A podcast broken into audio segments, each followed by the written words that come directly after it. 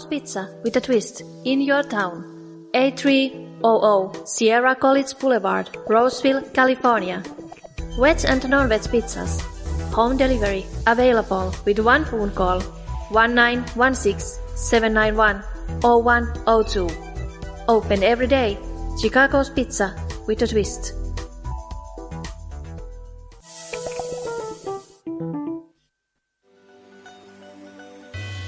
Zindagi Nama, Hal Edunia. You are listening now your own Doaba radio. Welcome all. Live on Finland time, Monday to Friday, 8 p.m. Indian time, Monday to Friday, 10:30 p.m. Repeat by Indian time next day, 12:30 p.m. Studio number plus 358 44 976 1962. Join us by WhatsApp call, message, and call us live in studio.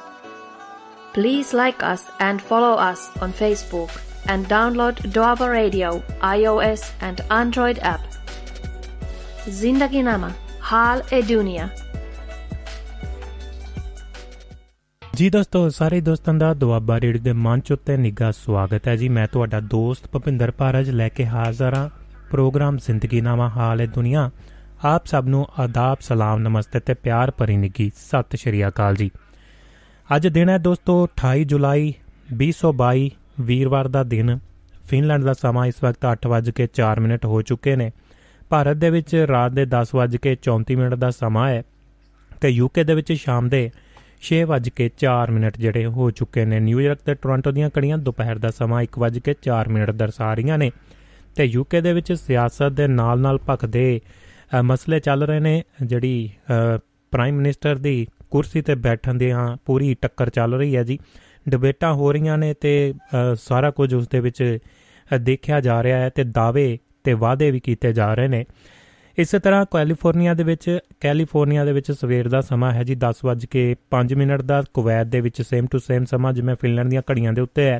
8:05 minute ਹੋ ਚੁੱਕੇ ਨੇ। Sweden, Germany, Italy, France, Denmark, Norway ਦੀਆਂ ਘੜੀਆਂ ਦੇ ਉੱਤੇ ਸਮਾਂ ਸ਼ਾਮ ਦੇ 7:05 ਮਿੰਟ ਹੋ ਚੁੱਕਿਆ ਹੈ। ਤੇ ਦੋਸਤੋ, ਸੋਚਦੇ ਕਿ ਉਹ ਮਿਲਾਵੋ ਘੜੀਆਂ ਨੂੰ ਨਾਲ ਦੁਆਬਾ ਰੇਡ ਦੇ ਪ੍ਰੋਗਰਾਮਾਂ ਦੇ ਨਾਲ ਜ਼ਿੰਦਗੀ ਨਾਮਾ ਹਾਲ ਦੁਨੀਆ ਲੈ ਕੇ ਹਾਜ਼ਰ ਹਾਂ ਤੁਹਾਡੀ ਕਚਹਿਰੀ ਦੇ ਵਿੱਚ। 2 ਘੰਟੇ ਲਈ ਦੋਸਤਾਂ, ਮਿੱਤਰਾਂ, ਯਾਰਾਂ ਬੇਲੀਆਂ, ਸਹੇਲੀਆਂ, ਪਰਿਵਾਰਾਂ ਨੂੰ ਲਾਵੋ ਸੁਨੇਹਾ। ਤੇ ਕਰਦੇ ਆ ਫਿਰ ਆਪਾਂ ਆਗਾਜ਼ ਜ਼ਿੰਦਗੀ ਨਾਮਾ ਹਾਲ ਦੁਨੀਆ ਦਾ ਸਭ ਤੋਂ ਪਹਿਲਾਂ ਜ਼ਿੰਦਗੀ ਦੇ ਉੱਤੇ ਝਾਤ ਮਾਰਾਂਗੇ ਕੀ ਕੁਝ ਵਾਪਰ ਰਿਹਾ ਹੈ, ਕੀ ਕੁਝ ਹੋ ਰਿਹਾ ਹੈ। ਜ਼ਿੰਦਗੀ ਨਾਮਾ ਹਾਲ ਦੁਨੀਆ ਜਾਣੀ ਕਿ ਖਬਰਾਂ ਦੇ ਉੱਤੇ ਝਾਤ ਮਾਰਾਂਗੇ। ਦੁਨੀਆ ਦੇ ਕੋਨੇ-ਕੋਨੇ ਦੇ ਵਿੱਚ ਦੇਖਾਂਗੇ ਕੀ ਕੁਝ ਵਾਪਰਿਆ ਹੈ ਜੀ। ਤੇ ਸੁੱਖ ਸੁਨੇਹੇ ਤੇ ਹੋਰ ਬਹੁਤ ਸਾਰੀਆਂ ਖਬਰਾਂ ਸਾਂਝੀਆਂ ਕਰਾਂਗੇ। ਉਸ ਤੋਂ ਬਾਅਦ, ਉਸ ਤੋਂ ਬਾਅਦ ਗੱਲਬਾਤ ਕਰਾਂਗੇ ਜੀ ਅੱਜ ਦੇ ਮਸਲੇ ਦੇ ਉੱਤੇ ਜਾਂ ਹੋਰ ਵੀ ਚੀਜ਼ਾਂ ਚੱਲਣਗੀਆਂ। ਇਹਨਾਂ ਗੀਤਾਂ ਦੇ ਵਿੱਚੋਂ ਵੀ ਤੁਸੀਂ ਆਪਣੇ ਕੱਢ ਸਕਦੇ ਹੋ ਜੀ ਵਿਸ਼ੇ ਜਾਂ ਫਿਰ ਤੁਸੀਂ ਕੋਈ ਆਪਣਾ ਵਿਸ਼ਾ ਚਲਾਉਣਾ ਚਾਹੁੰਦੇ ਹੋ, ਗੱਲਬਾਤ ਰੱਖਣੀ ਚਾਹੁੰਦਾ ਚਾਹੁੰਦੇ ਹੋ, ਤਾਂ ਸ਼ੁਰੂ ਕਰ ਸਕਦੇ ਹੋ ਆ ਕੇ। ਪਰ ਉਸ ਤੋਂ ਪਹਿਲਾਂ ਜ਼ਿੰਦਗੀ ਨਾਮਾ ਹਾਲ ਦੁਨੀਆ ਦੀ ਗੱਲ ਕਰਾਂਗੇ ਤੇ ਲਾਈਨਾਂ ਵੀ 25 ਮਿੰਟ ਤੱਕ ਤੁਹਾਡੇ ਲਈ ਖੋਲ ਦਿੱਤੀਆਂ ਜਾਣਗੀਆਂ। ਦੋ ਬੋਲ ਗੀਤ ਦੇ ਤੇ ਉਸ ਤੋਂ ਬਾਅਦ ਕਰਦੇ ਹਾਂ ਸ਼ੁਰੂਆਤ ਆਪਾਂ ਜ਼ਿੰਦਗੀ ਨਾਮਾ ਹਾਲ ਦੁਨੀਆ ਦੀ।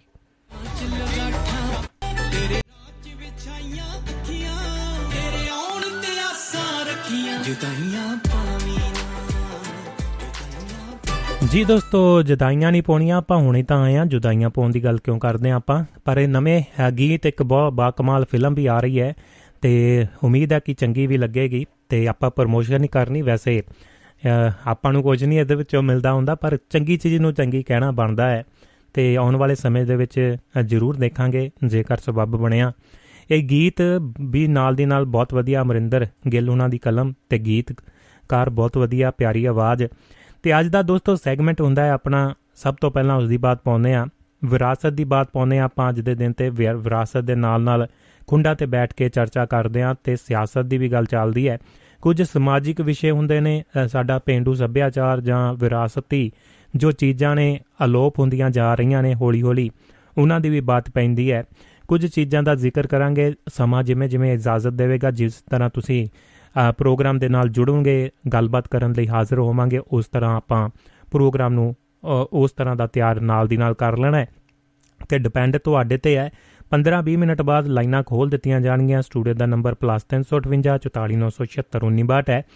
ਤੇ ਨਾਲ ਦੀ ਨਾਲ ਦੋਸਤੋ, ਤੁਸੀਂ ਦੁਆਬਾ ਰੇਡੀਓ ਨੂੰ ਦੁਆਬਾ ਰੇਡੀਓ ਦੇ ਐਪਸ ਰਾਹੀਂ ਤੇ ਇਸੇ ਤਰ੍ਹਾਂ ਤੁਸੀਂ ਦੁਆਬਾ ਰੇਡੀਓ ਨੂੰ ਵੱਖਰੇ ਵੱਖਰੇ ਸਾਧਨਾਂ ਰਾਹੀਂ ਸੁਣ ਸਕਦੇ ਹੋ, ਜੁੜ ਸਕਦੇ ਹੋ। duabarradio.com ਵੈਬਸਾਈਟ ਦੇ ਉੱਤੇ ਜਾ ਕੇ ਪ੍ਰੋਗਰਾਮ ਦਾ ਆਨੰਦ ਮਾਣ ਸਕਦੇ ਹੋ ਤੇ ਨਾਲ ਦੀ ਨਾਲ ਹੋਰ ਬਹੁਤ ਸਾਰੀਆਂ ਜਾਣਕਾਰੀਆਂ ਤੇ ਸਾਡੀਆਂ ਮੂਰਤਾਂ ਵੀ ਉੱਥੇ ਲੱਗੀਆਂ ਹੋਈਆਂ ਨੇ, ਉਹਨਾਂ ਨੂੰ ਵੀ ਦੇਖ ਸਕਦੇ ਹੋ। ਤੇ ਇਸੇ ਤਰ੍ਹਾਂ ਜਿਹੜੇ ਦੋਸਤ ਕਿਸੇ ਵੀ ਤਰ੍ਹਾਂ ਦਾ ਕਾਰੋਬਾਰ ਕਰਦੇ ਨੇ, ਕਿਸੇ ਵੀ ਤਰ੍ਹਾਂ ਦੀ ਐਡਵਰਟਾਈਜ਼ਮੈਂਟ ਮਸ਼ਹੂਰੀ ਜਾਂ ਪ੍ਰਮੋਸ਼ਨ ਕਰਾਉਣਾ ਚਾਹੁੰਦੇ ਨੇ, ਉਹਨਾਂ ਦਾ ਨਿੱਘਾ ਸਵਾਗਤ ਰਹੇਗਾ।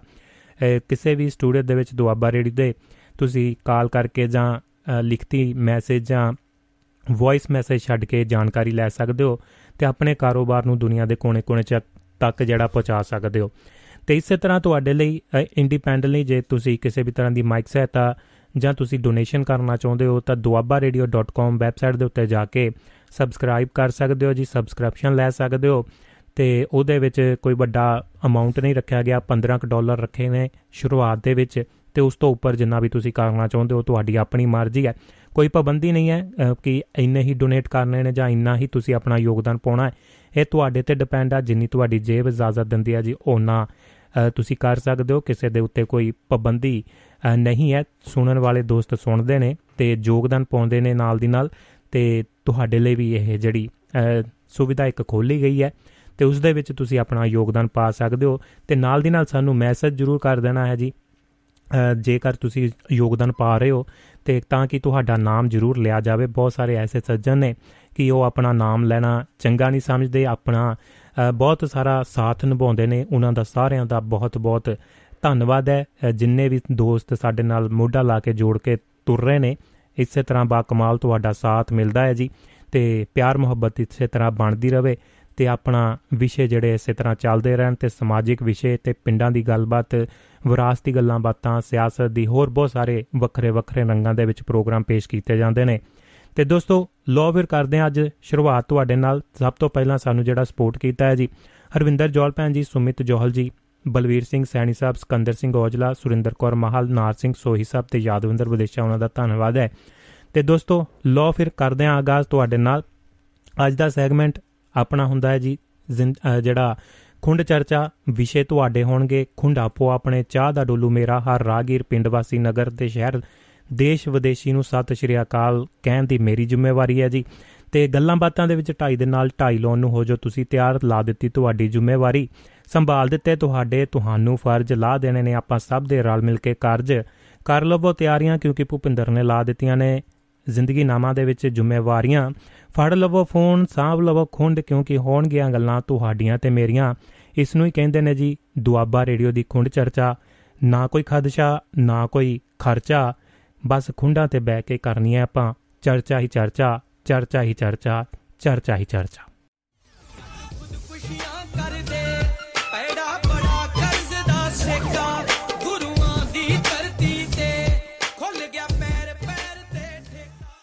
ਸੁਖਬੀਰ ਬਾਦਲ ਨੇ ਸ਼ਰਮਨੀ ਅਕਾਲੀ ਦਲ ਦਾ ਜਥੇਬੰਦਕ ਢਾਂਚਾ ਭੰਗ ਕਰ ਦਿੱਤਾ ਹੈ। ਚੋਣਾਂ ਦੇ ਨਤੀਜਿਆਂ ਦੀ ਸਮੀਖਿਆ ਲਈ ਬਣਾਈ ਝੁੰਦਾ ਕਮੇਟੀ ਦੀਆਂ ਸਿਫਾਰਸ਼ਾਂ ਤੇ ਕੰਮ ਕਰਦਿਆਂ ਸ਼ਰਮਨੀ ਅਕਾਲੀ ਦਲ ਪ੍ਰਧਾਨ ਸੁਖਬੀਰ ਸਿੰਘ ਬਾਦਲ ਨੇ ਪਾਰਟੀ ਦਾ ਸਮੁੱਚਾ ਜਥੇਬੰਦਕ ਢਾਂਚਾ ਭੰਗ ਕਰ ਦਿੱਤਾ ਹੈ। ਪਾਰਟੀ ਵੱਲੋਂ ਜਾਰੀ ਕੀਤੇ ਇੱਕ ਬਿਆਨ ਦੇ ਮੁਤਾਬਕ ਕੋਰ ਕਮੇਟੀ ਸਮੇਤ ਸਾਰੀਆਂ ਕਮੇਟੀਆਂ ਭੰਗ ਕਰ ਦਿੱਤੀਆਂ ਗਈਆਂ, ਜਿਨ੍ਹਾਂ ਦੇ ਵਿੱਚ ਵਰਕਿੰਗ ਕਮੇਟੀ, ਸਾਰੇ ਅਹੁਦੇਦਾਰ ਤੇ ਹੋਰ ਸਾਰੇ ਵਿੰਗ ਵੀ ਭੰਗ ਕਰ ਦਿੱਤੇ ਗਏ ਨੇ।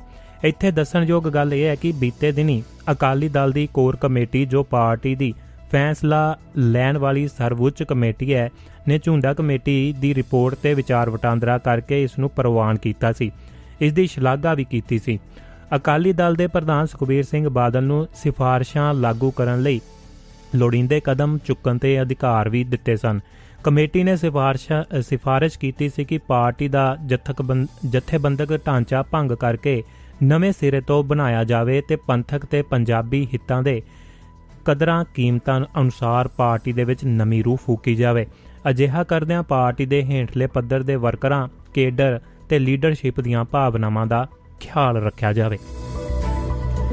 ਮੂਸੇਵਾਲਾ ਕਤਲ ਕੇਸ, ਸਿੱਧੂ ਮੂਸੇਵਾਲਾ ਕਤਲ ਕੇਸ ਲਈ ਦਿੱਲੀ ਤੋਂ ਲਿਆਂਦੇ ਅੰਕਿਤ ਸੇਰਸਾ ਅਤੇ ਸਚਿਨ ਚੌਧਰੀ ਦਾ ਅੱਜ ਮਾਨਸਾ ਦੇ ਸਿਵਲ ਹਸਪਤਾਲ ਵਿਖੇ ਡਾਕਟਰੀ ਮੁਆਇਨਾ ਕਰਵਾਇਆ ਗਿਆ ਹੈ ਤੇ ਬਾਅਦ ਦੇ ਵਿੱਚ ਉਹਨਾਂ ਨੂੰ ਮੁੜ ਅਦਾਲਤ ਦੇ ਵਿੱਚ ਪੇਸ਼ ਕੀਤਾ ਗਿਆ ਹੈ, ਜਿੱਥੋਂ ਉਹਨਾਂ ਅਦਾਲਤੀ ਹੁਕਮਾਂ ਤੋਂ ਬਾਅਦ ਮਾਨਸਾ ਦੀ ਜੇਲ੍ਹ ਜ਼ਿਲ੍ਹਾ ਜੇਲ੍ਹ ਦੇ ਵਿੱਚ ਭੇਜਿਆ ਗਿਆ ਹੈ। ਉਹਨਾਂ ਨੂੰ ਗੋਵਿੰਦਵਾਲ ਦੀ ਜੇਲ੍ਹ ਦੇ ਵਿੱਚ ਭੇਜਣ ਦੀ ਸੰਭਾਵਨਾ ਹੈ। ਇਸ ਤੋਂ ਪਹਿਲਾਂ ਸਿੱਧੂ ਮੂਸੇਵਾਲਾ ਕਤਲकांड ਦੇ ਨਾਲ ਪ੍ਰਿਆਵਰਤ, ਫੌਜੀ ਸਮੇਤ ਕਸ਼ਿਸ਼ ਉਰਫ ਕੁਲਦੀਪ, ਦੀਪਕ ਟੀਨੂ ਅਤੇ ਹੋਰਨਾਂ ਨੂੰ ਇਸ ਜੇਲ੍ਹ ਚੋਂ ਗੋਵਿੰਦਵਾਲ ਜੇਲ੍ਹ ਦੇ ਵਿੱਚ ਤਬਦੀਲ ਕਰ ਦਿੱਤਾ ਗਿਆ ਸੀ। ਮਾਨਸਾ ਦੇ ਸੀਨੀਅਰ ਕਪਤਾਨ ਪੁਲਿਸ ਗੌਰਵ ਤੂਰਾ ਨੇ ਦੱਸਿਆ ਹੈ ਕਿ ਸ਼ਾਰਪ ਸ਼ੂਟਰ ਅੰਕਿਤ ਸੇਰਸਾ ਤੇ ਸਚਿਨ ਪਿਵਾਨੀ ਨੂੰ ਅਦਾਲਤੀ ਹੁਕਮਾਂ ਤੋਂ ਬਾਅਦ ਨਿਆਇਕ ਹਿਰਾਸਤ ਦੇ ਵਿੱਚ ਜੇਲ੍ਹ ਭੇਜ ਦਿੱਤਾ ਗਿਆ ਹੈ। ਮਾਨਸਾ ਦੇ ਪੁਲਿਸ ਅਧਿਕਾਰੀਆਂ ਨੇ ਇਹ ਵੀ ਦੱਸਿਆ ਕਿ ਦਿੱਲੀ ਪੁਲਿਸ ਵੱਲੋਂ ਕਸ਼ਮੀਰੀ ਗੇਟ ਤੋਂ ਗ੍ਰਿਫਤਾਰੀ ਤੋਂ ਬਾਅਦ ਅੰਕਿਤ ਸੇਰਸਾ ਦੇ ਮੋਬਾਈਲ ਫੋਨ ਨੂੰ ਜਦੋਂ ਦੇਖਿਆ ਗਿਆ ਤਾਂ ਉਸ ਦੇ ਵਿੱਚ ਮੁਸੇਵਾਲ ਦੇ ਕਤਲ ਤੋਂ ਬਾਅਦ ਅੰਕਿਤ ਸੇਰਸਾ ਦੇ ਨਾਲ ਪ੍ਰਿਆਵਰਤ ਫੌਜੀ ਸਚਿਨ ਪਿਵਾਨੀ ਕਪਿਲ ਪੰਡਿਤ ਅਤੇ ਦਾਨਾ ਰਾਮ ਜਸ਼ਨ ਮਨਾਉਂਦੇ ਨਜ਼ਰ ਆਏ ਹਨ। ਕਤਲ ਲਈ ਪਹਿਲੇ, ਪਹਿਲਾ ਗੈਂਗਸਟਰ ਗੋਲਡੀ ਬਰਾੜ ਨੇ ਮੂੰਹ ਮੰਗੀ ਰਾਸ਼ੀ ਦੇਣ ਦਾ ਵਾਅਦਾ ਕੀਤਾ ਸੀ, ਪਰ ਹੁਣ ਉਸਨੇ ਫੋਨ ਚੁੱਕਣਾ ਵੀ ਬੰਦ ਕਰ ਦਿੱਤਾ ਹੈ। ਉਹਨਾਂ ਨੂੰ ਨਾ ਪੈਸੇ ਦਿੱਤੇ ਗਏ ਨੇ ਤੇ ਨਾ ਹੀ ਲਾਰੈਸ ਗੈਂਗ ਨੇ ਸਾਥ ਦਿੱਤਾ ਹੈ। ਪੰਜਾਬ ਸਮੇਤ 9 ਰਾਜਾਂ ਨੇ ਸੀਬੀਆਈ ਨੂੰ ਨਹੀਂ ਦਿੱਤੀ ਜਾਂਚ ਦੀ ਆਮ ਸਹਿਮਤੀ। ਸਰਕਾਰ ਨੇ ਵੀਰਵਾਰ ਨੂੰ ਕਿਹਾ ਕਿ ਪੰਜਾਬ ਸਮੇਤ 9 ਰਾਜਾਂ ਨੇ ਸੀਬੀਆਈ ਨੂੰ ਅਪਰਾਧ ਦਰਜ ਕਰਨ ਅਤੇ ਜਾਂਚ ਲਈ, ਕਰਨ ਦੇ ਲਈ ਆਮ ਸਹਿਮਤੀ ਨਹੀਂ ਦਿੱਤੀ ਹੈ। ਪੀਐਮਓ ਵਿੱਚ ਰਾਜ ਮੰਤਰੀ ਜਤਿੰਦਰ ਸਿੰਘ ਨੇ ਰਾਜ ਸਭਾ ਦੇ ਵਿੱਚ ਇੱਕ ਲਿਖਤੀ ਜਵਾਬ ਦੇ ਵਿੱਚ ਅਨਿਲ ਦੇਸਾਈ ਨੂੰ ਦੱਸਿਆ ਹੈ ਕਿ ਇਹਨਾਂ 9 ਰਾਜਾਂ ਦੇ ਵਿੱਚ ਮਿਜ਼ੋਰਮ, ਪੱਛਮੀ ਬੰਗਾਲ, ਛੱਤੀਸਗੜ੍ਹ, ਰਾਜਸਥਾਨ, ਮਹਾਰਾਸ਼ਟਰ, ਕੇਰਲ ਕੇਰਲ, ਝਾਰਖੰਡ ਪੰਜਾਬ ਅਤੇ ਮੇਘਾਲਿਆ ਸ਼ਾਮਲ ਨੇ। ਦੇਸਾਈ ਨੇ ਪੁੱਛਿਆ ਸੀ ਕਿ ਕੇਂਦਰ ਸਰਕਾਰ ਵੱਲੋਂ ਕਿਸੇ ਵੀ ਕੇਂਦਰੀ ਏਜੰਸੀ ਨੂੰ ਜਾਂਚ ਲਈ ਸੌਂਪੇ ਜਾਣ ਵਾਲੇ ਹਰੇਕ ਅਪਰਾਧ ਲਈ ਰਾਜ ਸਰਕਾਰ ਦੀ ਅਗਾਊਂ ਸਹਿਮਤੀ ਜ਼ਰੂਰੀ ਹੈ। ਉਸਨੇ ਉਹਨਾਂ ਸੂਬਿਆਂ ਦੇ ਵੇਰਵੇ ਵੀ ਮੰਗੇ ਸਨ, ਜਿਨ੍ਹਾਂ ਨੇ ਇਸ ਸੰਬੰਧੀ ਸਹਿਮਤੀ ਜਾਂ ਅਸਹਿਮਤੀ ਦਿੱਤੀ ਹੈ। ਸਿੰਘ ਨੇ ਕਿਹਾ ਕਿ ਸੀਬੀਆਈ ਸਿਰਫ ਕੇਂਦਰ ਸ਼ਾਸਿਤ ਪ੍ਰਦੇਸ਼ਾਂ ਦੇ ਵਿੱਚ ਦਰਜ ਅਪਰਾਧਾਂ ਦੀ ਜਾਂਚ ਕਰ ਸਕਦੀ ਹੈ ਤੇ ਕੇਂਦਰ ਉਸ ਦਾ ਅਧਿਕਾਰ ਖੇਤਰ, ਰੇਲਵੇ ਅਤੇ ਹੋਰ ਰਾਜਾਂ ਤੱਕ ਵਧਾ ਸਕਦਾ ਹੈ। ਪਰ ਉਸ ਲਈ ਰਾਜਾਂ ਦੀ ਸਹਿਮਤੀ ਜ਼ਰੂਰੀ ਹੁੰਦੀ ਹੈ। ਹਾਲਾਂਕਿ ਜੇਕਰ ਸੁਪਰੀਮ ਕੋਰਟ ਅਤੇ ਹਾਈ ਕੋਰਟ ਵੱਲੋਂ ਮਾਮਲੇ ਦੀ ਜਾਂਚ ਸੀਬੀਆਈ ਨੂੰ ਸੌਂਪੀ ਜਾਂਦੀ ਹੈ, ਤਾਂ ਇਸ ਸੰਬੰਧੀ ਸਹਿਮਤੀ ਲਈ ਕਿਸੇ ਨੋਟੀਫਿਕੇਸ਼ਨ ਦੀ ਲੋੜ ਨਹੀਂ ਹੁੰਦੀ। ਪਾਰਥ ਚੈਟਰਜੀ ਨੂੰ ਮੰਤਰੀ ਮੰਡਲ ਦੇ ਵਿੱਚੋਂ ਬਰਖਾਸਤ ਕਰ ਦਿੱਤਾ ਗਿਆ। ਪੱਛਮੀ ਬੰਗਾਲ ਦੇ ਵਿੱਚ ਤ੍ਰਿਣਮੂਲ ਕਾਂਗਰਸ ਦੀ ਸਰਕਾਰ ਦੇ ਵਿੱਚ ਮੰਤਰੀ ਪਾਰਥ ਚੈਟਰਜੀ ਨੂੰ ਬਰਖਾਸਤ ਕਰ ਦਿੱਤਾ ਗਿਆ ਤੇ ਉਹਨਾਂ ਦੇ ਮੰਤਰਾਲਿਆਂ ਨੂੰ ਹੁਣ ਮੁੱਖ ਮੰਤਰੀ ਮਮਤਾ ਬੈਨਰਜੀ ਦੇਖਣਗੇ। ਇਸ ਤੋਂ ਪਹਿਲਾਂ ਸੂਬਾ ਜਨਰਲ ਸਕੱਤਰ ਕੁਨਾਲ ਘੋਸ਼ ਨੇ ਅੱਜ ਮੰਗ ਕੀਤੀ ਕਿ ਐਸਐਸਸੀ ਕਪਲੇ ਦੀ ਜਾਂਚ ਦੇ ਸੰਬੰਧ ਦੇ ਵਿੱਚ ਗ੍ਰਿਫਤਾਰ ਰਾਜ ਦੇ ਮੰਤਰੀ ਪਾਰਥ ਚੈਟਰਜੀ ਨੂੰ ਤੁਰੰਤ ਬਰਖਾਸਤ ਕੀਤਾ ਜਾਵੇ। ਪਾਰਟੀ ਦੇ ਬੁਲਾਰੇ ਨੇ ਟਵੀਟ ਕੀਤਾ ਕੀਤਾ ਹੈ ਕਿ ਪਾਰਥ ਚੈਟਰਜੀ ਨੂੰ ਤੁਰੰਤ ਮੰਤਰੀ ਮੰਡਲ ਅਤੇ ਪਾਰਟੀ ਦੇ ਸਾਰੇ ਅਹੁਦਿਆਂ ਤੋਂ ਹਟਾ ਦੇਣਾ ਚਾਹੀਦਾ ਹੈ।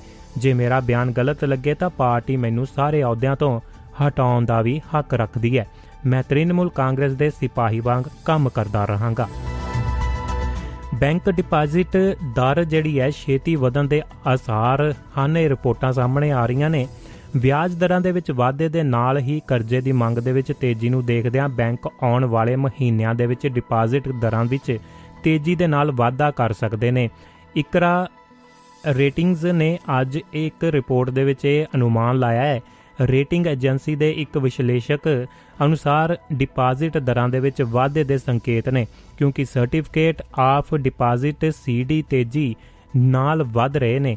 ਬੈਂਕ ਵੱਡੀ ਗਿਣਤੀ ਦੇ ਵਿੱਚ ਪੈਸਾ ਉਧਾਰ ਲੈਣ ਲਈ ਇਸ ਦੀ ਵਰਤੋਂ ਕਰਦੇ ਹਨ। ਇਕਰਾ ਨੇ ਕਿਹਾ ਹੈ ਕਿ ਸੀਡੀ ਨੂੰ ਹਾਲੇ ਜੂਨ 2011 ਦੇ ਉੱਚ ਪੱਧਰ ਤੇ ਪੁੱਜਣਾ ਬਾਕੀ ਹੈ। ਜਦੋਂ ਕੁੱਲ ਜਮ੍ਹਾਂ ਰਾਸ਼ੀ ਦਾ 8.3% ਦੀ ਸਨ 1 ਜੁਲਾਈ 2022 ਨੂੰ ਕੁੱਲ ਜਮ੍ਹਾਂ ਦੇ ਮੁਕਾਬਲੇ ਸੀਡੀ 1.5% ਦੀ ਸੀ। ਰਿਪੋਰਟ ਦੇ ਵਿੱਚ ਕਿਹਾ ਗਿਆ ਕਿ ਬੈਂਕਾਂ ਦੀਆਂ ਔਸਤ ਡਿਪਾਜ਼ਿਟ ਦਰ ਤੇ ਸੀਡੀ ਦਾ ਪਸਾਰ ਤੇਜ਼ੀ ਦੇ ਨਾਲ ਵਧ ਰਿਹਾ ਹੈ। ਰਿਪਦੰਬਨ ਸਿੰਘ ਮਲਿਕ ਹੱਤਿਆ ਮਾਮਲੇ ਦੇ ਵਿੱਚ ਦੋ ਗ੍ਰਿਫਤਾਰੀਆਂ ਹੋਈਆਂ ਨੇ। ਕੈਨੇਡਾ ਦੇ ਵਿੱਚ ਕੈਨੇਡੀਅਨ ਪੁਲਿਸ ਨੇ ਰਿਪਦਮਨ ਸਿੰਘ ਮਲਿਕ ਦੇ ਕਤਲ ਦੇ ਮਾਮਲੇ ਦੇ ਵਿੱਚ ਦੋ ਵਿਅਕਤੀਆਂ ਨੂੰ ਗ੍ਰਿਫਤਾਰ ਕੀਤਾ ਹੈ ਤੇ royal Canadian mounted police RCMP ਨੇ ਸਰੀ ਦੇ ਵਿੱਚ ਪ੍ਰੈਸ ਕਾਨਫਰੰਸ ਦੇ ਵਿੱਚ ਕਿਹਾ ਹੈ ਕਿ ਬ੍ਰਿਟਿਸ਼ ਕੋਲੰਬੀਆ ਦੇ ਐਬਸਟਫੋਰਡ ਤੋਂ ਟੈਨਰ ਫੋਕਸ 21 ਸਾਲਾਂ ਤੇ ਨਿਊ ਵੈਸਟ ਮਿਸਟਰ ਦੇ ਵੈਂਕੂਵਰ ਉਪਨਗਰ ਤੋਂ ਜੋਸ ਲੋਪੇਜ਼ 23 ਸਾਲਾਂ ਨੂੰ ਗ੍ਰਿਫਤਾਰ ਕੀਤਾ ਗਿਆ ਪੁਲਿਸ ਅਧਿਕਾਰੀ ਮਨਦੀਪ ਮੁਕਰ ਨੇ ਕਿਹਾ ਹੈ ਕਿ ਅਸੀਂ ਇਸ ਕਤਲ ਦੇ ਸੰਬੰਧ ਦੇ ਵਿੱਚ ਦੋਵਾਂ ਮਸ਼ਕੂਕਾਂ ਦੀ ਪਛਾਣ ਕਰਨ ਅਤੇ ਉਹਨਾਂ ਨੂੰ ਗ੍ਰਿਫਤਾਰ ਕਰਨ ਦੇ ਵਿੱਚ ਕਾਮਯਾਬ ਹੋਏ ਹਾਂ। ਪੁਲਿਸ ਨੂੰ ਇਹਨਾਂ ਦੋਵਾਂ ਬਾਰੇ ਪਹਿਲਾਂ ਹੀ ਜਾਣਕਾਰੀ ਸੀ। ਮਲਿਕ ਦੇ ਪੁੱਤਰ ਜਸਪ੍ਰੀਤ ਸਿੰਘ ਮਲਿਕ ਨੇ ਦੱਸਿਆ ਕਿ ਜਾਂਚ ਦਾ ਨਤੀਜਾ ਜੋ ਵੀ ਹੋਵੇਗਾ, ਅਸੀਂ ਮਹਾਨ ਵਿਅਕਤੀ ਨੂੰ ਗਵਾ ਦਿੱਤਾ ਹੈ। ਭਾਰਤੀ ਮੂਲ ਦੀ ਸੰਸਦ ਮੈਂਬਰ ਜੈਪਾਲ ਨੂੰ ਧਮਕੀ ਦੇਣ ਵਾਲੇ ਖਿਲਾਫ ਦੋਸ਼ ਤੈਅ ਹੋ ਚੁੱਕੇ ਨੇ। ਸਿਆਟਲ ਦੇ 49 ਸਾਲਾਂ ਵਿਅਕਤੀ ਜਿਸ ਨੂੰ ਇਸ ਮਹੀਨੇ ਦੇ ਸ਼ੁਰੂ ਦੇ ਵਿੱਚ ਭਾਰਤੀ ਅਮਰੀਕੀ ਸੰਸਦ ਮੈਂਬਰ ਪ੍ਰਾਮਿਲਾ ਜੈਪਾਲ ਨੂੰ ਜਾਨੋਂ ਮਾਰਨ ਦੀ ਧਮਕੀ ਦੇਣ ਦੇ ਦੋਸ਼ ਦੇ ਵਿੱਚ ਗ੍ਰਿਫਤਾਰ ਕੀਤਾ ਗਿਆ ਸੀ। ਉੱਤੇ ਪਿੱਛਾ ਕਰਨ ਦਾ ਜਿਹੜਾ ਦੋਸ਼ ਲਾਇਆ ਗਿਆ ਸੀ। ਕਿੰਗ ਕਾਉਂਟੀ ਪ੍ਰੋਸੀਕਿਊਟਿੰਗ ਅਟਾਰਨੀ ਦੇ ਦਫ਼ਤਰ ਦੇ ਅਨੁਸਾਰ ਪੁਲਿਸ ਜਾਂਚ ਟੀਮ ਵੱਲੋਂ ਸਬੂਤ ਇਕੱਠੇ ਕਰਨ ਤੋਂ ਬਾਅਦ ਬੁੱਧਵਾਰ ਨੂੰ ਬ੍ਰੈਟ ਫੋਰਸਲ ਖਿਲਾਫ ਦੋਸ਼ ਆਇਦ ਜਿਹੜੇ ਕੀਤੇ ਗਏ ਸਨ। ਫੋਰਸਲ ਨੂੰ 9 ਜੁਲਾਈ ਨੂੰ ਦੇਰ ਰਾਤ ਜੈਪਾਲ ਦੇ ਸਿਆਟਲ ਘਰ ਦੇ ਬਾਹਰ ਕਥਿਤ ਤੌਰ ਤੇ ਅਸ਼ਲੀਲ ਸ਼ਬਦ ਕਹਿਣ ਅਤੇ ਧਮਕੀਆਂ ਦੇਣ ਦੇ ਦੋਸ਼ ਦੇ ਵਿੱਚ ਗ੍ਰਿਫਤਾਰ ਕੀਤਾ ਗਿਆ ਸੀ। ਟਰੱਕ ਨੂੰ ਅੱਗ ਲੱਗਣ ਕਾਰਨ ਹੋਈ ਹੈ ਮੌਤ। ਕੈਨੇਡਾ ਵਿਖੇ ਵਾਪਰੇ ਦਰਦਨਾਕ ਸੜਕ ਹਾਦਸੇ ਵਿੱਚ ਤਰਨ ਤਾਰਨ ਦੇ ਨੌਜਵਾਨ ਦੀ ਮੌਤ ਹੋ ਜਾਣ ਦੀ ਦੁਖੰਦ ਜਿਹੜੀ ਖਬਰ ਸਾਹਮਣੇ ਆ ਰਹੀ ਹੈ। ਹਾਦਸਾ ਵਾਪਰਨ ਤੋਂ ਬਾਅਦ ਟਰੱਕ ਨੂੰ ਭਿਆਨਕ ਅੱਗ ਲੱਗ ਗਈ ਤੇ ਅੱਗ ਦੀਆਂ ਲਪਟਾਂ ਦੇ ਵਿੱਚ ਨੌਜਵਾਨ ਵੀ ਸੜ ਕੇ ਸੁਆਹ ਹੋ ਗਿਆ। ਮ੍ਰਿਤਕ ਦੀ ਪਛਾਣ ਰਿਸ਼ਵ ਸ਼ਰਮਾ, ਪੁੱਤਰ ਰਵਿੰਦਰ ਸ਼ਰਮਾ ਵਜੋਂ ਹੋਈ ਹੈ, ਜਿਸ ਦੀ ਉਮਰ 26 ਸਾਲ ਸੀ।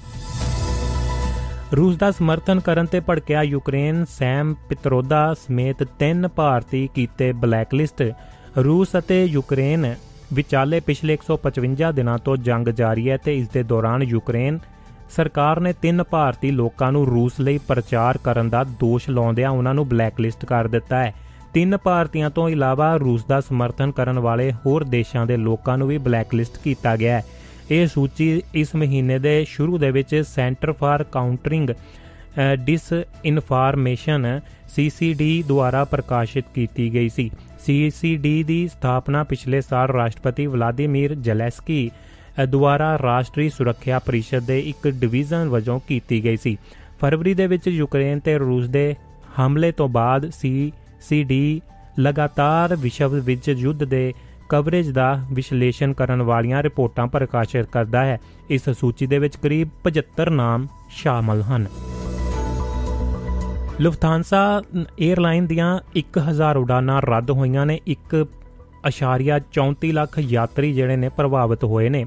ਜਰਮਨ 에ਅਰਲਾਈਨਸ ਲੁਫਥਾਂਸਾ ਦੇ ਲੌਜਿਸਟਿਕ ਅਤੇ ਟਿਕਟਿੰਗ ਕਰਮਚਾਰੀਆਂ ਦੇ ਹੜਤਾਲ ਤੇ ਚਲੇ ਜਾਣ ਕਾਰਨ ਬੁੱਧਵਾਰ ਨੂੰ 에ਅਰਲਾਈਨ ਦੀਆਂ 1000 ਉਡਾਨਾਂ ਰੱਦ ਹੋ ਗਈਆਂ। ਰਿਪੋਰਟ ਦੇ ਮੁਤਾਬਕ ਵੱਡੇ ਪੱਧਰ ਤੇ ਉਡਾਨਾਂ ਦੇ ਰੱਦ ਹੋਣ ਦੇ ਨਾਲ ਕਰੀਬ 1.34 ਲੱਖ ਯਾਨੀ ਕਿ 1,34,000 ਲੱਖ ਜਿਹੜੇ ਯਾਤਰੀ ਨੇ ਪਰੇਸ਼ਾਨ ਹੋਏ ਨੇ ਉਹਨਾਂ ਨੂੰ ਜਾਂ ਤਾਂ ਆਪਣੀ ਯਾਤਰਾ ਰੱਦ ਕਰਨੀ ਪਈ ਹੈ ਜਾਂ ਫਿਰ ਨਵੇਂ ਸਿਰੇ ਤੋਂ ਜਿਹੜਾ ਯੋਜਨਾ ਬਣਾਉਣ ਲਈ ਮਜਬੂਰ ਹੋਣਾ ਪਿਆ ਹੈ।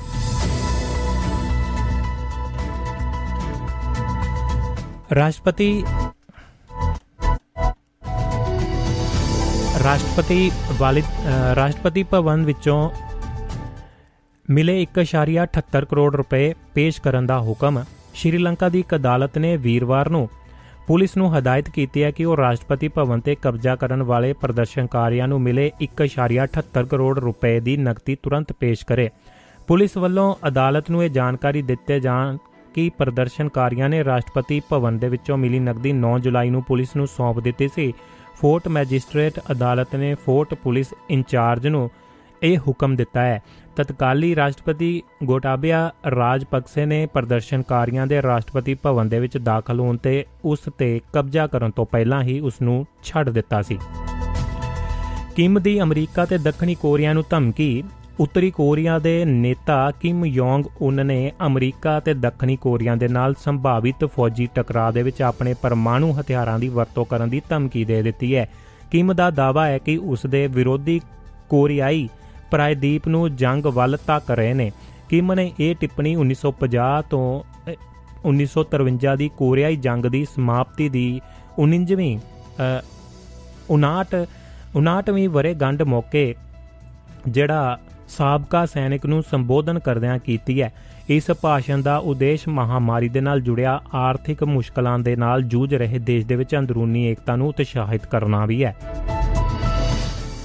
HIV ਤੋਂ ਠੀਕ ਹੋਇਆ ਚੌਥਾ ਮਰੀਜ਼ 31 ਸਾਲ ਤੋਂ ਸੀ ਪੀੜਤ HIV ਬਿਮਾਰੀ ਦੇ ਇਲਾਜ ਦੇ ਵਿੱਚ ਵਿਗਿਆਨੀਆਂ ਨੇ ਹੁਣ ਆਪਣੀ ਕੋਸ਼ਿਸ਼ ਦੇ ਵਿੱਚ ਸਫਲ ਦਿਸ ਰਹੇ ਨੇ। ਅਮਰੀਕਾ ਦੇ ਵਿਗਿਆਨੀਆਂ ਨੇ ਇੱਕ ਨਵੀਂ ਤਕਨੀਕ ਦੇ ਨਾਲ HIV ਦੇ ਜਿਹੜੇ ਚੌਥੇ ਮਰੀਜ਼ ਦਾ ਇਲਾਜ ਕਰ ਦਿੱਤਾ ਹੈ। ਇਹ ਸੰਸਾਰ ਦੇ ਵਿੱਚ ਚੌਥਾ ਵਿਅਕਤੀ ਹੈ ਜੋ HIV ਦੀ ਤੋਂ ਜਿਹੜਾ ਠੀਕ ਹੋ ਗਿਆ ਹੈ। ਮਰੀਜ਼ ਕੈਂਸਰ ਦੇ ਨਾਲ ਵੀ ਜੂਝ ਰਿਹਾ ਸੀ ਤੇ ਹੁਣ ਦੋਵੇਂ ਬਿਮਾਰੀਆਂ ਤੋਂ ਠੀਕ ਹੋਣੇ, ਹੋਇਆ ਹੈ। ਕੈਲੀਫੋਰਨੀਆ ਦੇ ਕੇਂਦਰ ਦੇ ਨਾਮ ਤੇ ਇੱਕ 66 ਸਾਲਾਂ ਵਿਅਕਤੀ, ਜਿਸ ਨੂੰ ਸਿਟੀ ਆਫ ਹੋਪ ਮਰੀਜ਼ ਦਾ ਨਾਮ ਦਿੱਤਾ ਗਿਆ ਸੀ। ਦਰਅਸਲ ਇਹ ਵਿਅਕਤੀ HIV ਤੋਂ ਪੀੜਤ ਸੀ। ਕੈਨੇਡਾ ਦੇ ਮਾਂਟਰੀਅਲ ਦੇ ਵਿੱਚ ਸ਼ੁੱਕਰਵਾਰ ਨੂੰ ਸ਼ੁਰੂ ਹੋ ਰਹੀ ਅੰਤਰਰਾਸ਼ਟਰੀ ਏਡਜ਼ ਕਾਨਫਰੰਸ ਦੇ ਵਿੱਚ ਇਸ ਵਿਅਕਤੀ ਦੇ ਠੀਕ ਹੋਣ ਦਾ ਐਲਾਨ ਕੀਤਾ ਗਿਆ। ਇਸ ਤੋਂ ਪਹਿਲਾਂ ਨਿਊਯਾਰਕ ਦੀ ਇੱਕ ਅਮਰੀਕੀ ਔਰਤ ਨੂੰ ਠੀਕ ਕੀਤਾ ਗਿਆ ਸੀ। HIV ਰੋਗਾਂ ਦੇ ਮਾਹਰ ਜਾਨਾ ਡਿਕਟਰ ਨੇ AFP ਨੂੰ ਦੱਸਿਆ ਹੈ ਕਿ ਇਲਾਜ ਦੀ ਪ੍ਰਕਿਰਿਆ ਕਾਫੀ ਖਤਰਨਾਕ ਸੀ। ਮਰੀਜ਼ ਨੂੰ ਕੈਂਸਰ ਦੇ ਨਾਲ-ਨਾਲ HIV ਵੀ ਸੀ। HIV ਪੀੜਤਾਂ ਲਈ ਆਸਵੰਦ ਖਬਰ ਹੋ ਸਕਦੀ ਹੈ ਜੋ ਕੈਂਸਰ ਦੇ ਨਾਲ ਵੀ ਜੂਝ ਰਹੇ ਨੇ। ਜੀ ਦੋਸਤੋ ਇਸ ਹਨ ਅਖਬਾਰੀ ਖਬਰਾਂ ਤੇ ਚਾਹ। ਦੁਨੀਆ ਦੇ ਕੋਨੇ-ਕੋਨੇ ਤੋਂ ਸਮਾਂ ਇੱਕ ਛੋਟੇ ਜਿਹੇ ਬ੍ਰੇਕ ਦਾ ਤੇ ਬ੍ਰੇਕ ਤੋਂ ਬਾਅਦ ਤੁਹਾਡੀਆਂ ਤੇ ਮੇਰਾ ਰਾਬਤਾ ਇਸੇ ਤਰ੍ਹਾਂ ਬਣਿਆ ਰਹੇਗਾ ਤੇ ਕਰਦੇ ਹਾਂ ਖੁੰਡ ਚਰਚਾ ਦਾ ਮਸਲਾ ਸ਼ੁਰੂ। ਲਾਈਨਾਂ ਤੁਹਾਡੇ ਲਈ ਖੋਲ ਦਿੱਤੀਆਂ ਗਈਆਂ ਨੇ। ਕਿਸੇ ਵੀ ਤਰ੍ਹਾਂ ਦਾ ਮਸਲਾ ਛੇੜਨਾ ਚਾਹੁੰਦੇ ਹੋ ਤਾਂ ਨਿੱਘਾ ਸਵਾਗਤ ਹੈ।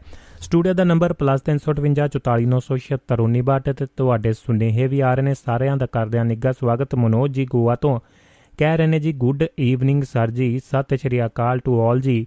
We are listening with our friends nice Song, ਨਜ਼ਾਰਾ ਲਾ ਨਾਜਰਾ ਲਾ ਸੀਫ ਦੀ ਬਾਜੀ ਸੱਥਾਂ ਖਾਲੀ ਹੋ ਚਲੀਆਂ, ਸੱਥਾਂ ਤੁਹਾਡੇ ਨਾਲ, ਸਭ ਦੇ ਨਾਲ ਭਰੀਆਂ ਨੇ ਜੀ, ਆਪਾਂ ਖਾਲੀ ਨਹੀਂ ਹੋਣ ਦੇਣੀਆਂ। ਤੇ ਇਸੇ ਤਰ੍ਹਾਂ ਗੁਰਨਾਮ ਸਿੰਘ ਜੀ ਕਹਿ ਰਹੇ ਨੇ, ਸਤਿ ਸ਼੍ਰੀ ਅਕਾਲ ਵੀਰ ਜੀ ਉਹਨਾਂ ਨੇ ਇੱਕ ਗੱਲਬਾਤ ਭੇਜੀ ਹੈ ਜੀ, ਉਹ ਜ਼ਰੂਰ ਕੋਸ਼ਿਸ਼ ਕਰਦੇ ਆਂ ਪੇਸ਼ ਕਰਨ ਦੀ, ਉਹਦਾ ਵਿਸ਼ਾ ਵੀ ਛੇੜ ਸਕਾਂਗੇ ਅੱਗੇ ਤੇ ਇਸੇ ਤਰ੍ਹਾਂ ਦੀ ਗੱਲਬਾਤ ਅੱਗੇ ਜਾ ਕੇ ਹੋਰ ਵੀ ਕਰਾਂਗੇ। ਤੇ ਇਸੇ ਤਰ੍ਹਾਂ ਬਲਵਿੰਦਰ ਸਿੰਘ ਜੀ ਕੈਨੇਡਾ ਤੋਂ ਜੁੜੇ ਹੋਏ ਨੇ। ਸਤਿ ਸ਼੍ਰੀ ਅਕਾਲ ਕਹਿ ਰਹੇ ਨੇ। ਜੀਆਂ ਨੂੰ ਜੀ, ਬਲਵਿੰਦਰ ਜੀ ਨਿੱਘਾ ਸਵਾਗਤ ਹੈ। ਤੇ ਦੋਸਤੋ, ਆਵਾਜ਼, ਉਮੀਦ ਹੈ ਤੁਹਾਡੇ ਤੱਕ ਸਹੀ ਸਲਾਮਤ ਪਹੁੰਚਦੀ ਹੋਵੇਗੀ, ਵਿੱਚ ਕਿਤੇ ਨਾ ਕਿਤੇ ਪ੍ਰੋਬਲਮ ਆ ਜਾਂਦੀ ਹੈ। ਸੁਰਜੀਤ ਭਾਰਜ ਕਹਿ ਰਹੇ ਨੇ ਜੀ, ਸਤਿ ਸ਼੍ਰੀ ਅਕਾਲ। ਤੇ ਇਸੇ ਤਰ੍ਹਾਂ ਹਰਵਿੰਦਰ ਜੋਹਲ ਕਹਿ ਰਹੇ ਨੇ ਜੀ ਭੈਣ ਜੀ ਸਤਿ ਸ਼੍ਰੀ ਅਕਾਲ ਆਪਣੇ ਅਮਰੀਕਾ ਤੋਂ। ਜੀ ਆਨੂ ਜੀ ਸਭ ਦਾ ਨਿੱਘਾ ਸਵਾਗਤ ਹੈ ਸਟੂਡੀਓ ਦਾ ਨੰਬਰ ਵੀ ਤੁਹਾਡੇ ਲਈ ਖੋਲ ਦਿੱਤਾ ਗਿਆ ਹੈ +358 44976 ਉਸ ਤੋਂ ਪਹਿਲਾਂ ਇੱਕ ਛੋਟਾ ਜਿਹਾ ਬ੍ਰੇਕ ਤੇ ਫਿਰ ਅਗਲੀਆਂ ਗੱਲਾਂ ਬਾਤਾਂ ਵੱਲ ਵੱਧਦੇ ਆਂ ਤੇ ਨਾਲ ਦੀ ਨਾਲ ਤੁਹਾਡੇ ਲਈ ਦੋ ਬੋਲ ਜਿਹੜੇ ਗੀਤ ਦੇ ਵੀ ਸਾਂਝੇ ਕਰਦੇ ਆਂ ਜੀ Bestwood Kitchen Cabinets LTD Custom Kitchen Work Custom Kitchen Cabinets Entertainment Units Fire Placement Vanities and Bars We do whole renovation. Contact us on office.bestfood at gmail.com or call Vic Parage 604 377 1092 British Columbia Bestwood Kitchen Cabinets LTD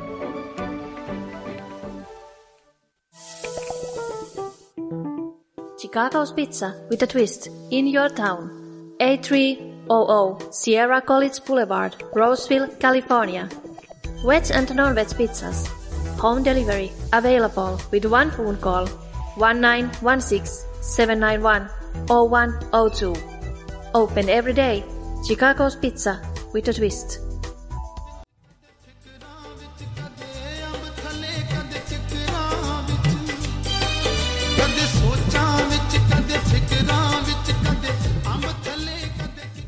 So ਸਾਰੇ ਦੋਸਤਾਂ ਦਾ ਫਿਰ ਤੋਂ ਇੱਕ ਵਾਰ ਨਿੱਘਾ ਸਵਾਗਤ ਹੈ। ਤੇਰੇ ਨੈਣਾ ਵਰਗੇ ਨੈਣ ਕਿੱਥੋਂ ਮੁੱਲ ਲੈ ਲਈਏ? ਇਹ ਵੀ ਗੀਤਾਂ ਦੀ ਬੁਹਾਰ ਹੁੰਦੀ ਸੀ ਕਿਸੇ ਵੇਲੇ ਤੇ ਬਹੁਤ ਸੁਣਦੇ ਰਹਿੰਦੇ ਸੀ ਗੀਤਾਂ ਨੂੰ। ਤੇ ਉਹਨਾਂ ਸਮਿਆਂ ਦਾ ਚੇਤਾ ਆ ਜਾਂਦਾ ਹੈ ਕਈ ਵਾਰੀ। ਤੇ ਦੋਸਤੋ ਲੋ ਬਾਤ ਪਾਉਂਦੇ ਆ ਤੁਹਾਡੇ ਨਾਲ। ਸਭ ਤੋਂ ਪਹਿਲਾਂ ਇੱਕ ਖਬਰ ਹੋਰ ਸਾਹਮਣੇ ਆ ਰਹੀ ਹੈ। ਦੇਸ਼ ਦੇ ਵਿੱਚ ਬੇਰੋਜ਼ਗਾਰੀ ਲਈ ਭਾਜਪਾ ਐਮਪੀ ਵੱਲੋਂ ਹੀ ਮੋਦੀ ਸਰਕਾਰ ਤੇ ਹਮਲਾ ਬੋਲ ਦਿੱਤਾ ਗਿਆ ਹੈ। ਜਾਨੀ ਕਿ ਉਹਨਾਂ ਨੂੰ ਘੇਰਨ ਦੀ ਕੋਸ਼ਿਸ਼ ਕੀਤੀ ਗਈ ਹੈ। ਪੁੱਛਿਆ ਕੌਣ ਹੈ ਜ਼ਿੰਮੇਵਾਰ ਨੌਕਰੀਆਂ ਦੇ ਵਿੱਚ ਆਈ ਭਾਰੀ ਗਿਰਾਵਟ। ਪਿਛਲੇ ਸਮੇਂ ਦੇ ਵਿੱਚ ਜਿਹੜਾ ਭਾਜਪਾ ਨੇਤਾ ਅਤੇ ਸੰਸਾਰ ਸੰਸਦ ਮੈਂਬਰ ਵਰੁਣ ਗਾਂਧੀ ਨੇ ਇੱਕ ਵਾਰ ਫਿਰ ਆਪਣੀ ਹੀ ਪਾਰਟੀ ਦੀ ਮੋਦੀ ਸਰਕਾਰ ਤੇ ਜਿਹੜਾ ਨਿਸ਼ਾਨਾ ਸਾਧ ਦਿੱਤਾ ਹੈ। ਉਹਨਾਂ ਟਵੀਟ ਕੀਤਾ ਹੈ ਕਿ ਸਰਕਾਰ ਵੱਲੋਂ ਸੰਸਦ ਦੇ ਵਿੱਚ ਦਿੱਤੇ ਗਏ ਇਹ ਅੰਕੜੇ ਬੇਰੋਜ਼ਗਾਰੀ ਦੀ ਸਥਿਤੀ ਦੱਸ ਰਹੇ ਨੇ। ਪਿਛਲੇ 8 ਸਾਲਾਂ ਦੇ ਵਿੱਚ 22 ਕਰੋੜ ਨੌਜਵਾਨਾਂ ਨੇ ਕੇਂਦਰੀ ਵਿਭਾਗਾਂ ਦੇ ਵਿੱਚ ਨੌਕਰੀਆਂ ਲਈ ਅਪਲਾਈ ਕੀਤਾ ਸੀ। ਜਿਨ੍ਹਾਂ ਦੇ ਵਿੱਚੋਂ ਸਿਰਫ 7 ਲੱਖ ਨੂੰ ਹੀ ਰੋਜ਼ਗਾਰ ਮਿਲਿਆ ਹੈ, ਜਦੋਂ ਕਿ ਦੇਸ਼ ਦੇ ਵਿੱਚ ਕਰੀਬ 1 ਕਰੋੜ ਮਨਜ਼ੂਰ ਅਸਾਮੀਆਂ ਖਾਲੀ ਹਨ। ਇਸ ਸਥਿਤੀ ਲਈ ਕੌਣ ਜ਼ਿੰਮੇਵਾਰ ਹੈ? ਇਹ ਸਵਾਲ ਜਿਹੜੇ ਉਹਨਾਂ ਨੇ ਖੜੇ ਕਰ ਦਿੱਤੇ ਨੇ ਜੀ। ਤੇ ਇਹੋ ਜਿਹੇ ਮਸਲੇ ਜਿਹੜੇ ਅੱਗੇ ਬਣ ਰਹੇ ਨੇ। ਤੇ ਦੋਸਤੋ, ਅਗਲੀ ਬਾਤ ਪਾਉਂਦੇ ਆ ਤੁਹਾਡੇ ਨਾਲ, ਸਾਡੇ ਨਾਲ ਰਵਿੰਦਰ ਚੋਟ ਜੀ ਜੁੜੇ ਹੋਏ ਨੇ ਜੀ ਫਗਵਾੜੀ ਤੋਂ ਗੁੱਡ ਈਵਨਿੰਗ ਕਹਿ ਰਹੇ ਨੇ ਜੀ, ਜੀਆਨੂ ਜੀ ਚੋਟ ਸਾਹਿਬ। ਨਿੱਘਾ ਸਵਾਗਤ ਹੈ ਜੀ। ਆਸ਼ੀਰਵਾਦ ਤੁਸੀਂ ਵੀ ਦਿੰਦੇ ਹੋ, ਬਹੁਤ ਬਹੁਤ ਧੰਨਵਾਦ, ਦਿਲ ਖੁਸ਼ ਹੋ ਜਾਂਦਾ ਹੈ। ਤੇ ਇਸੇ ਤਰ੍ਹਾਂ ਦੋਸਤੋ, ਬਾਤ ਪਾਉਂਦੇ ਆ ਜਿਹੜੇ ਮਸਲੇ ਚੱਲ ਰਹੇ ਨੇ ਹੋਰ ਵੀ ਮਸਲਿਆਂ ਦੇ ਉੱਤੇ ਜਿਹੜਾ ਇੰਟਰਨੈਸ਼ਨਲ ਪੋਲਿਟਿਕਸ ਨੂੰ ਦੇਖਦੇ ਆ ਜਾਂ ਕਿਮ ਯੋਂਗ ਗੱਲ ਕਰ ਰਿਹਾ, ਜਾਂ ਆਸਟ੍ਰੇਲੀਆ ਦੇ ਪਾਣੀਆਂ ਦੇ ਵਿੱਚ ਵੀ ਜਿਹੜੀਆਂ ਕਹਿ ਸਕਦੇ ਆ ਸੁਰੱਖਿਆ ਬਲ ਲਾਏ ਹੋਏ ਨੇ ਜੀ ਪਾਣੀ ਦੀਆਂ ਪੰਡੂਬੀਆਂ ਜਾਂ ਹੋਰ ਚੀਜ਼ਾਂ ਜਿਹੜੀਆਂ ਚੱਲ ਰਹੀਆਂ ਨੇ ਇਸੇ ਤਰ੍ਹਾਂ ਜਿਹੜਾ ਚਾਈਨਾ ਜਾਂ ਉਹ ਮਸਲੇ ਚੱਲ ਰਹੇ ਨੇ, ਉਹਨੂੰ ਘੇਰਨ ਦੀ ਵੀ ਕੋਸ਼ਿਸ਼ ਕੀਤੀ ਜਾ ਰਹੀ ਹੈ। ਸਪਾਈਸੀ ਜਿਹੜੇ ਸੀ ਵਾਟਰ ਦੀ ਰੂਟ ਦੀ ਗੱਲ ਹੈ, ਉੱਥੇ ਵੀ ਕਿਤੇ ਨਾ ਕਿਤੇ ਬੜੇ ਲੰਬੇ ਸਮੇਂ ਤੋਂ ਇਹ ਵਿਵਾਦ ਚੱਲ ਰਹੇ ਨੇ। ਤੇ ਕਾਂਗੋ ਦੀ ਸਮੱਸਿਆ ਦਾ ਬਾਤ ਪਾਉਂਦੇ ਆ ਉਸ ਤੋਂ ਬਾਅਦ ਆਪਾਂ ਇੱਕ ਛੋਟੀ ਜਿਹੀ ਕਹਾਣੀ ਆਪਣੇ ਗੁਰਨਾਮ ਸਿੰਘ ਉਹਨਾਂ ਦੀ ਕਲਮ ਦੇ ਵਿੱਚੋਂ ਸਾਂਝੀ ਕਰਾਂਗੇ। ਤੇ ਨਾਲ ਦੀ ਨਾਲ ਅੱਗੇ ਹੋਰ ਬਹੁਤ ਸਾਰਾ ਕੁਝ ਆਪਣੇ ਨਾਲ ਸਾਂਝਾ ਕਰਨ ਲਈ ਹੈ ਚੀਜ਼ਾਂ। ਇਸੇ ਤਰ੍ਹਾਂ ਬਾਤ ਪਾਵਾਂਗੇ ਹੌਲੀ ਹੌਲੀ ਆਪਾਂ ਇੱਕ ਇੱਕ ਪੌੜੀ ਚੜਾਂਗੇ। ਪਰ ਉਸ ਤੋਂ ਪਹਿਲਾਂ ਕਰਦੇ ਆਂ ਜੀ ਥੋੜੀ ਜੀ ਪੋਲਿਟਿਕਸ ਦੀ ਜਿਹੜੀ ਇੰਟਰਨੈਸ਼ਨਲ ਪੋਲਿਟਿਕਸ ਚੱਲ ਰਹੀ ਹੈ। ਗੱਲ ਆ ਜਾਂਦੀ ਹੈ ਕਾਂਗੋ ਸਮੱਸਿਆ ਦੀ। ਕਾਂਗੋ ਦੇ ਵਿੱਚ ਜਿਹੜਾ ਮੰਗਲਵਾਰ ਅਫਰੀਕੀ ਦੇਸ਼ ਕਾਂਗੋ ਦੇ ਉੱਤਰੀ ਸੂਬੇ ਕੀਵੂ ਦੇ ਵਿੱਚ ਬਾਗੀਆਂ ਨੇ ਸੰਯੁਕਤ ਰਾਸ਼ਟਰ ਵੱਲੋਂ ਤਾਇਨਾਤ ਕੀਤੇ ਜਿਹੜੇ ਸੁਰੱਖਿਆ ਦਲਾਂ ਦੇ ਤਿੰਨ ਵਿਅਕਤੀਆਂ ਦੀ ਹੱਤਿਆ ਕਰ ਦਿੱਤੀ ਹੈ। ਇਹਨਾਂ ਦੇ ਵਿੱਚੋਂ ਦੋ ਭਾਰਤੀ ਸਨ। ਤੇ ਉਹ ਸੀਮਾ ਸੁਰੱਖਿਆ ਬਲ, ਬਾਰਡਰ ਸਿਕਿਉਰਿਟੀ ਫੋਰਸ ਬੀਐਸਐਫ ਦੇ ਮੈਂਬਰ ਸਨ। ਅਮਨ ਕਾਇਮ ਕਰਨ ਦੇ ਲਈ ਉੱਥੇ ਸੰਯੁਕਤ ਰਾਸ਼ਟਰ ਨੇ ਫੌਜੀ ਤੇ ਪੁਲਿਸ ਦਸਤੇ ਜਿਹੜੇ ਤਾਇਨਾਤ ਕੀਤੇ ਨੇ, ਜਿਨ੍ਹਾਂ ਦੇ ਵਿੱਚ ਕਈ ਦੇਸ਼ਾਂ ਦੇ ਫੌਜੀ ਅਤੇ ਪੁਲਿਸ ਕਰਮਚਾਰੀ ਹਿੱਸਾ ਲੈ ਰਹੇ ਨੇ। ਕਾਂਗੋ ਅਫਰੀਕਾ ਦੇ ਕੇਂਦਰ ਦੇ ਵਿੱਚ ਵਸਦਾ ਦੇਸ਼ ਹੈ। 1870 ਦੇ ਵਿੱਚ ਇੱਥੇ ਬੈਲਜੀਅਮ ਦਾ ਕਬਜ਼ਾ ਹੋ ਗਿਆ ਸੀ ਤੇ 1885 ਦੇ ਵਿੱਚ ਯੂਰਪੀਅਨ ਤਾਕਤਾਂ ਦੀ ਬਰਲਿਨ ਦੇ ਵਿੱਚ ਹੋਈ ਜਿਹੜੀ ਕਾਨਫਰੰਸ ਦੇ ਦੌਰਾਨ ਇਹ ਪੂਰਾ ਦੇਸ਼ ਉਸ ਵੇਲੇ ਦੇ ਬੈਲਜੀਅਮ ਦੇ ਬਾਦਸ਼ਾਹ ਲਿਓਪੋਲਡ ਦੂਸਰੇ ਦੀ ਨਿੱਜੀ ਜਾਇਦਾਦ ਮੰਨਿਆ ਗਿਆ। ਇਸ ਦਾ ਨਾਂ ਆਜ਼ਾਦ ਰਿਆਸਤ Congo, free state of Congo ਰੱਖਿਆ ਗਿਆ। 1885 ਤੋਂ 1908 ਤੱਕ ਲਿਓਪੋਲਡ ਦੂਸਰੇ ਦੀ ਜਿਹੜੀ ਅਗਵਾਈ ਦੇ ਵਿੱਚ ਅੰਨੀ ਲੁੱਟ ਮਚਾਈ ਗਈ। ਪਹਿਲਾਂ ਸਭ ਤੋਂ ਜ਼ਿਆਦਾ ਵਪਾਰ ਹਾਥੀ ਦੰਦਾਂ ਦਾ ਸੀ। ਜਾਨਵਰਾਂ ਦਾ ਘਾਣ ਕੀਤਾ ਗਿਆ, ਜਿਸ ਦੇ ਲਈ ਹਾਥੀ ਮਾਰੇ ਜਾਂਦੇ ਤੇ ਹਾਥੀ ਦੰਦ ਬੈਲਜੀਅਮ ਅਤੇ ਯੂਰਪ ਦੇ ਵਿੱਚ ਭੇਜੇ ਜਾਂਦੇ ਸਨ। ਇਸ ਤੋਂ ਬਾਅਦ ਕਬਾਇਲੀ ਲੋਕਾਂ ਤੋਂ ਰਬੜ ਦੀ ਜਬਰੀ ਖੇਤੀ ਕਰਵਾਈ ਗਈ।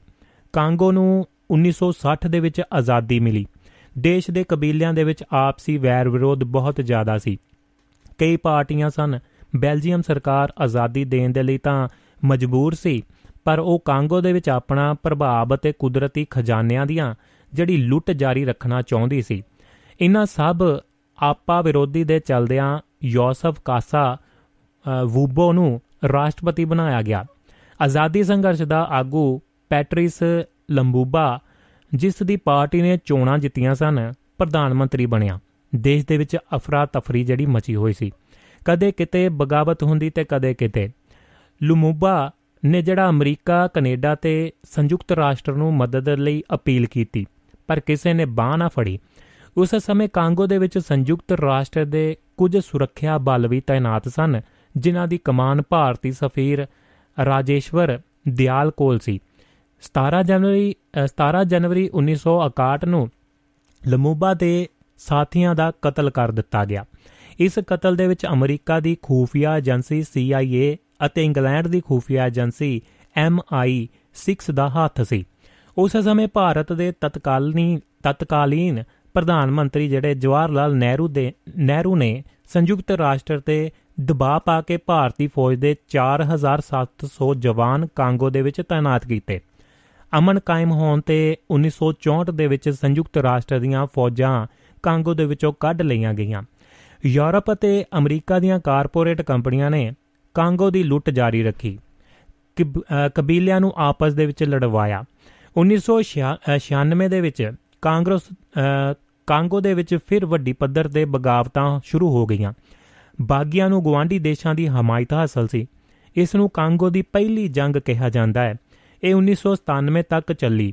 ਕਾਂਗੋ ਦੀ ਦੂਸਰੀ ਜੰਗ 1998 ਦੇ ਵਿੱਚ ਸ਼ੁਰੂ ਹੋਈ ਤੇ 2003 ਤੱਕ ਚੱਲੀ। ਇਸ ਦੇ ਵਿੱਚ ਰਵਾਂਡਾ ਅਤੇ ਯੁਗਾਂਡਾ ਤੋਂ ਸਹਾਇਤਾ ਲੈ ਰਹੇ ਬਾਗੀਆਂ ਨੇ ਕਾਂਗੋ ਸਰਕਾਰ ਵਿਰੁੱਧ ਬਗਾਵਤਾਂ ਕੀਤੀਆਂ।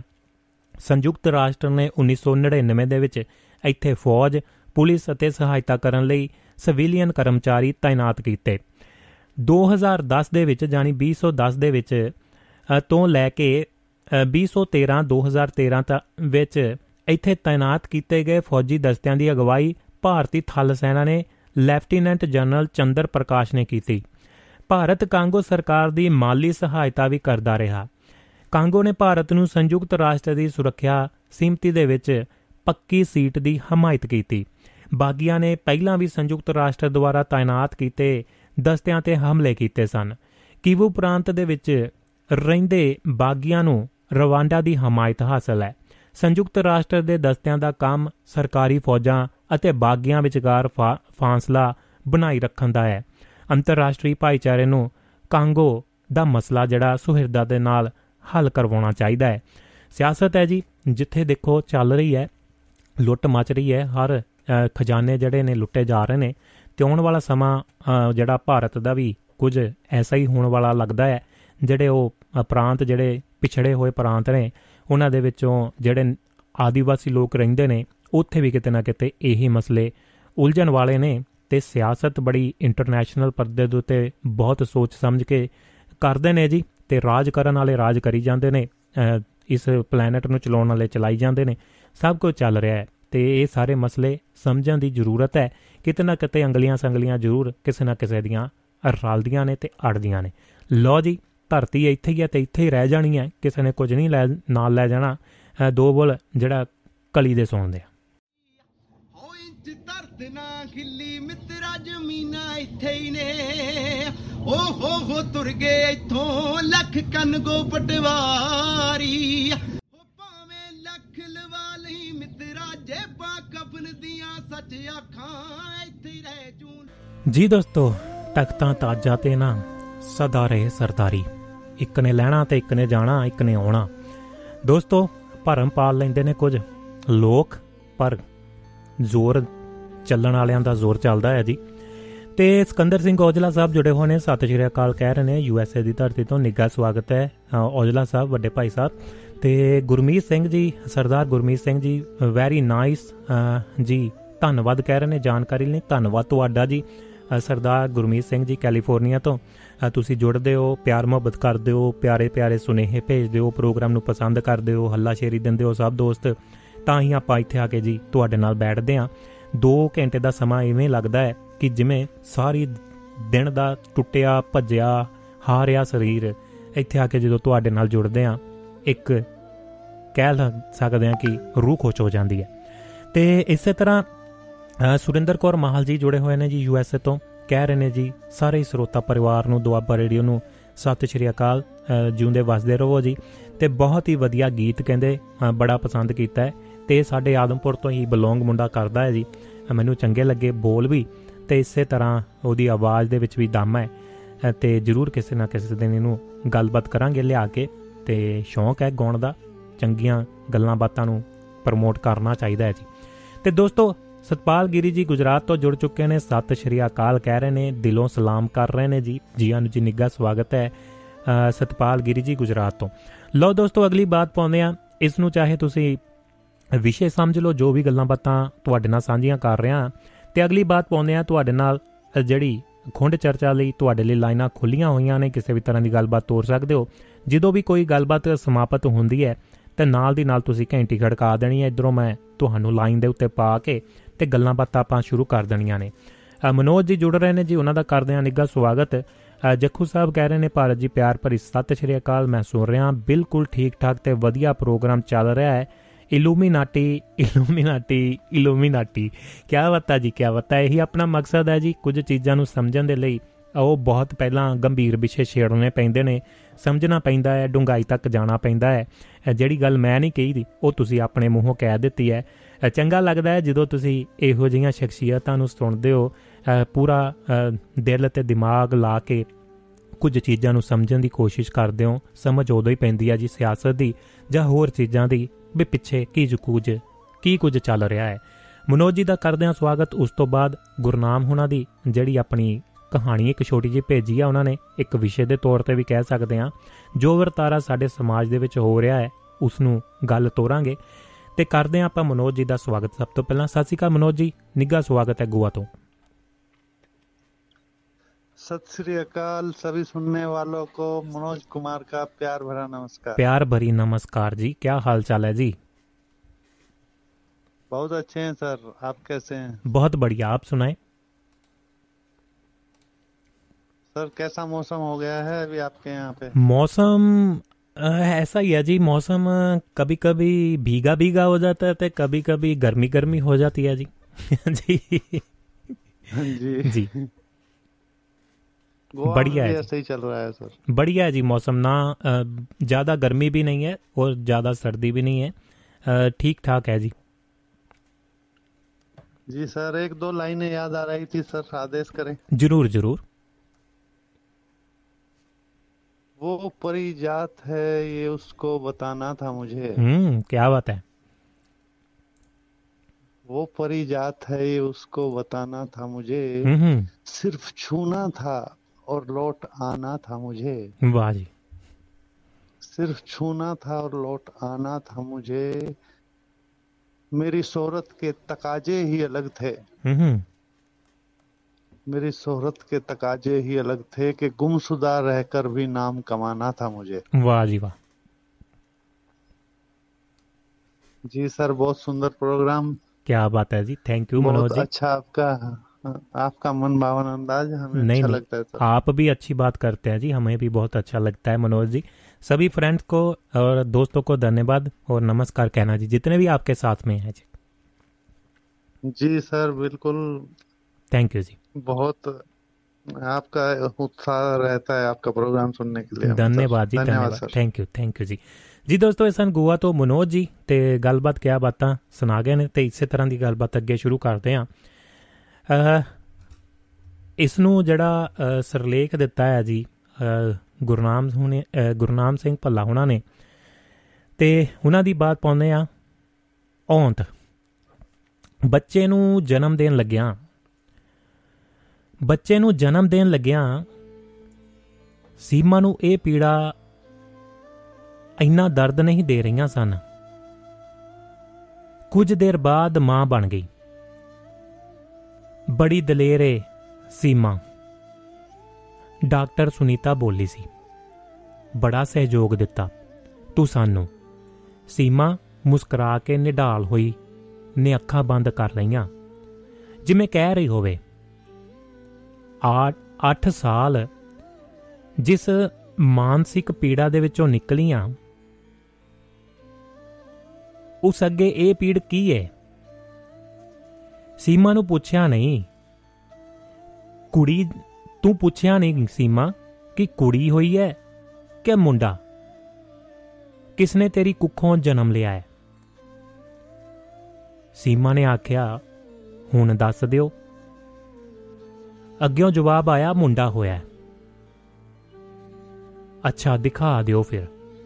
ਕੁਝ ਦੇਰ ਰੁਕ ਜਾ, ਫਿਰ ਦਿਖਾਉਂਦੇ ਆ, ਕਹਿੰਦੇ। ਬਾਹਰ ਉਡੀਕ ਰਹੇ ਪਰਿਵਾਰ ਦੇ ਮੈਂਬਰਾਂ ਨੂੰ ਜਦ ਡਾਕਟਰ ਨੇ ਆ ਖੁਸ਼ਖਬਰੀ ਸੁਣਾਈ, ਤਾਂ ਸੀਮਾ ਦੀ ਸੱਸ ਰਤਨੋਂ ਬੋਲੀ, ਸ਼ੁਕਰ ਹੈ ਪਰਮਾਤਮਾ ਦਾ। 9 ਸਾਲਾਂ ਬਾਅਦ ਬੱਚੇ ਦਾ ਮੂੰਹ ਦਿਖਾਇਆ ਹੈ। ਉਹ ਵੀ ਕਿਤੇ ਪੱਥਰ ਨਹੀਂ ਜੰਮ ਸੁੱਟਿਆ। ਸ਼ੁਕਰ ਹੈ ਮੇਰੀ ਵੀ ਵੇਲ ਵਧੀ, ਹਰੀ ਹੋਈ। ਮੈਂ ਕਿਹਾ, ਬੱਚਾ ਠੀਕ ਹੈ? ਪਹਿਲਾ ਮੂੰਹ ਮੈਂ ਦੇਖੂੰਗੀ। ਉਹ ਇੱਕੋ ਸਾਹੇ ਸਾਰਾ ਕੁਝ ਬੋਲ ਗਈ। ਹਾਂਜੀ ਮਾਤਾ ਜੀ, ਬੱਚਾ ਵੀ ਠੀਕ ਹੈ ਤੇ ਜੱਚਾ ਵੀ ਠੀਕ ਹੈ। ਕੋਈ ਨਹੀਂ, ਸਾਰੇ ਇਕੱਠੇ ਦੇਖ ਲੈ। ਹੁਣ ਥੋੜੀ ਦੇਰ ਨੂੰ ਉਹਨੂੰ ਬਾਹਰ ਕਮਰੇ ਦੇ ਵਿੱਚ ਸ਼ਿਫਟ ਕਰ ਦਈਏ। ਪਹਿਲਾਂ ਫਿਰ ਸਾਰੇ ਮਿਲ ਲਿਓ। ਸੁਨੀਤਾ ਨੂੰ ਉਸ ਦੀਆਂ ਗੱਲਾਂ ਤੋਂ ਖਿਜ ਆਈ ਸੀ। ਉਹਨੇ ਵੀ ਖਿਜ ਕੇ ਵੀ ਖਿਜ ਕੇ ਹੀ ਜਵਾਬ ਦਿੱਤਾ। ਸੀਮਾ ਹੁਣ ਕਮਰੇ ਦੇ ਵਿੱਚ ਆ ਗਈ। ਬੱਚਾ ਉਸ ਦੇ ਕੋਲ ਲੇਟਿਆ ਹੋਇਆ ਸੀ। ਦੂਜੀ ਬਾਹ ਤੇ ਕਮਜ਼ੋਰੀ ਕਾਰਨ ਗਲੂਕੋਜ਼ ਲੱਗਿਆ ਹੋਇਆ ਸੀ। ਇੰਨੀ ਦੇਰ ਨੂੰ ਉਸ ਦੇ ਭਰਾ ਭਰਜਾਈ ਤੇ ਮਾਂ ਵੀ ਆ ਗਏ। ਉਸ ਦਾ ਘਰਵਾਲਾ ਦੀਪਕ ਵੀ ਕੋਲ ਖੜਾ ਹੋ ਗਿਆ। ਸੀਮਾ ਦੀ ਮਾਂ ਨੇ ਭਰਾ ਭਰਾ ਨੂੰ ਇਸ਼ਾਰਾ ਕੀਤਾ। ਉਸਨੇ ਲੱਡੂਆਂ ਵਾਲਾ ਡੱਬਾ ਖੋਲ ਕੇ ਸਾਰਿਆਂ ਅੱਗੇ ਕਰ ਦਿੱਤਾ। ਸਭ ਤੋਂ ਪਹਿਲਾਂ ਉਸਨੇ ਕਿਹਾ, ਮਾਸੀ ਜੀ, ਮੂੰਹ ਮਿੱਠਾ ਕਰ ਲੋ ਦੱਸ ਸ਼ਾਂਤੀ। ਨਾਨੀ ਬਣੀ ਐ। ਇੰਨਾ ਇੰਨੇ ਸਾਲਾਂ ਦੇ ਬਾਅਦ। ਤੇ ਲੱਡੂ ਸਾਰੇ ਤੇਰੇ ਤੋਂ? ਕੋਈ ਬਰਫੀ ਬੁਰਫੀ ਲੈ ਕੇ ਆਓ। ਲੱਡੂਆਂ ਨਾਲ ਹੀ ਸਾਰ ਦੇਣਾ ਹੈ ਉਸ ਦਾ ਤੰਜ ਸੁਣ ਕੇ ਸੀਮਾ ਦੀ ਮਾਂ ਬੋਲੀ, ਭੈਣ ਜੀ, ਸ਼ਗਨਾ ਦੇ ਤਾਂ ਪਹਿਲਾਂ ਲੱਡੂ ਹੀ ਹੁੰਦੇ ਨੇ। ਬਰਫੀ ਵਾਲੀ ਕਿਹੜੀ ਗੱਲ ਹੈ ਬਰਫੀ ਦੇ ਨਾਲ ਰਜਾ ਦਿੰਦੇ ਆ। ਤੁਹਾਨੂੰ ਐਸੀ ਕਿਹੜੀ ਗੱਲ ਹੈ ਜਾ ਕਾਕਾ, ਬਰਫੀ ਵੀ ਲੈ ਕੇ ਆ। ਪਹਿਲਾਂ ਸ਼ਾਂਤੀ ਵੀ ਖਿਜ ਕੇ ਬੋਲੀ, ਕੋਈ ਨਾ ਕੋਈ ਨਾ ਭੈਣ ਜੀ, ਬਰਫੀ ਵੀ ਖਾ ਲਵਾਂਗੇ। ਮਸ਼ਕਰੀ ਕਰ ਚੁੱਪ ਹੋ ਗਈ। ਸੀਮਾ ਸਭ ਤਮਾਸ਼ਾ ਦੇਖ ਰਹੀ ਸੀ ਕਿ ਇਸ ਨੂੰ ਤਾਂ ਅਜੇ ਵੀ ਦੂਜੇ ਨੂੰ ਨੀਵਾ ਦਿਖਾਉਣ ਦੀ ਹੀ ਪਈ ਹੋਈ ਹੈ। ਪਰ ਨਾਲ ਹੀ ਉਸ ਨੂੰ ਆਪਣੇ ਘਰ ਵਾਲੇ ਤੇ ਗੁੱਸਾ ਆ ਰਿਹਾ ਸੀ। ਕਿ ਇਹ ਆਪਣੀ ਮਾਂ ਨੂੰ ਹੁਣ ਚੁੱਪ ਕਿਉਂ ਨਹੀਂ ਕਰਵਾ ਰਿਹਾ? ਫਿਰ ਉਸ ਨੂੰ ਕੁਝ ਯਾਦ ਆਇਆ। ਇਹਨੇ ਮਾਂ ਨੂੰ ਕੀ ਚੁੱਪ ਕਰਾਉਣਾ ਹੈ? ਇਹ ਤਾਂ ਮਗਰ ਲੱਗ ਕੇ ਮੈਨੂੰ ਉਸ ਪਖੰਡੀ ਸਾਧ ਕੋਲ ਰਾਤ ਛੱਡਣ ਨੂੰ ਮੰਨ ਗਿਆ ਸੀ। ਜਿਸ ਨੇ ਮੇਰੇ ਤੋਂ ਆਪਣੀ ਹਰ ਲੋੜ ਮਿਟਾਉਣ ਦੇ ਲਈ ਬਹਾਨਾ ਲਾਇਆ ਸੀ ਕਿ ਇੱਕ ਪੂਜਾ ਕਰਨੀ ਪੈਣੀ ਏ ਦੇਵੀ ਦੀ। ਉਸ ਦੀ ਵਿਧੀ ਅਨੁਸਾਰ ਮੈਂ ਤੇ ਤੁਹਾਡੀ ਨੂੰ ਇਕੱਲੇ ਹੋਵਾਂਗੇ। ਇਹ ਪੂਜਾ ਵੀ ਪੂਰਨ ਮਾਸ਼ੀ ਵਾਲੀ ਰਾਤ ਨੂੰ ਹੀ ਕਰਨੀ ਹੈ। ਉਹ ਤਾਂ ਮੈਂ ਉਸ ਦੀ ਅੱਖ ਸਮਝ ਗਈ ਸੀ ਬੇਸ਼ੱਕ ਬਾਅਦ ਦੇ ਵਿੱਚ ਮੈਨੂੰ ਸੱਸ ਕੋਲੋਂ ਆਪਣੀ ਗੁੱਤ ਵੀ ਪਟਵਾਉਣੀ ਪਈ ਤੇ ਢਿੱਡ ਦੇ ਵਿੱਚ ਝਾੜੂ ਤੋਂ ਲੱਤਾਂ ਵੀ ਖਾਣੀਆਂ ਪਈਆਂ। ਝੁੱਡੂ ਤੋਂ ਲੱਤਾਂ ਵੀ ਖਾਣੀਆਂ ਪਈਆਂ। ਆਪਣੇ ਪਤੀ ਕੋਲੋਂ ਜਾਣੀ, ਪਰ ਮੈਂ ਫਿਰ ਵੀ ਸਬਰ ਕਰ ਲਿਆ ਸੀ। ਆਪਣੀ ਪੱਤ ਬਚਾਈ ਹੋਰ ਪਤਾ ਨਹੀਂ ਕਿੰਨੇ ਪਖੰਡੀਆਂ ਸਾਧਾਂ ਦੀਆਂ ਚੌਂਕੀਆਂ ਇਹਨੇ ਮੇਰੇ ਤੋਂ ਪਰਵਾਈਆਂ ਪਰ ਇਹ ਇੱਕ ਵਾਰੀ ਵੀ ਮਾਂ ਅੱਗੇ ਨਹੀਂ ਬੋਲਿਆ ਸੀ। ਅੱਜ ਵੀ ਇਸ ਦੇ ਉਹੀ ਹਾਲਾਤ ਨੇ। ਅੱਜ ਮੁੰਡੇ ਨੂੰ ਚੋਲਾ ਚੋਲਾ ਪਵਾਇਆ ਜਾਣਾ ਤੇ ਸੀਮਾ ਨੂੰ ਚੌਂਕੇ ਚੜਾਇਆ ਜਾਣਾ। ਜਿਸ ਤਰ੍ਹਾਂ ਇਹ ਰੀਤ ਉਹਦੇ ਸਹੁਰਿਆਂ ਪਰਿਵਾਰ ਦੀ ਹੀ ਹੈ। ਸਭ ਕੁਝ ਠੀਕ ਠਾਕ ਹੋ ਗਿਆ। ਜਦੋਂ ਉਸ ਦੀ ਮਾਂ ਨੇ ਆਪਣੇ ਦੋਤੇ ਦੇ ਗਲ ਦੇ ਵਿੱਚ ਸੋਨੇ ਦੀ ਚੈਨੀ ਪਾਈ ਉਸ ਨੂੰ ਪਿਆਰ ਦਿੱਤਾ, ਇੱਕ ਲਿਫਾਫਾ ਸ਼ਗਨ ਵਾਲਾ ਸੀਮਾ ਦੀ ਝੋਲੀ 'ਚ ਰੱਖਿਆ। ਇੰਨੀ ਦੇਰ ਨੂੰ ਉਸ ਦੀ ਸੱਸ ਫਿਰ ਮੂੰਹ ਸਜਾ ਕੇ ਬੋਲੀ, ਬਸ, ਇੱਕ ਪਤਲੀ ਤਾਰ ਹੀ ਜੁੜੀ ਐ। ਦੋਤੇ ਨੂੰ ਕੋਈ ਕੱਪੜਾ ਲੀੜਾ ਵੀ ਤਾਂ ਲੈ ਕੇ ਆਉਣਾ ਸੀ? ਮੈਂ ਅੱਗੇ ਜਿਉਂਦੀ ਬੈਠੀ ਆ, ਸੁੱਖ ਦੇ ਨਾਲ ਸਾਈ ਮੇਰੇ, ਮੇਰਾ ਸਿਰ ਤੇ ਹੈ ਸਾਡੇ ਲਈ ਕਹਿ ਕੇ ਮੂੰਹ ਦੇ ਵਿੱਚ ਕੁਝ ਬੁੜਬੜਾਉਂਦੀ ਹੋਈ, ਉਹ ਬੋਲੀ ਗਈ। ਉੱਥੋਂ ਉੱਠ ਕੇ ਕਮਰੇ ਵੱਲ ਚਲੀ ਗਈ। ਸ਼ਾਂਤੀ ਉਦਾਸ ਜਿਹੀ ਹੋਏ ਨੇ, ਆਪਣੇ ਜਵਾਈ ਦੀਪਕ ਨੂੰ ਕਿਹਾ, ਪੁੱਤਰ, ਤੈਨੂੰ ਆਪਣੇ ਸਾਲੇ ਦਾ ਪਤਾ ਹੀ ਹੈ ਦਿਹਾੜੀ ਦੱਪਾ ਕਰਕੇ ਬੜੀ ਮੁਸ਼ਕਲ ਦੇ ਨਾਲ ਘਰ ਚਲਾਉਂਦਾ ਹੈ। ਉਸ ਦਾ ਆਪਣਾ ਵੀ ਪਰਿਵਾਰ ਹੈ। ਮੇਰਾ ਕਿਹੜਾ ਸਿਰ ਤੇ ਕੋਈ ਸਾਈਂ ਹੈ ਜਾਂ ਮੈਨੂੰ ਕਿਤੋਂ ਕੋਈ ਹੋਰ ਕਮਾਈ ਆਉਂਦੀ ਹੈ? ਫਿਰ ਵੀ ਮੇਰੇ ਤੋਂ ਜੋ ਸਰਿਆ ਉਹ ਮੈਂ ਵੱਧ ਤੋਂ ਵੱਧ ਕਰ ਰਹੀ ਹਾਂ। ਪਰ ਭੈਣ ਜੀ, ਪਤਾ ਨਹੀਂ ਕਿਉਂ ਮੂੰਹ ਸੁਜਾ ਕੇ ਅੰਦਰ ਚਲੇ ਗਏ ਨੇ। ਮਾਂ ਦੀ ਗੱਲ ਸੁਣ ਸੀਮਾ ਦੀਆਂ ਅੱਖਾਂ ਵੀ ਭਰ ਆਈਆਂ। ਉਹ ਉਸ ਸਮੇਂ ਤਾਂ ਕੁਝ ਨਾ ਬੋਲੀ। ਜਦ ਸ਼ਾਮ ਨੂੰ ਸਭ ਆਪਣੇ ਆਪਣੇ ਘਰਾਂ ਨੂੰ ਪਰਤ ਗਏ, ਜਦ ਸ਼ਾਮ ਨੂੰ ਸਭ ਆਪਣੇ ਆਪਣੇ ਘਰ, ਘਰਾਂ ਨੂੰ ਪਰਤ ਗਏ, ਤਾਂ ਰਾਤ ਦੀ ਰੋਟੀ ਖਵਾ ਕੇ ਉਹ ਆਪਣੇ ਕਮਰੇ ਦੇ ਵਿੱਚ ਆਈ। ਉਸਨੇ ਹਿਰਖ ਦੇ ਨਾਲ ਦੀਪਕ ਨੂੰ ਕਿਹਾ ਸੋਣਾ ਜੀ, ਬਹੁਤ ਹੋ ਗਿਆ ਹੁਣ। ਪਹਿਲਾਂ ਤਾਂ ਮੈਂ ਵੀ ਚੁੱਪ ਸੀ। ਕਦੀ ਮੈਨੂੰ ਬੰਜਰ ਕਹਿੰਦੀ ਸੀ, ਦੁਨੀਆ ਦਾ ਕੋਈ ਐਸਾ ਮਹਿਣਾ ਨਹੀਂ ਹੋਣਾ, ਜੋ ਤੁਹਾਡੀ ਮਾਂ ਨੇ ਮੈਨੂੰ ਨਾ ਮਾਰਿਆ ਹੋਵੇ। ਪਰ ਹੁਣ ਤਾਂ ਮੈਂ ਤੁਹਾਡੀ ਵੰਸ਼ ਵਧਾ ਦਿੱਤਾ ਹੈ। ਸੁੱਖ ਨਾਲ ਮੁੰਡਾ ਹੋਇਆ ਹੈ। ਐਨੇ ਦੇ ਵਿੱਚ ਤਾਂ ਹੁਣ ਮਾਤਾ ਨੂੰ ਖੁਸ਼ ਹੋ ਜਾਣਾ ਚਾਹੀਦਾ ਹੈ। ਮੇਰੇ ਪੇਕੇ ਜਿੱਦਾਂ ਕਰ ਸਕਦੇ ਸੀ, ਉਹਨਾਂ ਕੀਤਾ ਹੈ। ਉਹਨਾਂ ਦੇ, ਉਹਨਾਂ ਨੇ ਹੱਦ ਤੋਂ ਵੱਧ ਕੀਤਾ ਹੈ।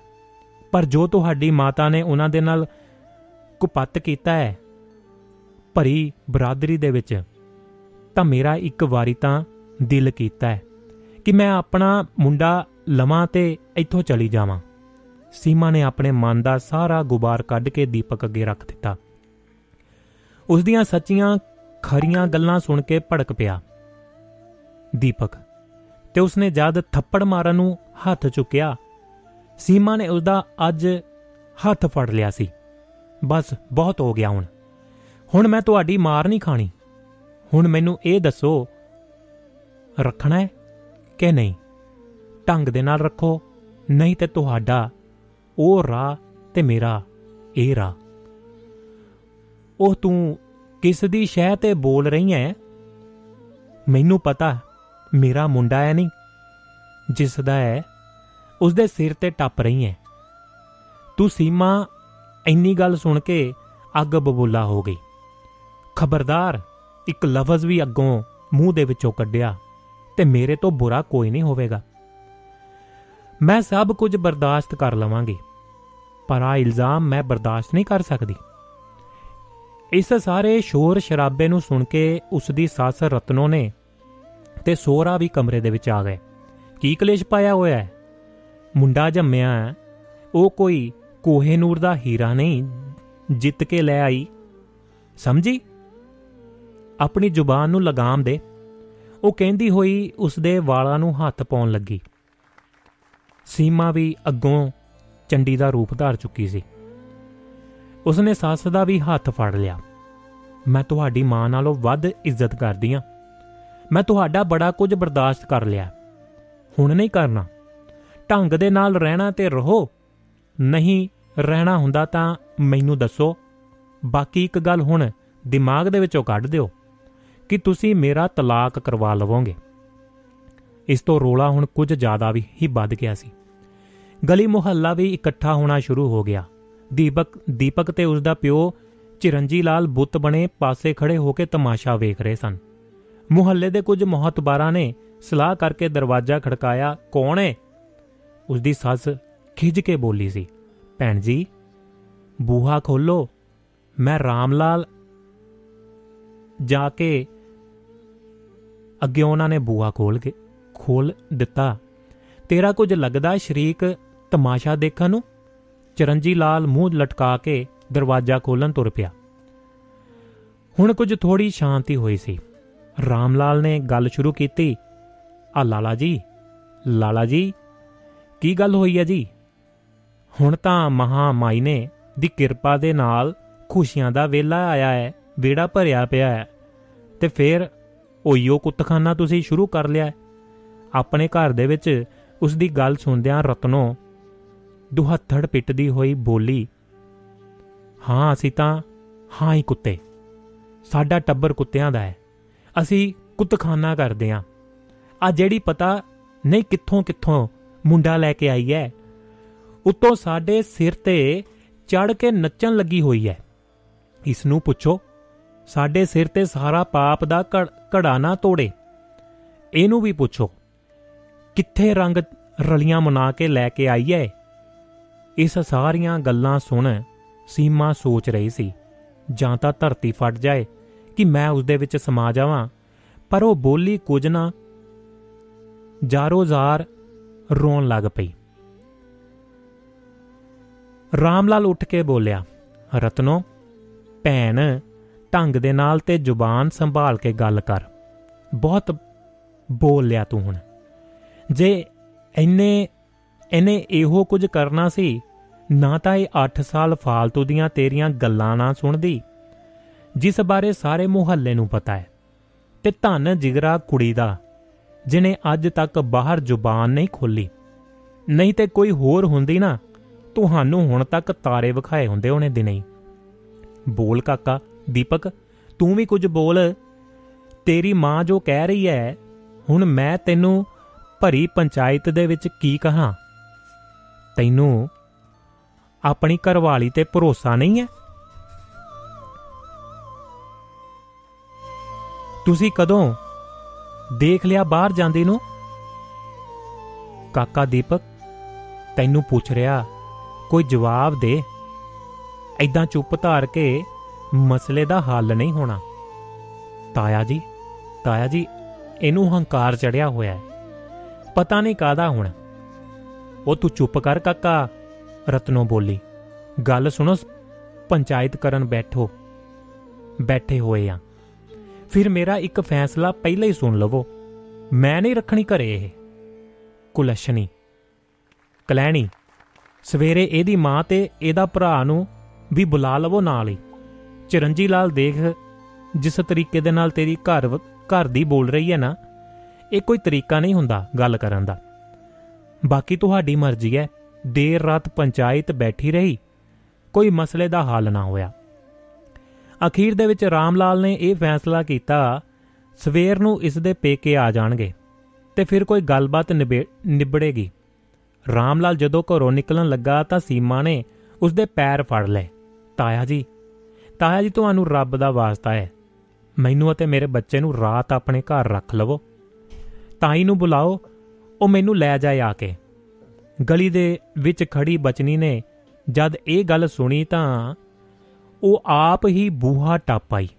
ਉਸਨੇ ਸੀਮਾ ਨੂੰ ਗਲ ਦੇ ਨਾਲ ਲਾ ਕੇ ਚੁੱਪ ਕਰਵਾਉਂਦਿਆਂ ਕਿਹਾ, ਨਾ ਮੇਰਾ ਪੁੱਤ, ਨਾ ਮੇਰੀ ਧੀ, ਚੁੱਪ ਕਰ।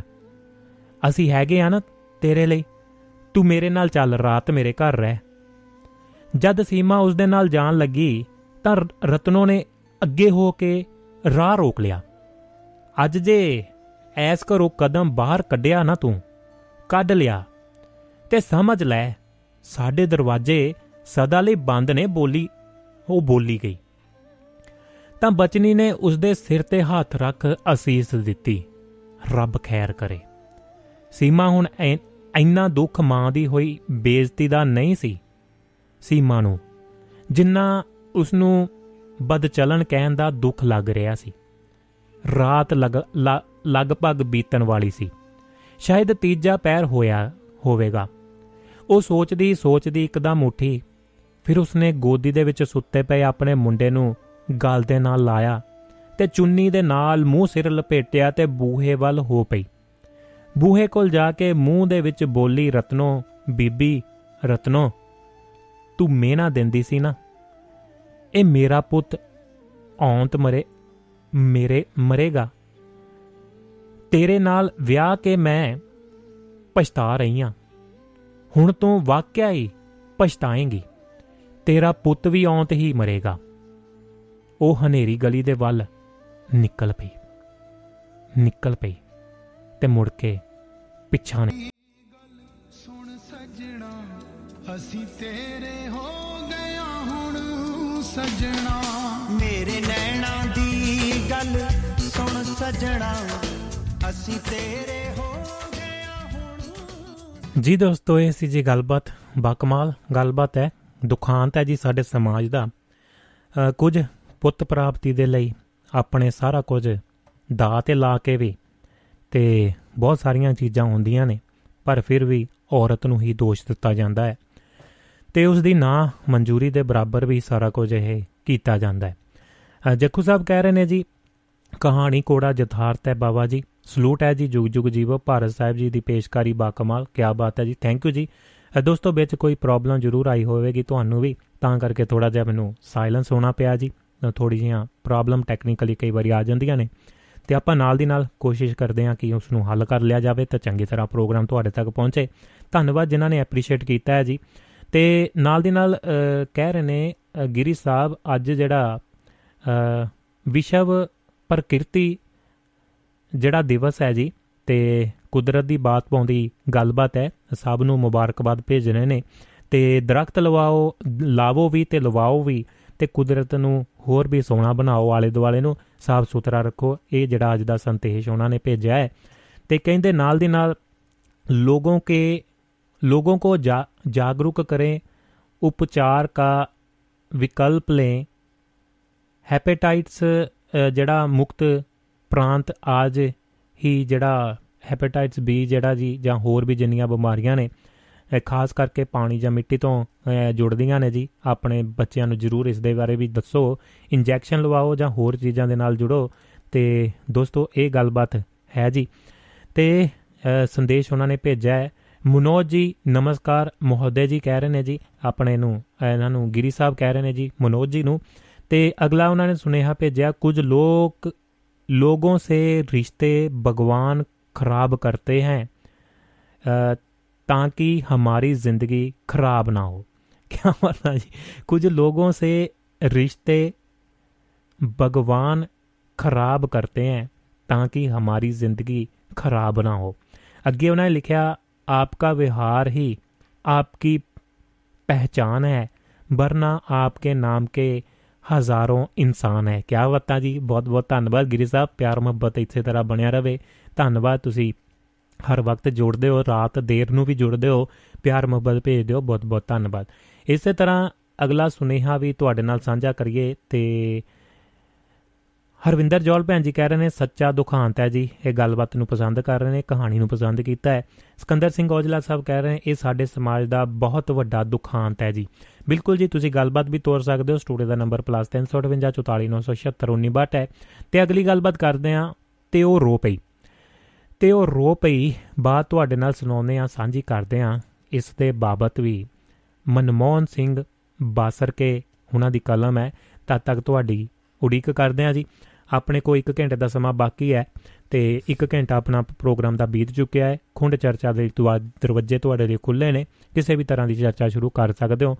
ਤੇ ਬਾਕਮਾਲ ਜਿਹੜੀ ਗੱਲਬਾਤ ਵੀ ਹੋਈ ਹੈ। ਤੇ ਇਸੇ ਤਰ੍ਹਾਂ ਗੱਲਬਾਤ ਤੋਰਾਂਗੇ ਆਪਾਂ ਅੱਗੇ। ਤੇ ਜੱਕੂ ਸਾਹਿਬ ਵੀ ਕਾਲ ਕਰ ਰਹੇ ਸਨ, ਉਹਨਾਂ ਨੂੰ ਵੀ ਜੋੜਾਂਗੇ। ਤੇ ਬਾਤ ਇਸ ਦੇ ਨਾਲ ਹੀ ਕੁਝ ਜੁੜੀਆਂ ਮਿਲਦੀਆਂ ਨੇ, ਅੱਗੇ ਤੋਰਦੇ ਆਂ। ਤੇ ਉਹ ਰੋ ਪਈ। ਮਨਮੋਕ ਮਨਮੋਹਨ ਸਿੰਘ ਬਾਸਰ ਕੇ ਹੁਣਾਂ ਦੀ ਕਲਮ ਹੈ ਜੀ।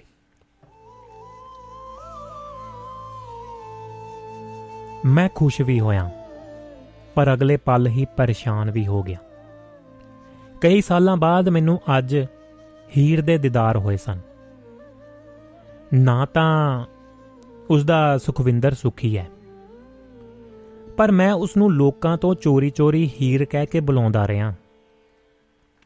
ਪਹਿਲਾਂ ਪਹਿਲਾਂ ਉਸ ਨੂੰ ਇਹ ਚੰਗਾ ਨਹੀਂ ਸੀ ਲੱਗਦਾ। ਸ਼ਾਇਦ ਉਸ ਨੂੰ ਜ਼ਮਾਨੇ ਤੋਂ ਡਰ ਲੱਗਦਾ ਸੀ। ਇਹ ਵੀ ਹੋ ਸਕਦਾ ਹੈ ਕਿ ਕਾਲਜ ਦੀਆਂ ਸਹੇਲੀਆਂ ਤੋਂ ਡਰਦੀ ਹੋਵੇ। ਇਹ ਵੀ ਡਰ ਹੋ ਸਕਦਾ ਹੈ ਕਿ ਮੁੰਡੇ ਕਿਤੇ ਮੇਰੀ ਛੇੜ ਹੀ ਹੀਰ ਹੀਰ ਦੀ ਨਾ ਪਾ ਦੇਣ। ਤੇ ਫਿਰ ਪਤਾ ਨਹੀਂ ਉਹਨੂੰ ਮੇਰੇ ਵੱਲੋਂ ਹੀਰ ਕਹਿਣਾ ਕਿਵੇਂ ਚੰਗਾ ਚੰਗਾ ਲੱਗਣ ਪਿਆ, ਲੱਗ ਪਿਆ। ਹੁਣ ਜਦੋਂ ਕਿਤੇ ਇਕੱਲੀ ਮਿਲਦੀ ਆ, ਤਾਂ ਨਾਲੇ ਮਿੰਨਾ ਮਿੰਨਾ ਮੁਸਕਰਾਉਂਦੀ ਜਾਂਦੀ ਹੈ ਤੇ ਨਾਲੇ ਕਹਿੰਦੀ ਹੈ ਆ ਗਿਆ ਰਾਂਝਾ। ਤੇ ਮੈਂ ਉਹਦੇ ਦਰਸ਼ਨ ਕਰਕੇ ਆਪਣੀਆਂ ਅੱਖਾਂ ਦੀ ਪਿਆਸ ਬੁਝਾ ਲੈਂਦੀ ਆ। ਉਹ ਜਾਣ ਲਈ ਕਾਲੀ ਪੈਂਦੀ, ਪਰ ਮੇਰਾ ਦਿਲ ਵਿਛੜਨ ਨੂੰ ਕਰਦਾ ਹੈ। ਉਹ ਸ਼ਾਇਦ ਆਪਣੇ ਪਰਿਵਾਰ ਦੇ ਵਿਚਾਰਾਂ ਤੋਂ ਜਾਣੂ ਸੀ। ਉਹ ਕਹਿੰਦੀ, ਰਾਂਝਿਆ, ਐਵੇਂ ਲੰਮੀਆਂ ਖਿਆਲ ਉਡਾਰੀਆਂ ਨਾ ਮਾਰ। ਤਾਂ ਧੀ ਦੋ ਰਾਂਝੇ ਨੂੰ ਸਿਆਲਾਂ ਦੀ ਹੀਰ ਮਿਲੀ ਸੀ ਤੇ ਨਾ ਹੀ ਮੇਰੇ ਵੱਲ ਇਸ਼ਾਰਾ ਕਰਕੇ ਕਹਿੰਦੀ, ਨਾ ਹੀ ਇਸ ਰਾਂਝੇ ਨੂੰ ਮਿਲਣੀ ਹੈ। ਮੈਂ ਉਸ ਦੀ ਗੱਲ ਨੂੰ ਗੰਭੀਰਤਾ ਦੇ ਨਾਲ ਨਾ ਗੋਲਿਆ। ਸਗੋਂ ਖੁਸ਼ ਹੋ ਕੇ ਕਿਹਾ, ਤੂੰ ਤਾਂ ਗੱਲਾਂ ਵੀ ਕਵਿਤਾ ਵਰਗੀਆਂ ਕਰਦੀ ਏ। ਉਹ ਇੱਕਦਮ ਉਦਾਸ ਹੋ ਗਈ। ਗੁਲਾਬ ਦੇ ਫੁੱਲ ਵਾਂਗ ਖਿੜਿਆ ਚਿਹਰਾ ਮੁਰਝਾ ਗਿਆ। ਸੂਹੇ ਗੁਲਾਬ ਦੀਆਂ ਪੱਤੀਆਂ ਵਰਗੇ ਬੁੱਲਾਂ ਤੇ ਜਿਵੇਂ ਸਿੱਕਰੀ ਜੰਮ ਗਈ ਹੋਵੇ। ਮੈਂ ਤੈਨੂੰ ਇਸ ਹਾਲਤ ਦੇ ਵਿੱਚ ਨਹੀਂ ਦੇਖ ਸਕਦਾ। ਮੈਨੂੰ ਦੱਸ ਗੱਲ ਕੀ ਹੈ ਗੱਲ ਪੁੱਛ ਕੇ ਲੈਣਾ ਕੀ ਹੈ ਤੂੰ? ਹੀਰ ਹੁਣ ਰਾਂਝੇ ਦੀ ਨਹੀਂ। ਤੇ ਉਸ ਮੂੰਹ ਪੁਆ ਕੇ ਅੱਖਾਂ ਦੇ ਵਿੱਚ ਆਏ ਗਲੇਡੂਆਂ ਨੂੰ ਮੈਥੋਂ ਚੋਰੀ ਪੁੰਝਣ ਦਾ ਯਤਨ ਕੀਤਾ। ਗਲੇਡੂ ਦੇਸੀ ਭਾਸ਼ਾ ਹੰਝੂਆਂ ਨੂੰ ਕਹਿੰਦੇ ਨੇ ਜੀ। ਤੇ ਮੇਰੇ ਤੋਂ ਉਸ ਦੀ ਇਹ ਹਾਲਤ ਦੇਖੀ ਨਹੀਂ ਗਈ। ਮੈਂ ਵੀ ਘੋਰ ਉਦਾਸ ਹੋ ਗਿਆ। ਮਾਂ-ਬਾਪ ਨੇ ਮੇਰੀ ਮੰਗਣੀ ਵਿਦੇਸ਼ੀ ਮੁੰਡੇ ਦੇ ਨਾਲ ਕਰ ਦਿੱਤੀ। ਮੈਂ ਬਥੇਰੇ ਮਾਂ ਦੇ ਹਾੜੇ ਕੱਢੇ ਬਈ। ਜਦੋਂ ਮੈਂ ਉਸ ਨੂੰ ਜਾਣਦੀ ਬੁੱਝਦੀ ਨਹੀਂ, ਤਾਂ ਮੈਂ ਕਿਵੇਂ ਉਹਦੇ ਲੜ ਲੱਗ ਜਾਵਾਂ? ਮਾਂ ਮੇਰੀਏ, ਮੇਰੇ ਨਾਲ ਗੱਲ ਤਾਂ ਕਰ ਲੈਂਦੀ। ਇਹ ਕੁਝ ਕਰਨ ਤੋਂ ਪਹਿਲਾਂ ਮੈਂ ਮੱਝ ਗਾਂ ਤਾਂ ਨਹੀਂ ਆ ਨਾ, ਕਿ ਰੱਸਾ ਜਿਸ ਹੱਥ ਮਰਜ਼ੀ ਫੜਾ ਦਿਓ। ਧੀਏ, ਨਾ ਕੁਝ ਮੇਰੇ ਵਾਸੇ ਨਾ ਤੇਰੇ। ਪਿਓ ਤੇ ਭਰਾ ਦਾ ਸੁਭਾਅ ਤੈਥੋਂ ਲੁਕਿਆ ਨਹੀਂ ਹੈ ਉਹਨਾਂ ਇੱਕੋ ਰਟ ਲਾਈਏ ਕਿ ਮੁੰਡਾ ਵਿਦੇਸ਼ੀ ਏ, ਵਿਦੇਸ਼ੀ। ਬਾਹਰੋਂ ਆਇਆ, ਫਿਰ ਇਹੋ ਜਿਹਾ ਮੁੰਡਾ ਨਹੀਂ ਮਿਲਣਾ, ਭਾਲਿਆ ਬਣੀ ਮੈਂ ਕਿਹਾ ਵੀ, ਬੀਏ ਦਾ ਆਖਰੀ ਸਾਲ ਹੈ ਮੁਕੰਮਲ ਹੋ ਲੈਣ ਦਿਓ। ਪਰ ਨਹੀਂ ਮੰਨੇ, ਕਹਿੰਦੇ, ਉਹੀ ਹੋਊ ਜੋ ਅਸੀਂ ਕਹਾਂਗੇ। ਇਹਨੇ ਕਿਹੜਾ ਪੜ੍ਹ ਕੇ ਨੌਕਰੀ ਕਰਨੀ ਹੈ ਬਾਹਰ ਜਾ ਕੇ ਆਪ ਸੈੱਟ ਹੋਵੇ ਤੇ ਮਗਰੋਂ ਛੋਟੇ ਭਰਾ ਨੂੰ ਸੱਦ ਲਵੇ। ਕੁੱਲ ਸੋਰ ਜੂ, ਕੁੱਲ ਸਾਰੀ ਸਵਰ ਜੂ। ਜਾਨੀ ਕਿ ਪੀੜੀ ਜਾਂ ਸਾਡੀਆਂ ਪੀੜੀਆਂ ਗਰੀਬੀ ਚੋਂ ਨਿਕਲਣਗੀਆਂ। ਮਾਂ ਕਹਿੰਦੀ, ਧੀਏ, ਮੈਂ ਤਾਂ ਇਹ ਵੀ ਕਿਹਾ ਸੀ, ਚੰਗੀ ਤਰ੍ਹਾਂ ਪਤਾ ਕਰ ਲੋ ਧੋਖਾ ਧੜੀ ਬਥੇਰੀ ਹੋ ਰਹੀ ਹੈ, ਪਰ ਮੇਰੀ ਕੋਈ ਸੁਣੇ ਤਾਂ ਹੀ ਆ ਨਾ। ਸਭ ਆਪਣੀ ਮਨਮਰਜ਼ੀ ਕਰਦੇ ਨੇ। ਅਖਬਾਰ ਪੜ੍ਹ ਰਿਸ਼ਤਾ ਕਰ ਲੈਣਾ ਤਾਂ ਕੋਈ ਅਕਲਮੰਦੀ ਨਹੀਂ ਹੈ। ਨਾ ਕਿਸੇ ਰਿਸ਼ਤੇਦਾਰ ਦਾ ਪਤਾ ਹੈ, ਨਾ ਇਹਦੇ ਪਿਛੋਕੜ ਦਾ ਪਤਾ। ਭਰਾ ਤੇਰਾ ਕਹਿੰਦਾ, ਮਾਂ, ਅਸੀਂ ਨਿਆਣੇ ਆ। ਵੇਖ ਵਿਚਾਰ ਕੇ ਵੀ, ਵਿਚਾਰ ਕੇ ਹੀ ਫੈਸਲਾ ਲਿਆ ਹੈ। ਸਵੇਰ ਤੋਂ ਇਹਦਾ ਕਾਲਜ ਜਾਣਾ ਬੰਦ ਹੁਣ। ਘਰੇ ਬੈਠੇ। ਇਹ ਸਵੇਰੇ ਗੱਲਾਂ ਹੋਈਆਂ ਤੇ ਬਾਅਦ ਦੁਪਹਿਰ ਵੇਖਣ ਆ ਗਏ ਉਹ, ਮੁੰਡੇ ਵਾਲੇ। ਉਮਰ ਦਾ ਵੀ ਵੱਡਾ ਤੇ ਵਿਆਹ ਵੀ ਅੰਬ ਵਾਲਾ ਕਿੱਲਾ ਵੇਚ ਕੇ ਕਰਨਾ ਹੈ ਉਹਨਾਂ ਦੀ ਕੀ ਵੇਲਨੇ ਦੇ ਵਿੱਚ ਬਾਹ ਆਈ ਹੈ ਨਾਲੇ ਆਪ ਤੰਗ ਹੋਣਗੇ, ਨਾਲੇ ਤੈਨੂੰ ਕਰਨਗੇ ਤੰਗ। ਹੀਰੇ, ਜੇ ਤੇਰੇ ਦੇ ਤੇਰੇ ਵਿੱਚ ਹਿੰਮਤ ਹੋਵੇ ਨਾ, ਤਾਂ ਮੈਂ ਕੋਰਟ ਮੈਰਿਜ ਕਰਵਾਉਣ ਲਈ ਤਿਆਰ ਆ। ਮੈਂ ਉਹਦੇ ਮੋਢੇ ਤੇ ਹੱਥ ਰੱਖ ਕੇ ਕਿਹਾ। ਪ੍ਰੇਮ ਵਿਆਹ ਵਿੱਚ ਜੋ ਸਭ ਤੋਂ ਵੱਡੀ ਰੁਕਾਵਟ ਹੁੰਦੀ ਹੈ ਇੱਕ ਜਾਤ ਬਰਾਦਰੀ ਦਾ ਨਾ ਹੋਣਾ। ਆਪਾਂ ਤਾਂ ਦੋਵੇਂ ਜ਼ਿਮੀਂਦਾਰਾਂ ਮੇਰੇ ਵਿੱਚ ਹਿੰਮਤ ਤਾਂ ਹੈ, ਪਰ ਮੈਨੂੰ ਬਾਪ ਦੀ ਚਿੱਟੀ ਪੱਗ ਦਾ ਵੀ ਖਿਆਲ ਹੈ। ਮੈਂ ਬਾਪ ਦੀ ਪੱਗ ਨੂੰ ਦਾਗ ਨਹੀਂ ਲਾਵਾਂਗੀ। ਤੂੰ ਮੈਨੂੰ ਭੁੱਲ ਜਾ। ਛੱਡ ਦੇ। ਕੱਲ ਤੋਂ ਮੇਰਾ ਕਾਲਜ ਆਉਣਾ ਵੀ ਬੰਦ ਹੈ। ਉਹਨੇ ਮੇਰੇ ਵੱਲ ਤਰਸਦੀਆਂ ਜਈਆਂ ਨਜ਼ਰਾਂ ਦੇ ਨਾਲ ਇੱਕ ਵਾਰੀ ਨੀਜ ਦੇ ਨੀਜ ਲਾ ਕੇ ਵੇਖਿਆ ਤੇ ਤੁਰ ਗਈ। ਤੁਰੀ ਜਾਂਦੀ ਨੇ ਪਿੱਛਾ, ਭੌਂ ਕੇ ਇੱਕ ਵਾਰ, ਫਿਰ ਦੇਖਿਆ ਤੇ ਬੋਲੀ, ਰੂਹ ਤੇਰੇ ਕੋਲ ਛੱਡ ਚੱਲੀਆਂ। ਕਲਬੂਤ ਵਿਦੇਸ਼ੀ ਪਾਸ ਹੋਵੇਗਾ। ਤੇ ਮੈਂ ਕੋਈ ਮੋੜਵਾ ਜਵਾਬ ਨਹੀਂ ਦੇ ਸਕਿਆ। ਬੀਏ ਕਰਨ ਉਪਰੰਤ ਮੈਨੂੰ ਗ੍ਰਾਮ ਸੇਵਕ ਵਜੋਂ ਨੌਕਰੀ ਮਿਲ ਗਈ। ਜੋ ਚੀਜ਼ ਮਿਲਣੀ ਨਹੀਂ ਉਸ ਦੇ ਪਿੱਛੇ ਦੌੜਨ ਦਾ ਕੋਈ ਫਾਇਦਾ ਨਹੀਂ। ਇਹ ਗੱਲ ਪੰਜਾਬੀ ਦੇ ਪ੍ਰੋਫੈਸਰ ਭਾਟੀਆ ਨੇ ਪਤਾ ਨਹੀਂ ਕਿਸ ਸੰਦਰਭ ਦੇ ਵਿੱਚ ਕਹੀ ਸੀ। ਪਰ ਮੈਨੂੰ ਹੁਣ ਮਹਿਸੂਸ ਹੋਇਆ। ਸ਼ਾਇਦ ਉਹਨਾਂ ਇਹ ਗੱਲ ਮੈਨੂੰ ਸਮਝਾਉਣ ਲਈ ਹੀ ਕੀਤੀ ਹੋਵੇ। ਤੇ ਮੈਂ ਇਹ ਗੱਲ ਪੱਲੇ ਬੰਨ ਲਈ। ਮੈਂ ਉਹਨੂੰ ਭੁੱਲ ਜਾਣਾ ਹੀ ਬਿਹਤਰ ਸਮਝਿਆ। ਮੇਰਾ ਵਿਆਹ ਹੋ ਗਿਆ। ਮੈਂ ਆਪਣੀ ਗ੍ਰਹਿਸਤੀ ਗੱਡੀ ਲੈ ਤੁਰਿਆ। ਮੇਰੇ ਦੋ ਬੱਚੇ ਵੀ ਹਨ। ਅਚਾਨਕ ਇੱਕ ਵਿਆਹ ਦੇ ਵਿੱਚ ਜਦ ਮੈਂ ਉਸ ਨੂੰ ਵੇਖਿਆ ਤਾਂ ਮੇਰੇ ਮੂੰਹੋਂ ਆਪ ਮੁਹਾਰੇ ਨਿਕਲਿਆ, ਹੀਰ। ਪਹਿਲਾਂ ਤਾਂ ਮੇਰੀ ਖੁਸ਼ੀ ਦੀ ਕੋਈ ਹੱਦ ਨਾ ਰਹੀ, ਪਰ ਜਦੋਂ ਮੈਂ ਉਸ ਦੇ ਮੁਰਝਾਏ ਚਿਹਰੇ ਵੱਲ ਵੇਖਿਆ ਤਾਂ ਪਰੇਸ਼ਾਨ ਹੋ ਗਿਆ। ਉਸ ਦੇ ਨਾਲ 9-10 ਸਾਲ ਦਾ ਬੇਟਾ ਵੀ ਸੀ। ਜਦੋਂ ਸਾਡੀ ਅੱਖ ਮਿਲੀ ਤਾਂ ਉਹ ਮੇਰੇ ਵੱਲ ਇਸ ਤਰ੍ਹਾਂ ਖਿੱਚੀ ਆਈ, ਜਿਵੇਂ ਲੋਹੇ ਨੂੰ ਚੁੰਬਕ ਖਿੱਚਦੀ ਹੈ। ਮੇਰੇ ਨਾਲ ਮੇਰੀ ਪਤਨੀ ਵੀ ਸੀ। ਉਸਨੇ ਸਤਿ ਸ਼੍ਰੀ ਅਕਾਲ ਆਨ ਬੁਲਾਈ। ਮੈਂ ਆਪਣੀ ਪਤਨੀ ਸੁਰਿੰਦਰ ਦੇ ਨਾਲ ਤੁਅਰਫ ਕਰਾਇਆ ਉਸ ਨੂੰ ਮਿਲਾਇਆ। ਅਸੀਂ ਕਾਲਜ ਦੇ ਜਮਾਤੀ ਆ। ਉਹ ਮੇਰੀ ਪਤਨੀ ਨੂੰ ਬੜੇ ਬੜੇ ਤਪਾਕ ਦੇ ਨਾਲ ਮਿਲੀ। ਉਹ ਸਾਨੂੰ ਪੈਲਸ ਦੇ ਵਿੱਚ ਬਣੇ ਪਾਰਕ ਦੇ ਵਿੱਚ ਇਹ ਕਹਿ ਕੇ ਗਈ ਕਿ ਬੈਠ ਕੇ ਕਰਦੇ ਆਂ ਗੱਲਾਂ। ਮੈਂ ਗੱਲ ਦੀ ਸ਼ੁਰੂਆਤ ਕਰਦਿਆਂ ਕਿਹਾ, ਸੁਖੀ ਕਿਵੇਂ ਗੁਜ਼ਰ ਰਹੀ ਹੈ ਤੇਰੀ ਜ਼ਿੰਦਗੀ? ਭਾਵੇਂ ਉਹਦਾ ਚਿਹਰਾ ਮੈਨੂੰ ਸਭ ਕੁਝ ਦੱਸ ਰਿਹਾ ਸੀ। ਕਾਨੂੰ ਫੋੜੇ ਨੂੰ ਛੇੜਦਾ ਜੇ? ਕਿਉਂ ਛਿੱਲਦਾ ਹੈ ਉਹ ਨਾਲ ਹੀ ਫਿਸ ਪਈ। ਮੇਰੀ ਪਤਨੀ ਨੂੰ ਉਹਦੇ ਨਾਲ ਹਮਦਰਦੀ ਜਾਗੀ। ਨਾ ਪੈਣ ਮੇਰੀਏ ਨਾ ਨਾ ਨਾ ਨਾ, ਇਹ ਕੰਮ ਨਹੀਂ ਕਰਨਾ। ਰੋਣਾ ਕਿਸੇ ਮਸਲੇ ਤੇ, ਰੋਣਾ ਤਾਂ ਕਿਸੇ ਦੇ ਮਸਲੇ ਦਾ ਹੱਲ ਨਹੀਂ ਨਾ ਹੁੰਦਾ। ਤੂੰ ਗੱਲ ਦੱਸ ਕੀ ਹੈ ਹੋ ਸਕਦਾ ਅਸੀਂ ਤੇਰੇ ਕਿਸੇ ਕੰਮ ਆ ਸਕੀਏ। ਮੇਰੀ ਪਤਨੀ ਨੇ ਦਿਲਾਸਾ ਦਿੱਤਾ। ਇਹ ਤਾਂ ਤੁਸੀਂ ਜਾਣਦੇ ਹੀ ਹੋ ਕਿ ਮੇਰੀ ਸ਼ਾਦੀ, ਮੇਰਾ ਵਿਆਹ ਵਿਦੇਸ਼ੀ ਮੁੰਡੇ ਦੇ ਨਾਲ ਹੋ ਗਿਆ ਸੀ। ਹਾਂ, ਮੈਂ ਹੁੰਗਾਰਾ ਭਰਿਆ। ਮੇਰੇ ਨਾਂ ਚਾਹੁੰਦਿਆਂ ਵੀ ਮਾਂ-ਬਾਪ ਨੇ ਕਿੱਲਾ ਜ਼ਮੀਨ ਦਾ ਵੇਚ ਕੇ ਛੋਟੇ ਭਰਾ ਨੂੰ ਬਾਹਰ ਭੇਜਣ ਦੇ ਲਾਲਚ ਦੇ ਵਿੱਚ ਮੇਰਾ ਵਿਆਹ ਕਰ ਦਿੱਤਾ। ਉਹ 2 ਮਹੀਨੇ ਮੇਰੇ ਬ- ਬਦਨ ਨੂੰ ਚੜੂੰਦ ਨੋਚ-ਨੋਚ ਖਾਂਦਾ ਰਿਹਾ। ਜਿਵੇਂ ਉਹ- ਜਿਵੇਂ ਮੈਂ ਉਸ ਦੀ ਪਤਨੀ ਨਹੀਂ, ਸਗੋਂ ਕੋਈ ਹੰਡਾਉਣ ਵਾਲੀ ਵਸਤੂ ਹੋਵਾਂ। ਉਹ ਮौज ਮਸਤੀ ਕਰਦਾ।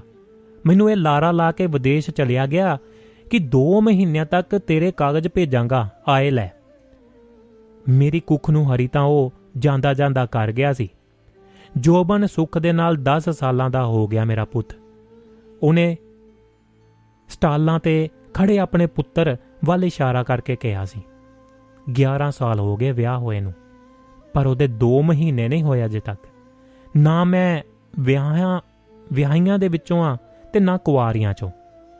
ਪਹਿਲਾਂ ਤਾਂ ਕੁਝ ਅਰਸਾ ਪੈਸੇ ਵੀ ਗੁਜ਼ਾਰੇ ਜੋਗੇ ਭੇਜਦਾ ਰਿਹਾ। ਫੋਨ ਤੇ ਵੀ ਗੱਲਬਾਤ ਹੁੰਦੀ ਜਾਂਦੀ ਰਹਿੰਦੀ। ਫਿਰ ਉਹ ਵੀ ਬੰਦ ਹੋ ਗਈ। ਜਦੋਂ ਮੈਨੂੰ ਦਾਲ ਦੇ ਵਿੱਚ ਕੁਝ ਕਾਲਾ ਜਾਪਿਆ ਤਾਂ ਪੁੱਛ ਪੜਤਾਲ ਕੀਤੀ। ਪਤਾ ਲੱਗਾ ਕਿ ਉਹ ਤਾਂ ਉਧਰ ਪਹਿਲਾਂ ਹੀ ਵਿਆਹਿਆ ਹੋਇਆ ਸੀ। ਹੁਣ ਪੇਕਿਆਂ ਦੇ ਬੈਠੀਆਂ ਮੈਂ। ਹੁਣ ਤਾਂ ਜੋਬਨ ਲਈ ਹੀ ਦਿਨ ਕੱਟ ਰਹੀਆਂ, ਕੱਟੀ ਕਰ ਰਹੀਆਂ।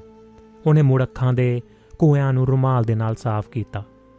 ਮੈਂ ਤਾਂ ਮਾਂ-ਬਾਪ ਨੂੰ ਪਹਿਲਾਂ ਵੀ ਕਿਹਾ ਸੀ ਕਿ ਤੈਨੂੰ ਪਤਾ ਨਹੀਂ ਕਿਉਂ ਇੰਜ ਪ੍ਰਤੀਤ ਹੁੰਦਾ ਹੈ ਕਿ ਇਹਨੇ ਮੈਨੂੰ ਬਾਹਰ ਲੈ ਕੇ ਨਹੀਂ ਜਾਣਾ।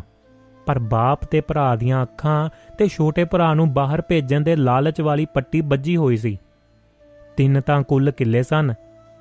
ਜ਼ਮੀਨ ਦੇ। ਉਹਨਾਂ ਦੇ ਵਿੱਚੋਂ ਇੱਕ ਵਿਕ- ਵਿਕਿਆ ਵੀ ਤੇ ਹੱਥ ਵੀ ਕੁਝ ਨਾ ਆਇਆ। ਉਹ ਪਲਕੂ ਚੁੱਪ ਰਹੀ ਤੇ ਫਿਰ ਬੋਲੀ, ਇੱਕ ਪਲ ਚੁੱਪ ਰਹੀ। ਮੈਂ ਤਾਂ ਆਪਣੇ ਦੁੱਖ ਲੈ ਕੇ ਬੈਠ ਗਈ। ਤੁਸੀਂ ਸੁਣਾਓ, ਤੁਹਾਡਾ ਕੀ ਹਾਲ ਚਾਲ ਹੈ? ਉਹ ਮੈਨੂੰ ਮੁਖਾਤਿਬ ਹੋਈ ਸੀ। ਸਾਡੀ ਸੋਹਣੀ ਨਿਭ ਰਹੀ ਹੈ। ਐਸਸੀਪੀਓ ਵਜੋਂ ਤਰੱਕੀ ਹੋਣ ਵਾਲੀ ਹੈ। ਵਾਵਾ ਦਿਨ ਗੁਜ਼ਰ ਰਹੇ ਨੇ। ਇੱਕ ਕਾਕਾ, ਇੱਕ ਗੁੱਡੀ। ਉਹ ਮੇਰੀ ਸੁਣ ਕੇ ਉੱਠ ਖੜੀ ਹੋਈ। ਜਿਵੇਂ ਉਹ ਮੇਰੀ ਜ਼ਿੰਦਗੀ ਤੋਂ ਸੰਤੁਸ਼ਟ ਹੋਵੇ। ਚਲੋ, ਰੋਟੀ ਲੱਗ ਗਈ ਹੈ। ਉਹਨੇ ਰੋਟੀ ਖਾਣ ਦਾ ਇਸ਼ਾਰਾ ਕੀਤਾ। ਮੈਂ ਉਹਦੀ ਜ਼ਿੰਦਗੀ ਬਾਰੇ ਜਾਣ ਕੇ ਦਿਲੋਂ ਦੁਖੀ ਤਾਂ ਹੋਇਆ।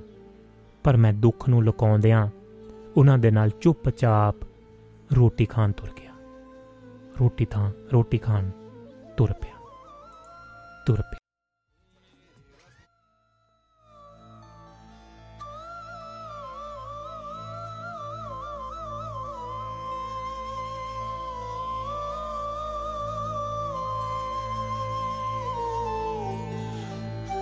ਤੇਰੀ ਚੁੱਲ੍ਹੇ 'ਚ ਪੈ ਗਈ ਮੇਰਾ ਪਤਾ ਤੇਰੀ ਸਹੇਲੀ ਨੂੰ ਪਤਾ ਏ ਤੂੰ ਤਾਂ ਕਮਲੀਏ ਨਹੀਂ ਜੱਕਦੀ ਹੀ ਰਹਿ ਗਈ।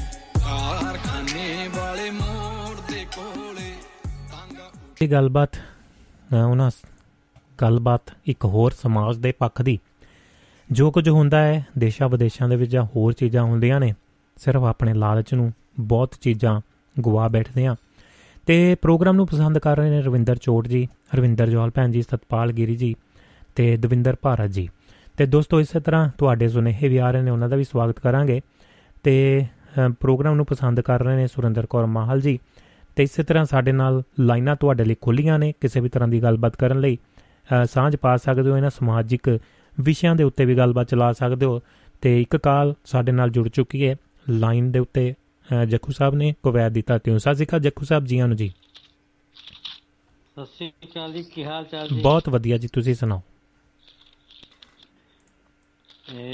ਮੈਨੂੰ ਨਾ ਬਹੁਤ ਗੰ- ਗੰਭੀਰ ਕਰਤਾ ਤੂੰ। ਜੀ ਜੀ।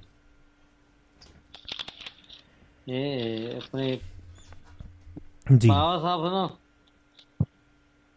ਉਹਦੀ ਰਚਨਾ ਬੇਕਮਾਲ ਬਿਲਕੁਲ ਜੀ। ਸੁੱਤਾ ਸੁੱਤਾ ਪਿਆ ਸੀਗਾ। ਜੀ। ਕਿ ਮੈਂ ਕਿਹਦੇ ਬਾਰੇ ਕੀ ਬੋਲਾਂ ਕੀ ਕਰਾਂ ਕੀ ਨਾ ਕਰਾਂ। ਜੀ। ਕਿ ਬਹੁ- ਬਹੁਤ ਹੀ ਬਹੁਤ ਹੀ ਮੇਰਾ ਮਨ ਭਰ ਗਿਆ। ਵਾਹ ਜੀ ਵਾਹ। ਕੀ ਕਹਿਣਾ ਚਾਹੋਗੇ? ਮੈਂ ਸਾਡੇ ਜੋ ਦੁਨੀਆ ਦਰਜਨ ਨਹੀਂ ਹੋ ਰਿਹਾ ਜੀ।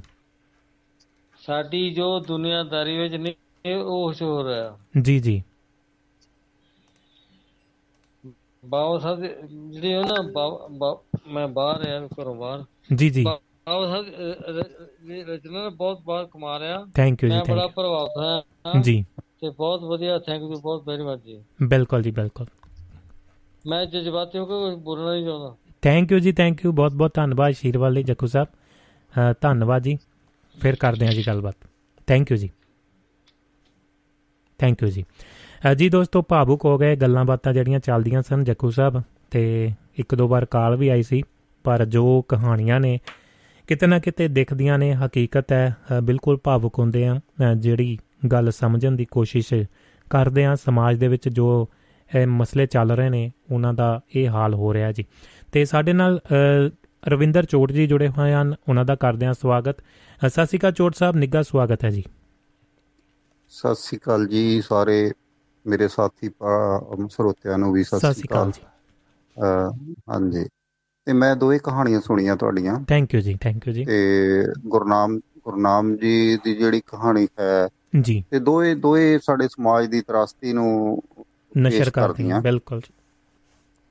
ਤੇ ਜਿਹੜੀ ਪਹਿਲੀ ਕਹਾਣੀ ਸੀ ਉਹਦੇ ਚ ਮੁੰਡੇ ਦੀ ਵਿਚਾਰ ਰੱਖ ਰੱਖਦੇ ਆ ਲੋਕ। ਜੀ। ਤੇ ਔਰਤ ਅਖੀਰ ਨਿਬੜਦੀ ਇੱਥੇ ਹੀ ਆ ਵੀ ਔਰਤ ਵੀ ਔਰਤ ਦੀ ਬੈਰੀ ਬਣਦੀ। ਬਿਲਕੁਲ ਜੀ। ਤੇ ਜ਼ਿਆਦਾ ਬੰਦੇ ਅਜੇ ਫਿਰ ਵੀ ਟੋਲਰੇਟ ਕਰ ਲੈਂਦੇ ਆ। ਇਹ ਗੱਲ ਸਾਡੇ ਇੱਕ ਇੱਥੇ ਸਮਾਗਮ ਹੋਇਆ ਸੀ।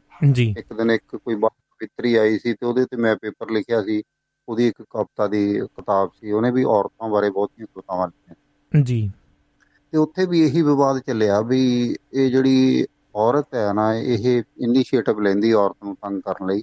ਭਾਵੇਂ ਕਾਰਨ ਕੁਝ ਸਮਾਜਿਕ ਬਣਦੇ ਆ ਉਹਨੂੰ ਸਮਾਜਿਕ ਕੋਈ ਪ੍ਰੈਸ਼ਰ ਹੁੰਦੇ ਆ ਉਹਦੇ। ਕਰਕੇ ਕਰਦੀ ਹੈ ਪਰ ਕਰਦੀ ਹੈ ਪਹਿਲਾਂ। ਜੀ। ਹੁਣ ਦੇਖੋ ਲੜਕੀ ਉਹਨੇ ਲੜਕੀ ਨੇ ਲੜਕਾ ਵੀ ਜਨਮ ਦੇ ਦਿੱਤਾ ਲੜਕੇ ਨੂੰ ਵੀ। ਪਰ ਫਿਰ ਵੀ ਉਹਨਾਂ ਇਨਸਾਫ ਨਹੀਂ ਕੀਤਾ ਬਿਲਕੁਲ ਜੀ। ਉੱਥੋਂ ਆਪਣੇ ਇਹ ਬਹੁਤ ਵੱਡਾ ਦਿਲ ਤੇ ਪੱਥਰ ਰੱਖਣ ਵਾਲੀ ਗੱਲ ਹੈ ਆਪਣਾ ਘਰ ਛੱਡ ਕੇ ਜਾਣਾ। ਜੀ। ਘਰ ਤਾਂ ਬੜੀ ਮੁਸ਼ਕਲ ਨਾਲ ਬਸਦੇ ਆ ਘਰ ਕੋਈ ਸੌਖੇ ਨਹੀਂ ਬਸਾਉਣੇ ਜੀ। ਇੱਕ ਵਾਰੀ ਉਹ ਲੇਡੀ ਨੇ ਆਪਣਾ ਵਿਆਹ ਕਰਾ ਲਿਆ ਇੱਕ ਥਾਂ ਚਲੇ ਗਈ ਉੱਥੋਂ ਦੂਜੇ ਥਾਂ ਜਾਣਾ ਛੱਡ ਕੇ ਜਾਣਾ ਮਾਪਿਆਂ ਕੋ ਬੈਠਣਾ ਜਾ ਕੇ ਉਹ ਤਾਂ ਹਨੇਰੇ 'ਚ ਹੀ ਚੱਲ ਗਈ ਕਿੱਡੀ ਇਹ ਵੀ ਇੱਕ ਜਿਹੜੀ ਕਹਾਣੀ ਦਾ ਐਂਡ ਬਹੁਤ ਅੱਛਾ ਕੀਤਾ ਇਹਨੇ। ਗੁਰਨਾਮ ਜੀ ਨੇ। ਜੀ। ਵੀ ਉਹ ਉਹ- ਉਹਨੂੰ ਕੋਈ ਰਸਤਾ ਨਹੀਂ ਹਨੇਰੇ 'ਚ ਚਲੇ ਗਈ ਆ ਉਹ। ਜੀ। ਹਨੇ ਉਹ ਜ਼ਿੰਦਗੀ ਸਾਰੀ ਹਨੇਰਾ ਦਿਸਣ ਡਈ ਆ ਉਹਨੂੰ ਅੱਗੇ। ਪਤਾ ਨਹੀਂ ਅੱਗੇ ਉਹਦਾ ਕੀ ਬਣਨਾ ਕੀ ਨਹੀਂ। ਉਹ ਪਾਠਕ ਤੇ ਛੱਡ ਦਿੱਤਾ ਉਹਨੇ।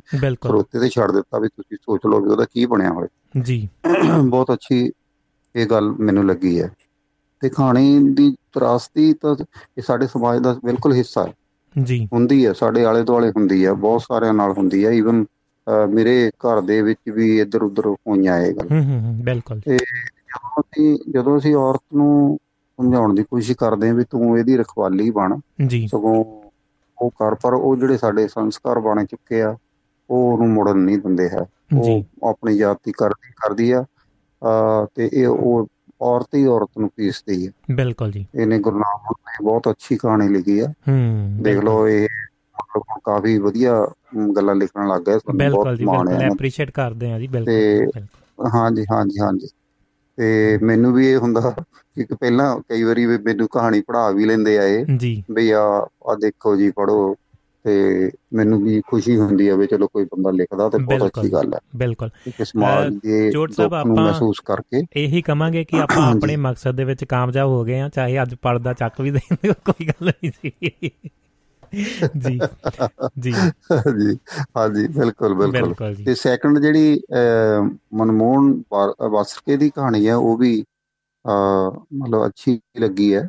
ਭਾਵੇਂ ਉਹ ਕਹਿਰੀ ਜੀ ਰਹਿ ਗਈ ਉਹਦੇ ਚ ਕੋਈ ਉਹ ਨਹੀਂ ਕੋਈ ਹੈ ਪਰ ਫਿਰ ਵੀ ਅੱਛੀ ਕਹਾਣੀ ਹੈ ਉਹ ਵੀ। ਉਹ ਵੀ ਸਾਡੇ ਸਮਾਜ ਦਾ ਬਿਲਕੁਲ ਹਿੱਸਾ ਹੂੰ। ਇਸ ਤਰ੍ਹਾਂ ਆਮ ਵਾਪਰਦੀ ਆ ਉਹ ਵੀ ਵਾਪਰਦੀ ਰਹਿੰਦੀ ਹੈ ਬਿਲਕੁਲ ਬਹੁਤ ਸਾਰੇ ਐਸੇ ਵਿਆਹ ਹੋਏ ਨੇ ਮੈਨੂੰ- ਚੋ- ਚੋਟ ਸਾਹਿਬ ਕਿ ਉਧਰ ਵੀ ਵਿਆਹ ਕੀਤੇ ਹੋਏ ਸੀ ਜਾਂ ਦੋ ਦੋ ਰੱਖੀਆਂ ਹੋਈਆਂ ਸੀ ਜਾਂ ਇੰਡੀਆ ਦੇ ਵਿੱਚ ਵੀ ਸੀਗਾ ਵਿਆਹ ਕਰਾ ਕੇ ਤੇ ਮੁੜ। ਕੇ ਲਿਜਾਣੀ ਬਹੁਤ ਸਾਰੇ ਸਾਡੇ ਵੀ ਇਸੇ ਇਸੇ ਤਰ੍ਹਾਂ ਮੈਂ ਆਪਣੀ ਉਮਰ ਦੇ ਵਿੱਚ ਵੀ ਜਾਂ ਆਪਣੇ ਜੀਵਨ ਦੇ ਵਿੱਚ ਵੀ ਕਹਿ ਲਓ ਕਿ ਜ਼ਿੰਦਗੀ ਦੇ ਵਿੱਚ ਵੀ ਇੱਕ ਦੋ ਕੇਸ ਇਹ ਆਪਣੀਆਂ ਅੱਖਾਂ ਦੇ ਨਾਲ ਵੀ ਦੇਖੇ ਨੇ ਜੀ। ਬਾਅਦ ਦੇ ਵਿੱਚ ਉਹ ਪਰਿਵਾਰਾਂ ਨੂੰ ਹਾਂਜੀ। ਤੱਕ ਵੀ ਗਏ ਨੇ ਵੀ ਕਿਤੇ ਦਿਖੇ ਦੇਖੇ ਦਿਖ ਗਏ ਨਾ ਤਾਂ ਵੱਢਾਂਗੇ। ਮੁੜ ਕੇ ਉਹ ਇੰਡੀਆ ਆਉਣ ਜਾਗੇ ਵੱਡਾਂਗੇ ਜੀ। ਬਿਲਕੁਲ ਬਿਲਕੁਲ। ਇੱਥੇ ਆਪਣੇ ਮੇਰੀ ਵੀ ਇੱਕ ਕਹਾਣੀ ਸੀ ਸ਼ਾਇਦ ਤੁਸੀਂ ਪੜ੍ਹੀ ਵੀ ਸੀ ਉਹ। ਜੀ। ਉਹਦੇ ਵਿੱਚ ਇਹ ਸੀ ਵੀ ਔਰਤ ਨੂੰ ਛੱਡ ਕੇ ਚਲੇ ਜਾਂਦਾ। ਹੂੰ ਹੂੰ। ਅ, ਇਹ ਜਣੀ ਉਹ ਉਹ ਉਹ ਤਾਂ ਅੱਜ ਤੋਂ ਕਿਤੇ 20 25 ਸਾਲ ਪਹਿਲਾਂ ਦੀ ਲਿਖੀ ਹੈ ਮੇਰੀ। ਉਦੋਂ ਵੀ ਹਾਲਾਤ ਉਦੋਂ ਵੀ ਇਦਾਂ ਦੇ ਸੀਗੇ ਵੀ ਲੋਕ ਵਿਆਹ ਕਰਾ ਕੇ ਚਲੇ ਜਾਂਦੇ ਸੀ ਉਧਰ ਵੀ ਵਿਆਹ ਹੋਏ ਹੁੰਦੇ ਸੀ। ਈਵਨ ਉਹ ਮੇਰੇ ਕਹਾਣੀ 'ਚ ਤਾਂ ਇਹ ਵੀ ਹੋਇਆ ਸੀ ਔਰ ਸੱਚੀ ਕਹਾਣੀ ਸੀ। ਇੱਥੋਂ ਉਹ ਨੂੰ ਲੈ ਗਿਆ ਉੱਥੇ। ਜੀ। ਉੱਥੇ ਲਿਜਾ ਕੇ ਉਹਨੇ ਉਹਨੂੰ ਆਪਣੇ ਵੱਡੇ ਭਰਾ ਨੂੰ ਕਹਿਤਾ ਹੂੰ ਹੂੰ। ਕਹਿੰਦਾ ਕੋਈ ਗੱਲ ਨਹੀਂ ਮੇਰੇ ਕੋਲ ਇੱਕ ਹੋਰ ਹੈ ਤੇ ਤੁਸੀਂ ਖਾਓ। ਬਿਲਕੁਲ ਜੀ ਬਿਲਕੁਲ। ਇਹੋ ਜਿਹੀਆਂ ਘਟਨਾਵਾਂ ਵਾਪਰਦੀਆਂ ਰਹੀਆਂ। ਹੂੰ ਬਿਲਕੁਲ ਜੀ ਬਿਲਕੁਲ ਜੀ। ਮਤਲਬ ਅਨਪੜ੍ਹਤਾ ਲਾਲਚ ਜੀ। ਤੇ ਇਹ ਗੱਲਾਂ ਮਿਲ ਕੇ ਇਹ ਘਟਨਾਵਾਂ ਨੂੰ ਜਨਮ ਦਿੰਦੀ। ਬਿਲਕੁਲ। ਤੇ ਉਹ। ਬਾਹਰਲੇ ਹਜੇ ਵੀ ਕਰੇਜ ਬਹੁਤ। ਹਜੇ ਵੀ ਸਾਡੇ ਲੋਕਾਂ ਦਾ ਵਿਸ਼ਵਾਸ ਔਰ ਤੁਸੀਂ ਕੋਈ ਵੀ ਤੋਂ ਘਟੀਆ ਬੰਦਾ ਵੀ ਮੈਨੂੰ ਕਹਿਣਾ ਨਹੀਂ ਚਾਹੀਦਾ ਇਹ ਇਧਰੋਂ ਆ ਜਾਂਦਾ। ਜੀ। ਇੱਧਰ ਦੇ ਮਤਲਬ ਪੜ੍ਹੇ ਲਿਖੇ ਲੋਕ ਵੀ ਉਹਦੇ ਪਿੱਛੇ ਮੈਂ ਤੁਹਾਨੂੰ ਇੱਕ ਛੋਟੀ ਜਿਹੀ ਐਗਜ਼ਾਮਪਲ ਦੱਸਦਾ ਮੇਰੇ ਨੇੜੇ ਵਾਪਰੀ ਸੀ। ਜੀ। ਔਰ ਉਹ ਇਧਰੋਂ ਗਏ ਇੱਥੇ ਬਿਲਕੁਲ ਅਨਪੜ੍ਹ ਸੀਗੇ ਅਮਰੀਕਾ ਚਲੇ ਗਏ ਹੌਲੀ ਹੌਲੀ। ਸੈੱਟ ਹੋ ਗਏ। ਤੇ ਜਦੋਂ ਉਹ ਇੱਥੇ ਵਿਆਹ ਕਰਵਾਉਣ ਆਏ ਤਾਂ ਉਹ ਕਲਾਸ 1 ਆਫੀਸਰ ਡੀਐਸਪੀ ਤੱਕ ਆਪਣੇ ਲੜਕੀਆਂ ਦੇ ਰਿਸ਼ਤੇ ਲੈ ਕੇ ਆਏ। ਔਰ ਕੁੜੀਆਂ ਜਿਹੜੀਆਂ ਕੋਈ ਐਮਏ ਕੋਈ ਗ੍ਰੈਜੂਏਟ ਤਾਂ ਸੀਗੀਆਂ ਸੀਗੀਆਂ ਉਸ ਤੋਂ ਜ਼ਿਆਦਾ ਪੜ੍ਹੀਆਂ ਆ ਜੀ। ਤੇ ਉਹ ਮੈਂ ਕਈ ਵਾਰੀ ਜਦੋਂ ਦੱਸਿਆ ਕਰਨ ਵੀ ਆ ਇਦਾਂ ਆਏ ਸੀ ਉਦਾਂ ਤੇ ਮੈਨੂੰ ਬੜੀ ਅਜੀਬ ਜਿਹੀ ਫੀਲ ਹੋਇਆ ਕਰੇ ਯਾਰ ਕੀ ਸਾਡੀ ਉਹ ਹੈਗੀ ਆ ਟੈਂਡੈਂਸੀ ਕੀ ਬਣੀ ਆ ਸਾਡੀ? ਜੀ। ਅਸੀਂ ਸਿਰਫ ਇਹੀ ਸੋਚਦੇ ਹਾਂ ਉਹੀ ਜਿੱਦਾਂ ਇਹਨਾਂ ਨੇ ਦੱਸਿਆ ਵੀ ਉਹ ਮੇਰਾ ਉਹਦਾ ਭਰਾ ਚੱਲ ਜਾਏਗਾ ਪਿੱਛੇ ਸਾਡਾ ਟੱਬਰ ਚੱਲ ਜਾਊਗਾ ਸਾਡਾ ਉਹ ਜੀ। ਉਹ ਦੁਆਬੇ ਦਾ ਇਹ ਬਹੁਤ ਜ਼ਿਆਦਾ ਟ੍ਰੈਜਡੀ ਰਹੀ ਪਰ ਹੁਣ ਇਸ ਕਿਸਮ ਪੰਜਾਬ ਦੀ ਬਣ ਗਈ ਹੂੰ। ਈਵਨ ਮੇਰਾ ਖਿਆਲ ਇੰਡੀਆ ਦੀ ਗਈ ਆ। ਬਿਲਕੁਲ। ਸਾਊਥ ਇੰਡੀਆ ਤੋਂ ਵੀ ਲੋਕ ਜਾਂਦੇ ਆ ਬਹੁਤ। ਜ਼ਿਆਦਾ ਤੇ ਪੰਜਾਬ ਨੂੰ ਤਾਂ ਬਿਲਕੁਲ ਕਵਰ ਕਰ ਗਏ। ਮਾਝਾ ਤੇ ਮਾਲਵਾ ਦੋਏ ਹੁਣ ਵਿੱਚ ਹੂੰ। ਰਲ ਗਏ ਆ। ਬਿਲਕੁਲ ਜੀ। ਪਰ ਹੋ ਰਿਹਾ। ਰੂਪ ਬਦਲ ਗਏ ਉਹ। ਕੋਈ ਵੀ ਸਾਧਨ ਵੀ ਸਾਧਨ ਵਰਤ ਕੇ ਉਹ ਬਾਹਰ ਜਾਣਾ ਚਾਹੁੰਦੇ। ਹੂੰ ਉਹ ਕਿਸ ਤਰ੍ਹਾਂ ਕਹਿੰਦੇ ਵੀ ਬਾਹਰ ਫੈਮਿਲੀ ਦੇ ਬਾਹਰ ਜਾ ਕੇ ਪੈਰ ਲੱਗ ਜਾਣਾ। ਬਿਲਕੁਲ ਹਾਲਾਂਕਿ ਹਾਲਾਂਕਿ ਉਹ ਤੁਹਾਨੂੰ ਪਤਾ ਵੀ ਇੱਥੇ ਕੋਈ ਸੌਖਾ ਨਹੀਂ ਹੈ। ਜੀ। ਲਾਈਫ ਕੋਈ ਇੰਨੀ ਸੌਖੀ ਨਹੀਂ ਜਿੰਨੀ। ਇੱਥੇ ਸਮਝ ਲਈ ਜਾਂਦੀ ਹੈ। ਇਹ ਤਾਂ ਸਿਰਫ ਇਹੀ ਆ ਵੀ ਜਦੋਂ ਤੁਸੀਂ ਤੁਹਾਡੇ ਬੰਦੇ ਇੱਧਰ ਆਉਂਦੇ ਆ ਨਾ ਜੀ। ਉਦੋਂ ਬਹੁਤ ਜ਼ਿਆਦਾ ਇੱਧਰ ਆ ਕੇ ਕਈ ਜਿਹੜੇ ਸ਼ੋਸ਼ੇਬਾਜ਼ੀਆਂ ਕਰਦੇ ਨੇ, ਕਹਿਣਾ ਨਹੀਂ। ਚਾਹੀਦਾ। ਬਿਲਕੁਲ। ਕਰਦੇ ਆ ਨਾ ਉਹਨਾਂ ਦੇ ਕਰਕੇ ਅਟਰੈਕਸ਼ਨ ਹੁੰਦੀ ਹੈ ਇਹਨਾਂ ਲੋਕਾਂ ਦੀ ਇੱਧਰ। ਲਿਆਂ ਬਿਲਕੁਲ। ਹਾਲਾਂਕਿ ਹੁਣ ਤੁਸੀਂ ਭਾਰਤ ਜੀ ਤੁਹਾਨੂੰ ਮੈਂ ਦੱਸਣਾ ਚਾਹੁੰਦਾ ਵੀ ਸਾਡੇ ਪੰਜਾਬ ਦੇ ਵਿੱਚੋਂ ਜਿਹੜੇ ਇੱਥੇ ਬਹੁਤ ਸੈਟਲਡ ਲੋਕ ਹੈ ਹੂੰ ਹੂੰ ਈਵਨ ਬਹੁਤ ਵੱਡੇ ਵੱਡੇ ਬਿਜ਼ਨਸਮੈਨ ਜੀ ਜਿਨ੍ਹਾਂ ਦੇ ਇੱਥੇ ਕਰੋੜਾਂ ਦਾ ਕੰਮ ਅਰਬਾਂ ਦਾ ਕੰਮ ਆ ਜੀ ਉਹਨਾਂ ਦੇ ਬੱਚੇ ਵੀ ਇੱਥੇ ਨਹੀਂ ਰਹਿ ਰਹੇ ਉਹ ਸਾਰੇ ਬਾਹਰ। ਜਾ ਰਹੇ। ਬਿਲਕੁਲ ਜੀ ਬਿਲਕੁਲ ਕਿਸੇ ਤਰ੍ਹਾਂ ਵੀ ਕਿਸੇ ਤਰ੍ਹਾਂ ਦੇ ਵੀ ਗਲਤ ਠੀਕ ਸਾਧਨ ਵਰਤ ਕੇ ਉਹ ਜਾਣ ਦੀ। ਕੋਸ਼ਿਸ਼ ਕਰਦੇ ਆ ਫਿਰ ਰਾਹ 'ਚ ਵੀ ਗਲਤ ਘਟਨਾਵਾਂ ਹੁੰਦੀਆਂ ਉਹ- ਬਿਲਕੁਲ। ਕਈ ਵਾਰੀ ਆਪਣੀ ਜਾਨ ਹੀ ਗਵਾ ਬੈਠਦੇ ਆ ਪਰ ਕਰੇਜ ਨਹੀਂ ਘਟ ਰਿਹਾ ਇਹ। ਬਿਲਕੁਲ ਨਹੀਂ ਘਟ ਰਿਹਾ ਵੱਧ ਰਿਹਾ ਵੱਧ ਰਿਹਾ ਕਰੇਜ ਬਿਲਕੁਲ ਤੇ ਪਤਾ ਨਹੀਂ ਸਾਡੇ ਪੰਜਾਬ ਦਾ ਕੀ ਬਣਨਾ ਹੁਣ ਪੰਜਾਬ 'ਚ ਇਸ ਵੇਲੇ 70 72% ਲੋਕ ਬਾਹਰਲੇ ਆ। ਹੂੰ। ਬਾਹਰਲੇ ਮੀਨਸ ਹੋਰ ਸਟੇਟਾਂ ਦੇ। ਜੀ। 28% ਲੋਕ ਸਾਡੇ ਪੰਜਾਬ ਦੇ ਇੱਥੇ ਰਹਿ ਗਏ। ਹੂੰ ਬਿਲਕੁਲ ਜੀ। ਉਹ ਵੀ ਅੱਗੇ ਗਾਂ ਕੀ ਬਣਨਾ ਗਾਂ ਤਾਂ ਫਿਰ ਉਹ ਜਿਸ ਤਰ੍ਹਾਂ ਕਹਿੰਦੇ ਆ ਵੀ ਉਹ ਸਾਰੇ ਜਿਹੜੇ। ਬਾਹਰੋਂ ਆਏ ਆ ਵੀ ਇਹ ਤਾਂ ਇਹਨਾਂ ਨੇ ਬਾਹਰ ਚੱਲ ਜਾਣਾ ਸੀ ਸਾਂਭਣਾ ਪੰਜਾਬ। ਬਿਲਕੁਲ ਜੀ। ਇਸ ਗੱਲ ਦਾ ਇੱਥੇ ਹੁਣ ਇੱਕ ਪਾੜਾ ਵੀ ਸ਼ੁਰੂ ਹੋ ਗਿਆ। ਹੂੰ। ਔਰ ਔਰ ਇਹ ਇਹ ਇੱਕ ਕਿਸਮ ਦੇ ਲੜਾਈਆਂ ਦੇ ਮੁੱਦੇ ਬਣ ਗਏ। ਜੀ। ਅਸੀਂ ਅਸੀਂ ਸਮਝਦੇ ਅਸੀਂ ਸਾਰੇ ਪੰਜਾਬੀ ਜਿੰਨੇ ਵੀ ਆ ਵੀ ਜਿਹੜੇ ਦੂਸਰੇ ਵਾਲੇ ਇੱਥੇ ਆ ਕੇ ਵੱਸਦੇ ਆ ਅਸੀਂ ਉਹਨਾਂ ਨੂੰ ਅੰਦਰੋਂ ਐਕਸੈਪਟ ਨਹੀਂ ਕਰਦੇ। ਹੂੰ ਹੂੰ ਭਾਵੇਂ ਅਸੀਂ ਉਦਾਂ ਕੁਝ ਨਹੀਂ ਕਰ ਸਕਦੇ ਕਿਉਂਕਿ ਉਹਨਾਂ ਨੇ ਇੱਥੇ ਆ ਕੇ ਜਾਇਦਾਦਾਂ ਬਣਾ ਲਈਆਂ ਕੰਮ ਕੀਤ ਕਰਦੇ ਆ ਬਹੁਤ ਜ਼ਿਆਦਾ। ਸਾਡੇ ਤਾਂ ਲੋਕ ਨਕੰਮੇ ਹੋ- ਨਕੰਮੇ ਹੋ ਗਏ ਕੋਈ ਕੰਮ ਕਰਕੇ ਨਹੀਂ ਰਾਜੀ। ਤੁਸੀਂ ਬਾਹਰੋਂ ਕੋਈ ਕੋਈ ਮਿਸਤਰੀ ਲੈਣ ਜਾਓ ਕੋਈ ਮਜ਼ਦੂਰ ਲੈਣ ਜਾਓ ਤੁਹਾਨੂੰ ਕੋਈ ਪੰਜਾਬੀ ਨਹੀਂ ਮਿਲੇ ਬਿਲਕੁਲ ਜੀ।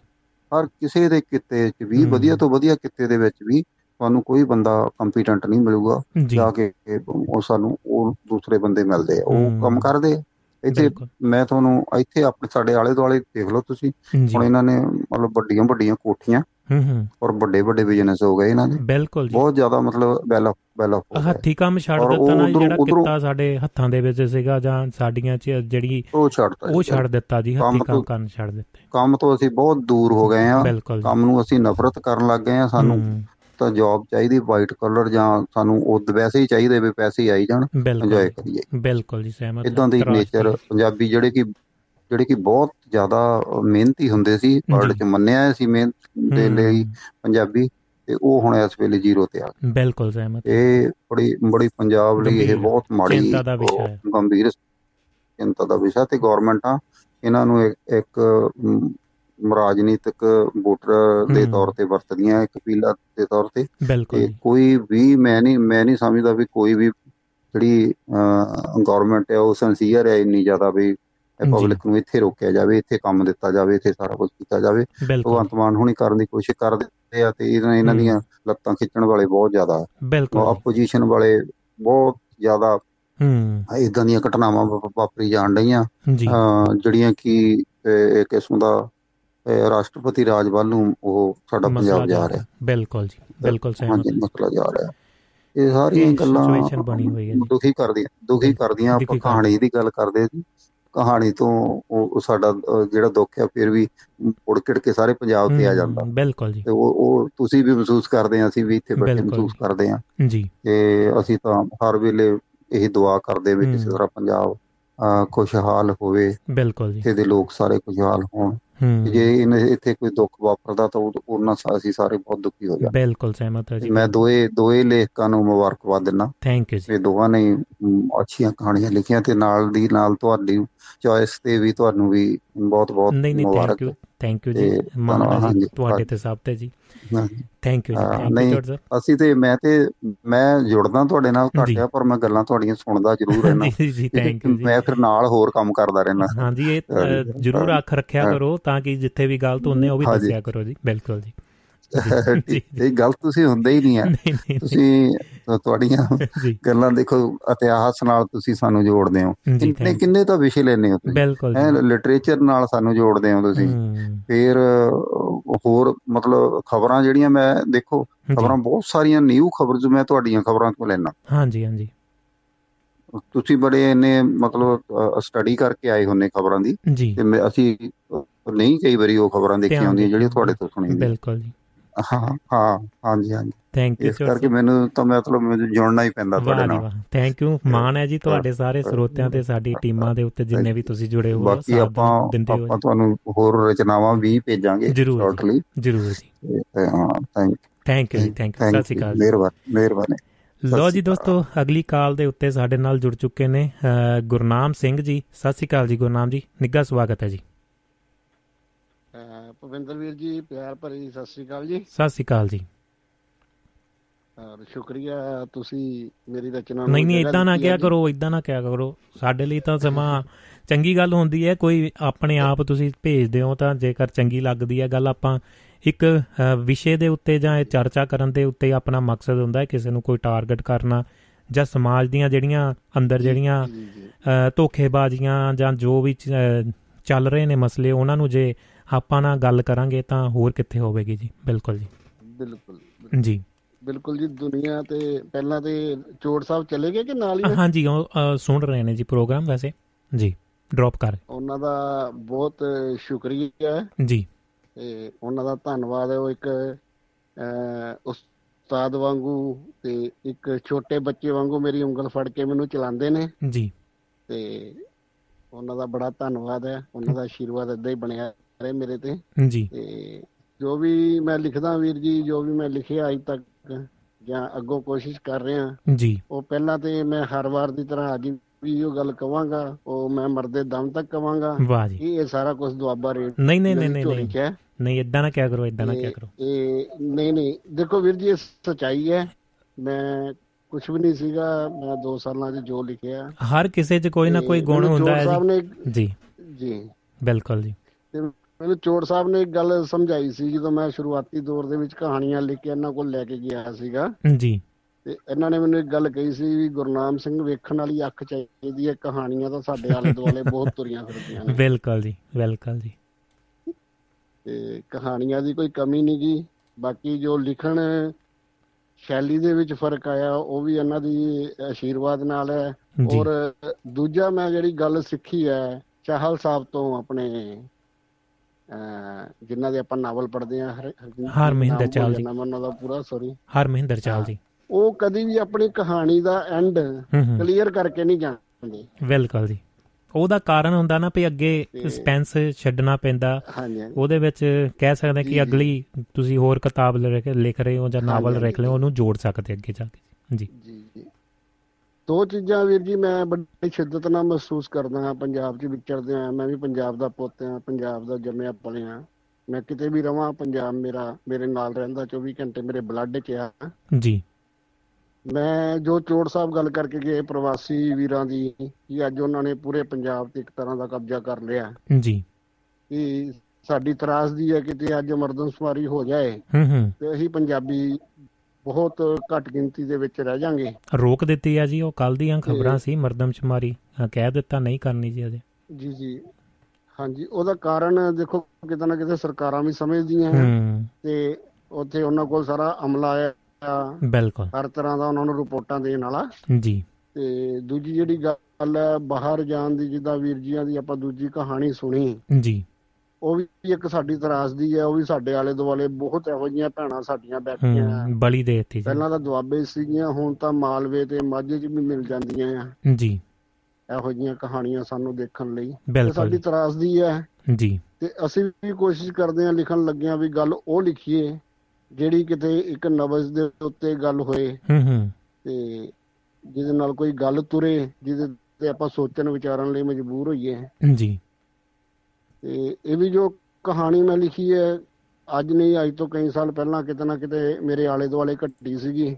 ਜੀ। ਤੇ ਉਹ ਦਿਮਾਗ 'ਚ ਆਈ ਦਿਲ ਨੂੰ ਸੂਈ ਉਹਨੇ ਵੀ ਇਹ ਬਿਲਕੁਲ। ਵੀ ਗੱਲ ਕੀਤੀ ਜਾ ਸਕਦੀ ਹੈ ਇਹਨੂੰ ਬਹੁਤ। ਵਧੀਆ ਜੀ ਬਹੁਤ ਵਧੀਆ ਤੁਸੀਂ ਕਹਾਣੀ ਮੈਂ ਭੁਪਿੰਦਰ ਜੀ ਸਿਰਫ 2 ਮਿੰਟ ਲਵਾਂਗਾ ਤੁਹਾਡੇ। ਸਮੇਂ ਦੀ। ਜੱਖੂ ਸਾਹਿਬ ਦਾ ਵੀ ਮੈਂ ਬਹੁਤ ਧੰਨਵਾਦ ਕਰਦਾ। ਜੀ। ਬਹੁਤ ਲਾਸ਼ੇਰੀ ਦਿੰਦੇ ਆ ਉਹ। ਜੀ। ਉਹਨਾਂ ਦਾ ਆਸ਼ੀਰਵਾਦ ਏਦਾਂ ਹੀ ਬਣਿਆ ਰਹੇ ਸਾਡੇ ਤੇ ਸਾਰਿਆਂ। ਤੇ ਤੇ ਉਹ ਆਪ ਵੀ ਆਪਣੇ ਆਪ 'ਚ ਬਾ ਕਮਾਲ ਇੱਕ ਸ਼ਖਸੀਅਤ ਹੈਗੇ ਨੇ। ਬਿਲਕੁਲ ਉਹ ਚਲਦੀ ਫਿਰਦੀ ਇੱਕ ਲਾਇਬ੍ਰੇਰੀ ਨੇ ਇੱਕ ਚਲਦੀ ਫਿਰਦੀ ਯੂਨੀਵਰਸਿਟੀ ਨੇ। ਜੱਖੂ ਸਾਹਿਬ ਸਾਡੇ। ਬਿਲਕੁਲ ਜੀ। ਬਹੁਤ ਤਜਰਬਾ ਜ਼ਿੰਦਗੀ ਦਾ ਬੜਾ ਮਿੱਠਾ ਉਹਨਾਂ ਦਾ। ਬਹੁਤ ਉਹਨਾਂ ਦੀਆਂ ਗੱਲਾਂ ਤੋਂ ਸਿੱਖਣ ਨੂੰ ਮਿਲਦਾ।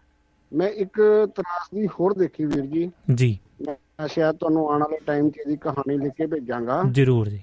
ਨਾਟਕੀ ਬਲਾਤਕਾਰ। ਹੂੰ ਹੂੰ। ਸੋ ਸਾਹਿਤ ਦੇ ਵਿੱਚ ਅਹ, ਸਿਰਕੱਢ ਸਾਡੇ ਨਾਟਕਕਾਰ ਸੀਗੇ। ਜਿਹੜੇ ਅੱਜ ਦਾਵਾ ਕਰਦੇ ਕਿ ਇਹ ਗੁਰਸ਼ਰਨ ਭਾਜੀ ਦੇ ਨਾਲ ਰਹੇ ਹੋਏ ਆ ਅਸੀਂ ਜ਼ਿੰਦਗੀ ਉਹਨਾਂ ਨਾਲ ਗੱਲ ਹੀ ਹੈ। ਉਹਨਾਂ ਦਾ ਪਿਛਲੇ ਦਿਨ ਇੱਕ ਨਾਟਕ ਮੈਂ ਦੇਖਿਆ ਉਹ ਮੈਂ ਨਾਟਕ ਵਿੱਚ ਘਰ ਦੇਖਦਾ ਛੱਡ ਕੇ ਆ ਗਿਆ। ਹੂੰ ਹੂੰ। ਉਹ ਜਿਹੜੀ ਕਹਾਣੀ ਹੈ ਉਹ ਮੈਂ ਜੋ ਉਹਨੂੰ ਉਹ ਲਿਖਣ ਦੀ ਕੋਸ਼ਿਸ਼ ਕੀਤੀ ਹੈ। ਨਾਟਕੀ ਬਲਤਕਾਰ ਨਾਟਕੀ ਬਲਤਕਾਰ ਦੇ ਨਾਮ ਤੋਂ ਤੁਸੀਂ ਸਮਝ ਆਓਗੇ ਕਿ ਜੋ ਅਸੀਂ ਫਿਲਮਾਂ ਦੇ ਵਿੱਚ ਵੱਡੇ ਪਰਦੇ ਤੇ ਦੇਖਦੇ ਸੀਗੇ ਜਿਸ ਛੋਟੇ ਨਾਟਕ ਦੇ ਵਿੱਚ ਸਾਨੂੰ ਸੇਧ ਮਿਲਣੀ ਹੁੰਦੀ ਹੈ ਸਾਡੇ ਬੱਚਿਆਂ ਨੂੰ ਸਾਨੂੰ। ਜੀਵਨ ਦੇ ਵਿੱਚ ਅਗਾਹ ਵਧੂ ਗੱਲਾਂ ਹੁੰਦੀਆਂ ਜਿਨ੍ਹਾਂ ਨਾਟਕਾਂ ਦੇ ਵਿੱਚ। ਥੀਏਟਰ ਖਤਮ ਹੋ ਪੈਸੇ ਗਿਆ। ਦੀ ਖਾਤਰ ਅੱਜ ਐਵੇਂ ਨਿਗਾਰ ਚ ਆ ਗਏ ਕਿ ਉਹ ਵੀ ਨਗੀਨ ਦਾ ਸਹਾਰਾ ਲੈਣ ਲੱਪੇ ਦਰਸ਼ਕਾਂ ਨਾ ਕਿਤੇ ਆਪਣੇ ਨਾਲ ਜੋੜਨ ਲਈ। ਬਿਲਕੁਲ ਜੀ। ਤੇ ਬਹੁਤ ਵਿਸ਼ੇ ਨੇ ਵੀਰ ਜੀ। ਬਿਲਕੁਲ। ਜੀ ਅਸੀਂ ਪੰਜਾਬੀ ਤਾਂ ਜਿਹੜਾ ਸਾਡਾ ਸਾਨਾ ਮੱਤਾ ਇਤਿਹਾਸ ਆ ਹੂੰ। ਅਸੀਂ ਸ਼ਾਇਦ ਉਸਦੇ ਵਿਪਰੀਤ ਦਿਸ਼ਾ ਵੱਲ ਚੱਲ ਪਏ ਆ ਜੀ। ਤੇ ਉਹ ਪ੍ਰਮਾਤਮਾ ਉਹ ਰੱਬ ਸੁਖ ਰੱਖੇ। ਬਿਲਕੁਲ ਇਹ ਸਾਡਾ ਪੰਜਾਬ ਹੀ ਘੁੱਗ ਵਸਦਾ ਰਹੇ ਇਹਨੂੰ ਕਿਸੇ ਦੀ ਨਜ਼ਰ ਨਾ ਲੱਗੇ ਇਹਦਾ ਸਾਹਿਤ ਬਿਲਕੁਲ ਸਿਹਤਮੰਦ ਸੀਗਾ ਉਨਾ ਹੀ ਸਿਹਤਮੰਦ ਰਹੇ। ਬਿਲਕੁਲ ਜੀ। ਥੈਂਕ ਯੂ ਥੈਂਕ ਯੂ ਜੀ ਥੈਂਕ ਯੂ। ਬਹੁਤ ਬਹੁਤ ਧੰਨਵਾਦ। ਗੁਰਨਾਮ ਜੀ ਘਟ ਗਿਆ ਹਾਂ ਤਾਂ ਮਾਫੀ ਥੈਂਕ ਯੂ ਨਹੀਂ ਨਹੀਂ ਕੁਝ ਨਹੀਂ ਕੋਈ ਇਦਾਂ ਦੀ ਕੋਈ ਗੱਲ ਨਹੀਂ। ਥੈਂਕ ਯੂ ਜੀ। ਸਤਿ ਸ਼੍ਰੀ ਅਕਾਲ ਜੀ। ਸੁਣ ਰਿਹਾ ਮੈਂ। ਲੋ ਜੀ ਦੋਸਤੋ ਇਹ ਸਨ ਗੁਰਨਾਮ ਜੀ ਤੇ ਅਗਲੀ ਕਾਲ। ਦੁਬਾਰਾ ਆਪਣੇ ਨਾਲ ਜੁੜੇ ਨੇ। ਜੱਖੂ ਸਾਹਿਬ ਕੁਝ ਕਹਿਣਾ ਚਾਹੁੰਦੇ ਨੇ। ਸਤਿ ਸ਼੍ਰੀ ਅਕਾਲ ਜੱਖੂ ਸਾਹਿਬ ਜੀ ਆਇਆਂ ਨੂੰ ਜੀ ਨਿੱਘਾ ਸਵਾਗਤ ਹੈ। ਜੀ ਜੱਖੂ ਸਾਹਿਬ ਸਤਿ ਸ਼੍ਰੀ ਅਕਾਲ ਜੀ। ਸਤਿ ਸ੍ਰੀ ਅਕਾਲ ਜੀ ਸਤਿ ਸ੍ਰੀ ਅਕਾਲ। ਜੀ ਆਇਆਂ ਨੂੰ ਜੀ। ਆਪਣੇ ਬਾਬਾ ਜੀ ਚਲੇ ਗਏ ਕਿ ਨਹੀਂ? ਹਾਂਜੀ ਹਾਂਜੀ ਉਹ ਚੱਲ ਜੀ। ਡ੍ਰੌਪ ਕਰ ਗਏ ਜੀ। ਕੀ ਕਹਿਣਾ ਚਾਹੋਗੇ? ਮੈਂ ਉਹਨਾਂ ਦੀ ਰਚਨਾ ਨਾ ਜੀ। ਬਹੁਤ ਬਾਕਮਾਲ ਬਹੁਤ ਬਾਕਮਾਲ ਥੈਂਕ ਯੂ ਜੀ। ਥੈਂਕ ਯੂ ਸੁਣ ਰਹੇ ਨੇ ਜੀ। ਜੀ। ਜੋ ਨਾ ਬੋਲ ਬੋਲ ਕੇ ਹੈ ਨਾ ਹਾਂਜੀ। ਮੈਂ ਤਾਂ ਇਹੀ ਗੱਲ ਕਰਦਾ ਨਾ ਕਿ ਜਦ ਬੰਦੇ ਕੋਲ ਆਵੇ ਪੈਸਾ ਵਾਹ ਜੀ। ਸੁਣਦੇ ਆ ਕਿ ਨਹੀਂ? ਹਾਂਜੀ ਹਾਂਜੀ ਹਾਂਜੀ। ਉਹਨਾਂ ਦੀ ਨਾ ਆਪਣੀ ਕਹਾਣੀ ਨੇ ਮੈਨੂੰ ਆਪਣੇ ਇਮੋਸ਼ਨਲ ਕਰਤਾ। ਜੀ ਜੀ। ਜਦ ਬੰਦੇ ਕੋਲ ਆਵੇ ਪੈਸਾ ਆਪਣੇ ਰੰਗ ਦਿਖਾਵੇ ਪੈਸਾ। ਵਾਹ ਜੀ। ਪਾਜੀ ਜਦ ਬੰਦੇ ਕੋਲ ਆਵੇ ਪੈਸਾ। ਹੂੰ ਹੂੰ। ਪੈਸੇ ਬਾਜੋ ਕੋਈ ਨਹੀਂ ਪੁੱਛਦਾ। ਹੂੰ ਹੂੰ। ਮੈਂ ਪ੍ਰੋਗਰਾਮ ਸਾਰਾ ਸੁਣਿਆ। ਜੀ ਜੀ। ਪੈਸੇ ਬਾਜੋ ਕੋਈ ਨਹੀਂ ਪੁੱਛਦਾ। ਰਿਸ਼ਤੇ ਦਾਰ ਛਡਾਵੇ ਪੈਸਾ। ਪਾਜੀ ਜਦ ਬੰਦੇ ਕੋਲ ਆਵੇ ਪੈਸਾ। ਜੀ। ਠੀਕ ਨਾ? ਪੈਸੇ ਤੇ ਤਾਂ ਰੰਗ ਨਿਆਰੇ। ਪੈਸੇ ਦੇ ਤਾਂ ਰੰਗ ਨਿਆਰੇ। ਬੁੱਢਿਆਂ ਤਾਈ ਵਿਆਵੇ ਪੈਸਾ ਉਹ ਪਾਰਜ ਬੁੱਢਿਆਂ ਤਾਈ ਵਿਆਵੇ ਪੈਸਾ। ਵਾਹ ਜੀ। ਜਦ ਬੰਦੇ ਕੋਲ ਆਵੇ ਪੈਸਾ। ਵਾਹ ਜੀ ਵਾਹ। ਪੈਸੇ ਪਿੱਛੇ ਲੋਕੀ ਭਜਦੇ। ਹੂੰ। ਪੈਸੇ ਪਿੱਛੇ ਲੋਕੀ ਭਜਦੇ। ਦੀਨ ਇਮਾਨ ਭੁਲਾਵੇ ਪੈਸਾ। ਦੀਨ ਇਮਾਨ ਭੁਲਾਵੇ ਪੈਸਾ। ਵਾਹ ਜੀ। ਉਹ ਪਾਰਜ ਉਹ ਪਾਰਜ ਉਹ ਪਾਰ ਤਿੰਨ ਵਾਰੀ। ਜੀ ਜੀ। ਉਹ ਪਾਰਜ ਜਦ ਬੰਦੇ ਕੋਲ। ਆਵੇ ਬੱਚਾ। ਗੁਣਾਂ ਦੀ ਗੁਥਰੀ ਆ। ਨਹੀਂ ਨਹੀਂ ਥੈਂਕ ਯੂ ਜੱਕੂ ਸਾਹਿਬ ਅਸ਼ੀਰ ਵਾਲੀ ਬਹੁਤ ਵਧੀਆ ਲੱਗਿਆ ਜੀ ਤੁਸੀਂ ਸਾਂਝ ਪਾਈ ਹੈ। ਜੀ। ਆ ਬੋਲ ਦੇ ਪਾਵ ਅਗਰ ਪੈਸੇ ਦਾ ਹੰਕਾਰ ਨ ਕਰਦੇ। ਹੂੰ ਹੂੰ। ਪੈਸੇ ਦਾ ਹੰਕਾਰ ਨ ਕਰਦੇ। ਬੋਲ ਤੇ ਪਾਵ ਭੁਲਾਵੇ ਪੈਸਾ। ਵਾਹ ਜੀ। ਬੋਲ ਦੇ ਪਾਪ ਭੁਲਾਵੇ ਪੈਸਾ। ਉਹ ਬੱਚਿਆ ਜਦ ਬੰਦੇ ਕੋਲ ਹਾਵੇ ਪੈਸਾ।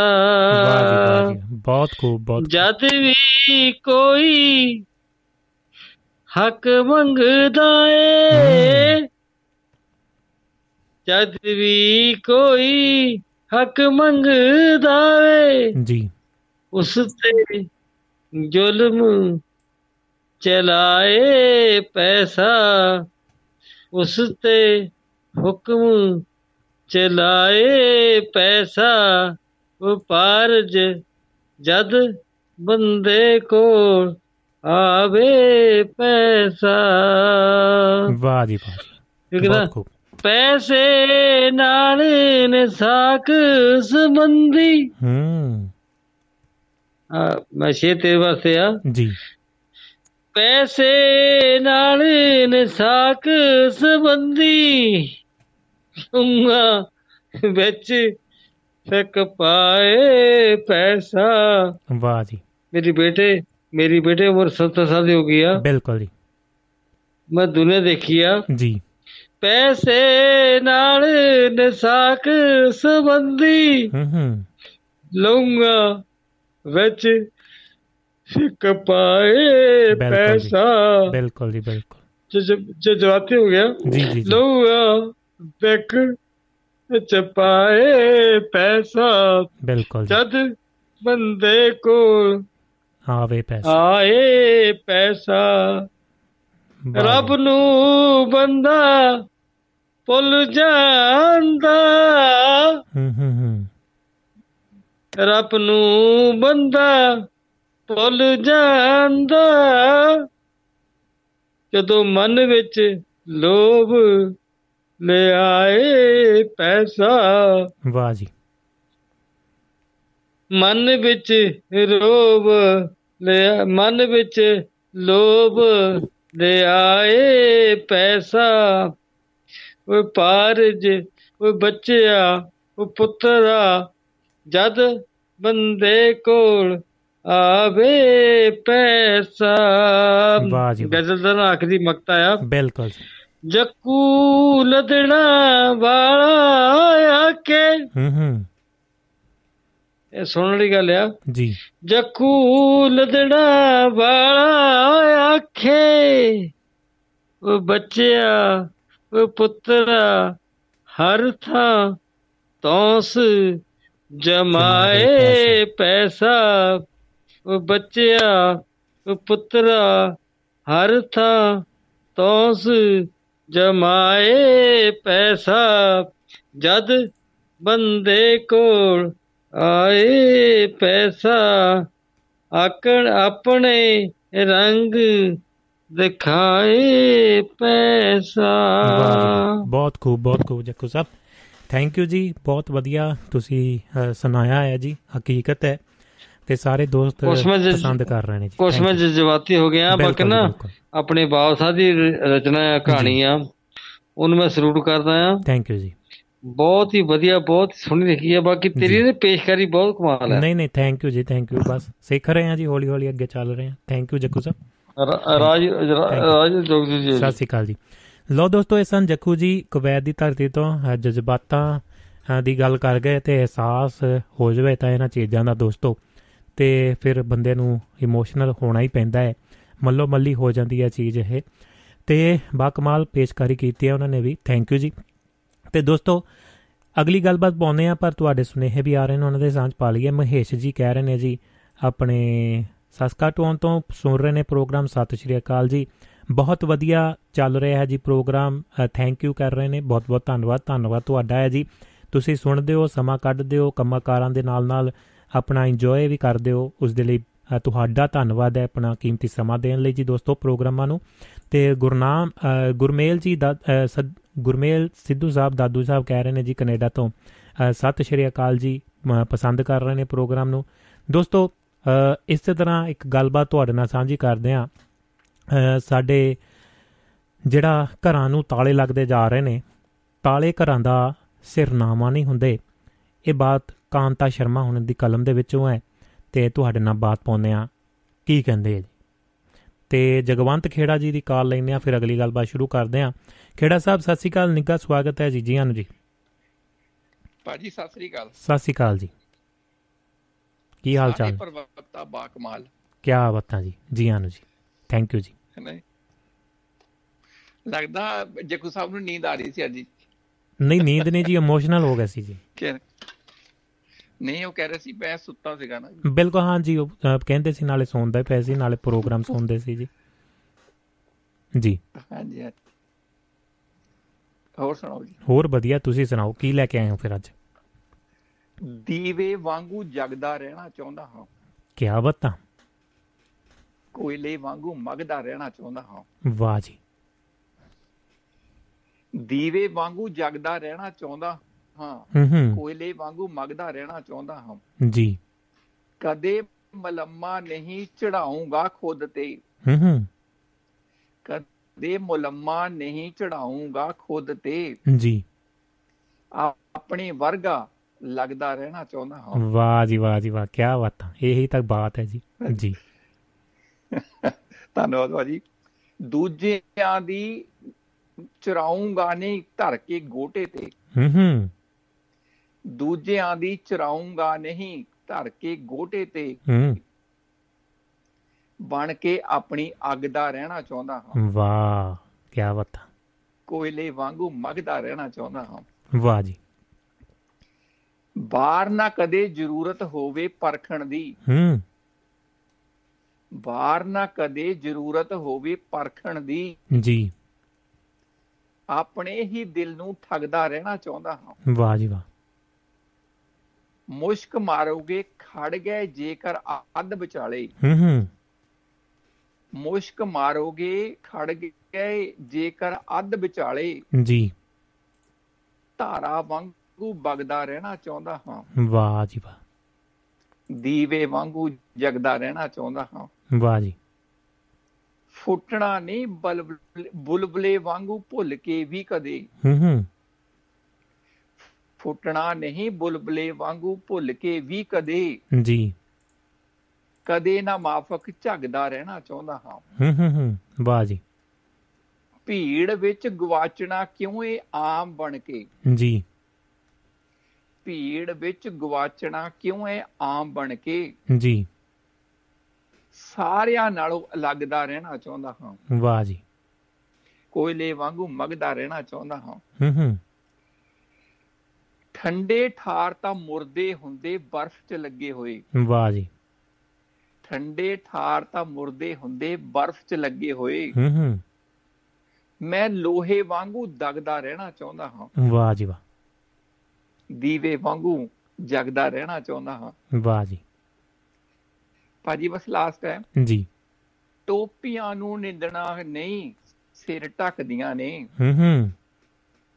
ਟੋਪੀਆਂ ਨੂੰ ਨਿੰਦਣਾ ਨਹੀਂ ਸਿਰ ਢੱਕਦੀਆਂ ਨੇ। ਵਾਹ ਜੀ। ਜਗਵੰਤ ਆਪਣੀ ਜਗਵੰਤ ਆਪਣੀ ਪੱਗ ਦਾ ਰਹਿਣਾ ਚਾਹੁੰਦਾ ਹਾਂ। ਹੂੰ ਵਾਹ ਜੀ ਵਾਹ ਜੀ ਵਾਹ। ਦੀਵੇ ਵਾਂਗੂ ਜਗਦਾ ਰਹਿਣਾ ਚਾਹੁੰਦਾ ਹਾਂ। ਜੀ। ਕੋਇਲੇ ਵਾਂਗੂ ਮਗਦਾ ਰਹਿਣਾ ਚਾਹੁੰਦਾ ਹਾਂ ਕੋਇਲੇ ਵਾਂਗੂ ਮਗਦਾ ਰਹਿਣਾ ਚਾਹੁੰਦਾ ਹਾਂ। ਵਾਹ ਜੀ ਵਾਹ ਕੀ ਬਾਤਾਂ ਕੀ ਬਾਤਾਂ ਕਿਹੜਾ ਸਾਹਿਬ ਹਰ ਵਾਰ ਦੀ ਤਰ੍ਹਾਂ ਨਵੀਂ ਨਵੇਲੀ ਗੱਲਬਾਤ ਤੇ ਇੱਕ ਆਪਣੇ ਆਪ ਦੀ ਸ਼ਖਸੀਅਤ ਨੂੰ ਬਰਕਰਾਰ ਰੱਖਣ ਦੀ ਗੱਲ ਕੀਤੀ ਹੈ ਜੀ। ਆਪਣੇ ਵਰਗਾ ਹੀ ਰਹਿਣਾ ਚਾਹੀਦਾ ਜਿੱਦਾਂ ਦਾ ਜਿੱਦਾਂ ਦੀ ਸ਼ਖਸੀਅਤ ਹੈ ਉਦਾਂ ਦਾ ਹੀ ਸੁਭਾਅ ਵੀ ਹੋਣਾ ਚਾਹੀਦਾ ਹੈ ਤੇ ਉਹਦੇ ਵਿੱਚ ਹੀ ਆਪਣੀ ਪਹਿਚਾਣ ਬਣਦੀ ਹੈ। ਬਹੁਤ ਵੱਡਾ ਸੁਨੇਹਾ ਤੁਸੀਂ ਦੇ ਦਿੱਤਾ ਹੈ। ਕੁਝ ਹੋਰ ਕਹਿਣਾ ਚਾਹੁੰਦੇ ਹੋ ਜੀ? ਜੀ ਭਾਜੀ ਸਤਿ ਸ੍ਰੀ ਅਕਾਲ ਸੁਣਦੇ ਆਂ ਜੀ। ਥੈਂਕ ਯੂ ਜੀ ਥੈਂਕ ਯੂ ਸਤਿ ਸ੍ਰੀ ਅਕਾਲ ਜੀ। ਕਿਹੜਾ ਸਾਹਿਬ ਬਹੁਤ ਬਹੁਤ ਧੰਨਵਾਦ। ਸਤਿ ਸ੍ਰੀ ਅਕਾਲ। ਲੋ ਜੀ ਦੋਸਤੋ ਹੋ ਸਕਦਾ ਕਿ ਮੈਂ ਤੁਹਾਡੇ ਸੁਨੇਹੇ ਨਹੀਂ ਦੇਖ ਪਾ ਰਿਹਾ ਕਿਸੇ ਕਾਰਨ ਕਰਕੇ ਕਿਉਂਕਿ ਕਿਹੜੇ ਕਈ ਵਾਰੀ ਮਸਲੇ ਖੜੇ ਹੋ ਜਾਂਦੇ ਨੇ ਫੇਸਬੁੱਕ ਦੇ ਉੱਤੇ। ਤੇ ਉਮੀਦ ਹੈ ਬਾਅਦ ਦੇ ਵਿੱਚ ਵੀ ਦੇਖ ਕੇ ਕੱਲ ਨੂੰ ਵੀ ਸਾਂਝੇ ਕਰ ਲਾਂਗੇ ਨਹੀਂ ਤਾਂ।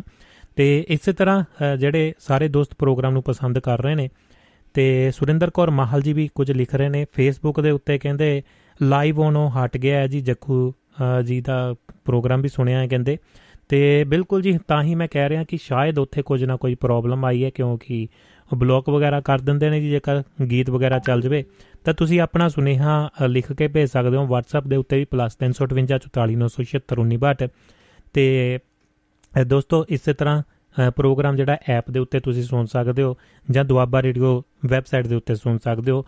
ਤੇ ਆਪਣਾ ਸਮਾਪਤੀ ਵੱਲ ਨੂੰ ਹੀ ਪ੍ਰੋਗਰਾਮ ਜਾ ਰਿਹਾ, ਹੁਣ ਲਾਈਵ ਜਿਹੜਾ ਫੇਸਬੁੱਕ ਤੇ ਚੱਲ ਰਿਹਾ ਹੈ, ਪਰ ਹੋ ਸਕਦਾ ਹੈ ਕਿ ਤੁਸੀਂ ਉਹਦੇ ਉੱਤੇ ਕੁਝ ਸੁਣ ਪਾ ਨਾ ਰਹੇ ਹੋ ਕਿਉਂਕਿ ਉਹ ਗੀਤ ਵਗੈਰਾ ਜੇਕਰ ਚੱਲ ਜਾਂਦੇ ਨੇ, ਤਾਂ ਉਹਦੇ ਵਿੱਚ ਫਿਰ ਉਹ ਬਲੌਕ ਕਰ ਦਿੰਦੇ ਨੇ ਜੀ। ਤੇ ਬਾਅਦ ਦੇ ਵਿੱਚ ਤੁਸੀਂ ਜਰੂਰ ਪ੍ਰੋਗਰਾਮ ਸੁਣ ਸਕਦੇ ਹੋ ਉੱਥੋਂ।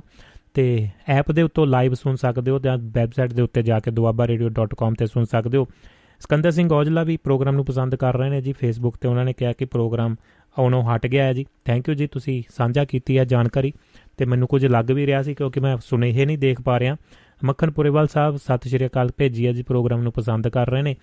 ਤੇ ਦੋਸਤੋ, ਅਗਲੀ ਬਾਤ ਪਾਉਂਦੇ ਆ ਤੁਹਾਡੇ ਨਾਲ ਤੇ ਗੱਲਬਾਤ ਵੀ ਸੁਣਾਂਗੇ। ਸੁਰਿੰਦਰ ਕੌਰ ਮਾਹਲ ਜੀ ਕਹਿ ਰਹੇ ਨੇ ਜੀ ਕਹਿੰਦੇ ਨੇ, ਬਾ ਕਮਾਲ, ਜਗਵੰਤ ਜੀ, ਕਹਾਣੀ ਵੀ ਭੁਪਿੰਦਰ ਜੀ ਬਹੁਤ ਵਧੀਆ ਸੀ ਇੰਜ ਹੁੰਦਾ ਹੈ, ਪਰ ਇਹ ਬਹੁਤ ਦੁਖਦਾਈ ਜਿਹੜੀਆਂ ਘਟਨਾਵਾਂ ਨੇ, ਜਾਂ ਸਾਡੇ ਸਮਾਜ ਦੀ ਤਰਾਸ਼ਦੀ ਹੈ। ਅੱਗੇ ਵੀ ਕੁਝ ਲਿਖ ਰਹੇ ਨੇ, ਤਦ ਤੱਕ ਤੁਹਾਡੇ ਨਾਲ ਸਾਂਝੀ ਕਰਦੇ ਹਾਂ, ਗੱਲਬਾਤ ਅਗਲੀ।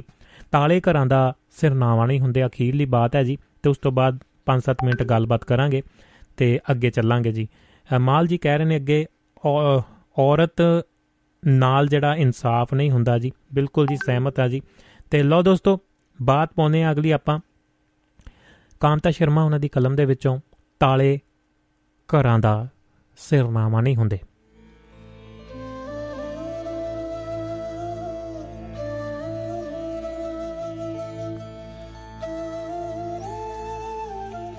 ਪਿਛਲੇ 10 ਸਾਲਾਂ ਤੋਂ ਮੈਂ ਮੋਹਾਲੀ ਵਿਖੇ ਰਹਿ ਰਹੀ ਹਾਂ।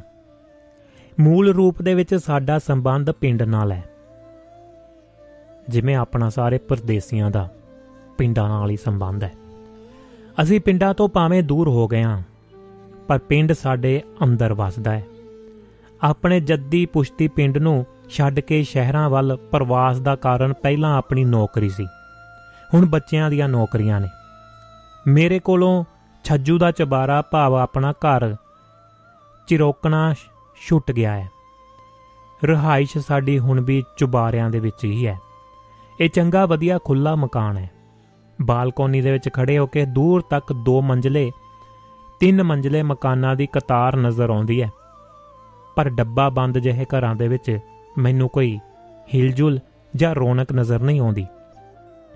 ਹਾਂ, ਆਉਂਦੇ ਜਾਂਦੇ ਘਰਾਂ ਦੇ ਵਿੱਚ ਦਾਖਲ ਹੁੰਦੇ ਲੋਕ ਜ਼ਰੂਰ ਦਿਖਾਈ ਦੇ ਜਾਂਦੇ ਨੇ।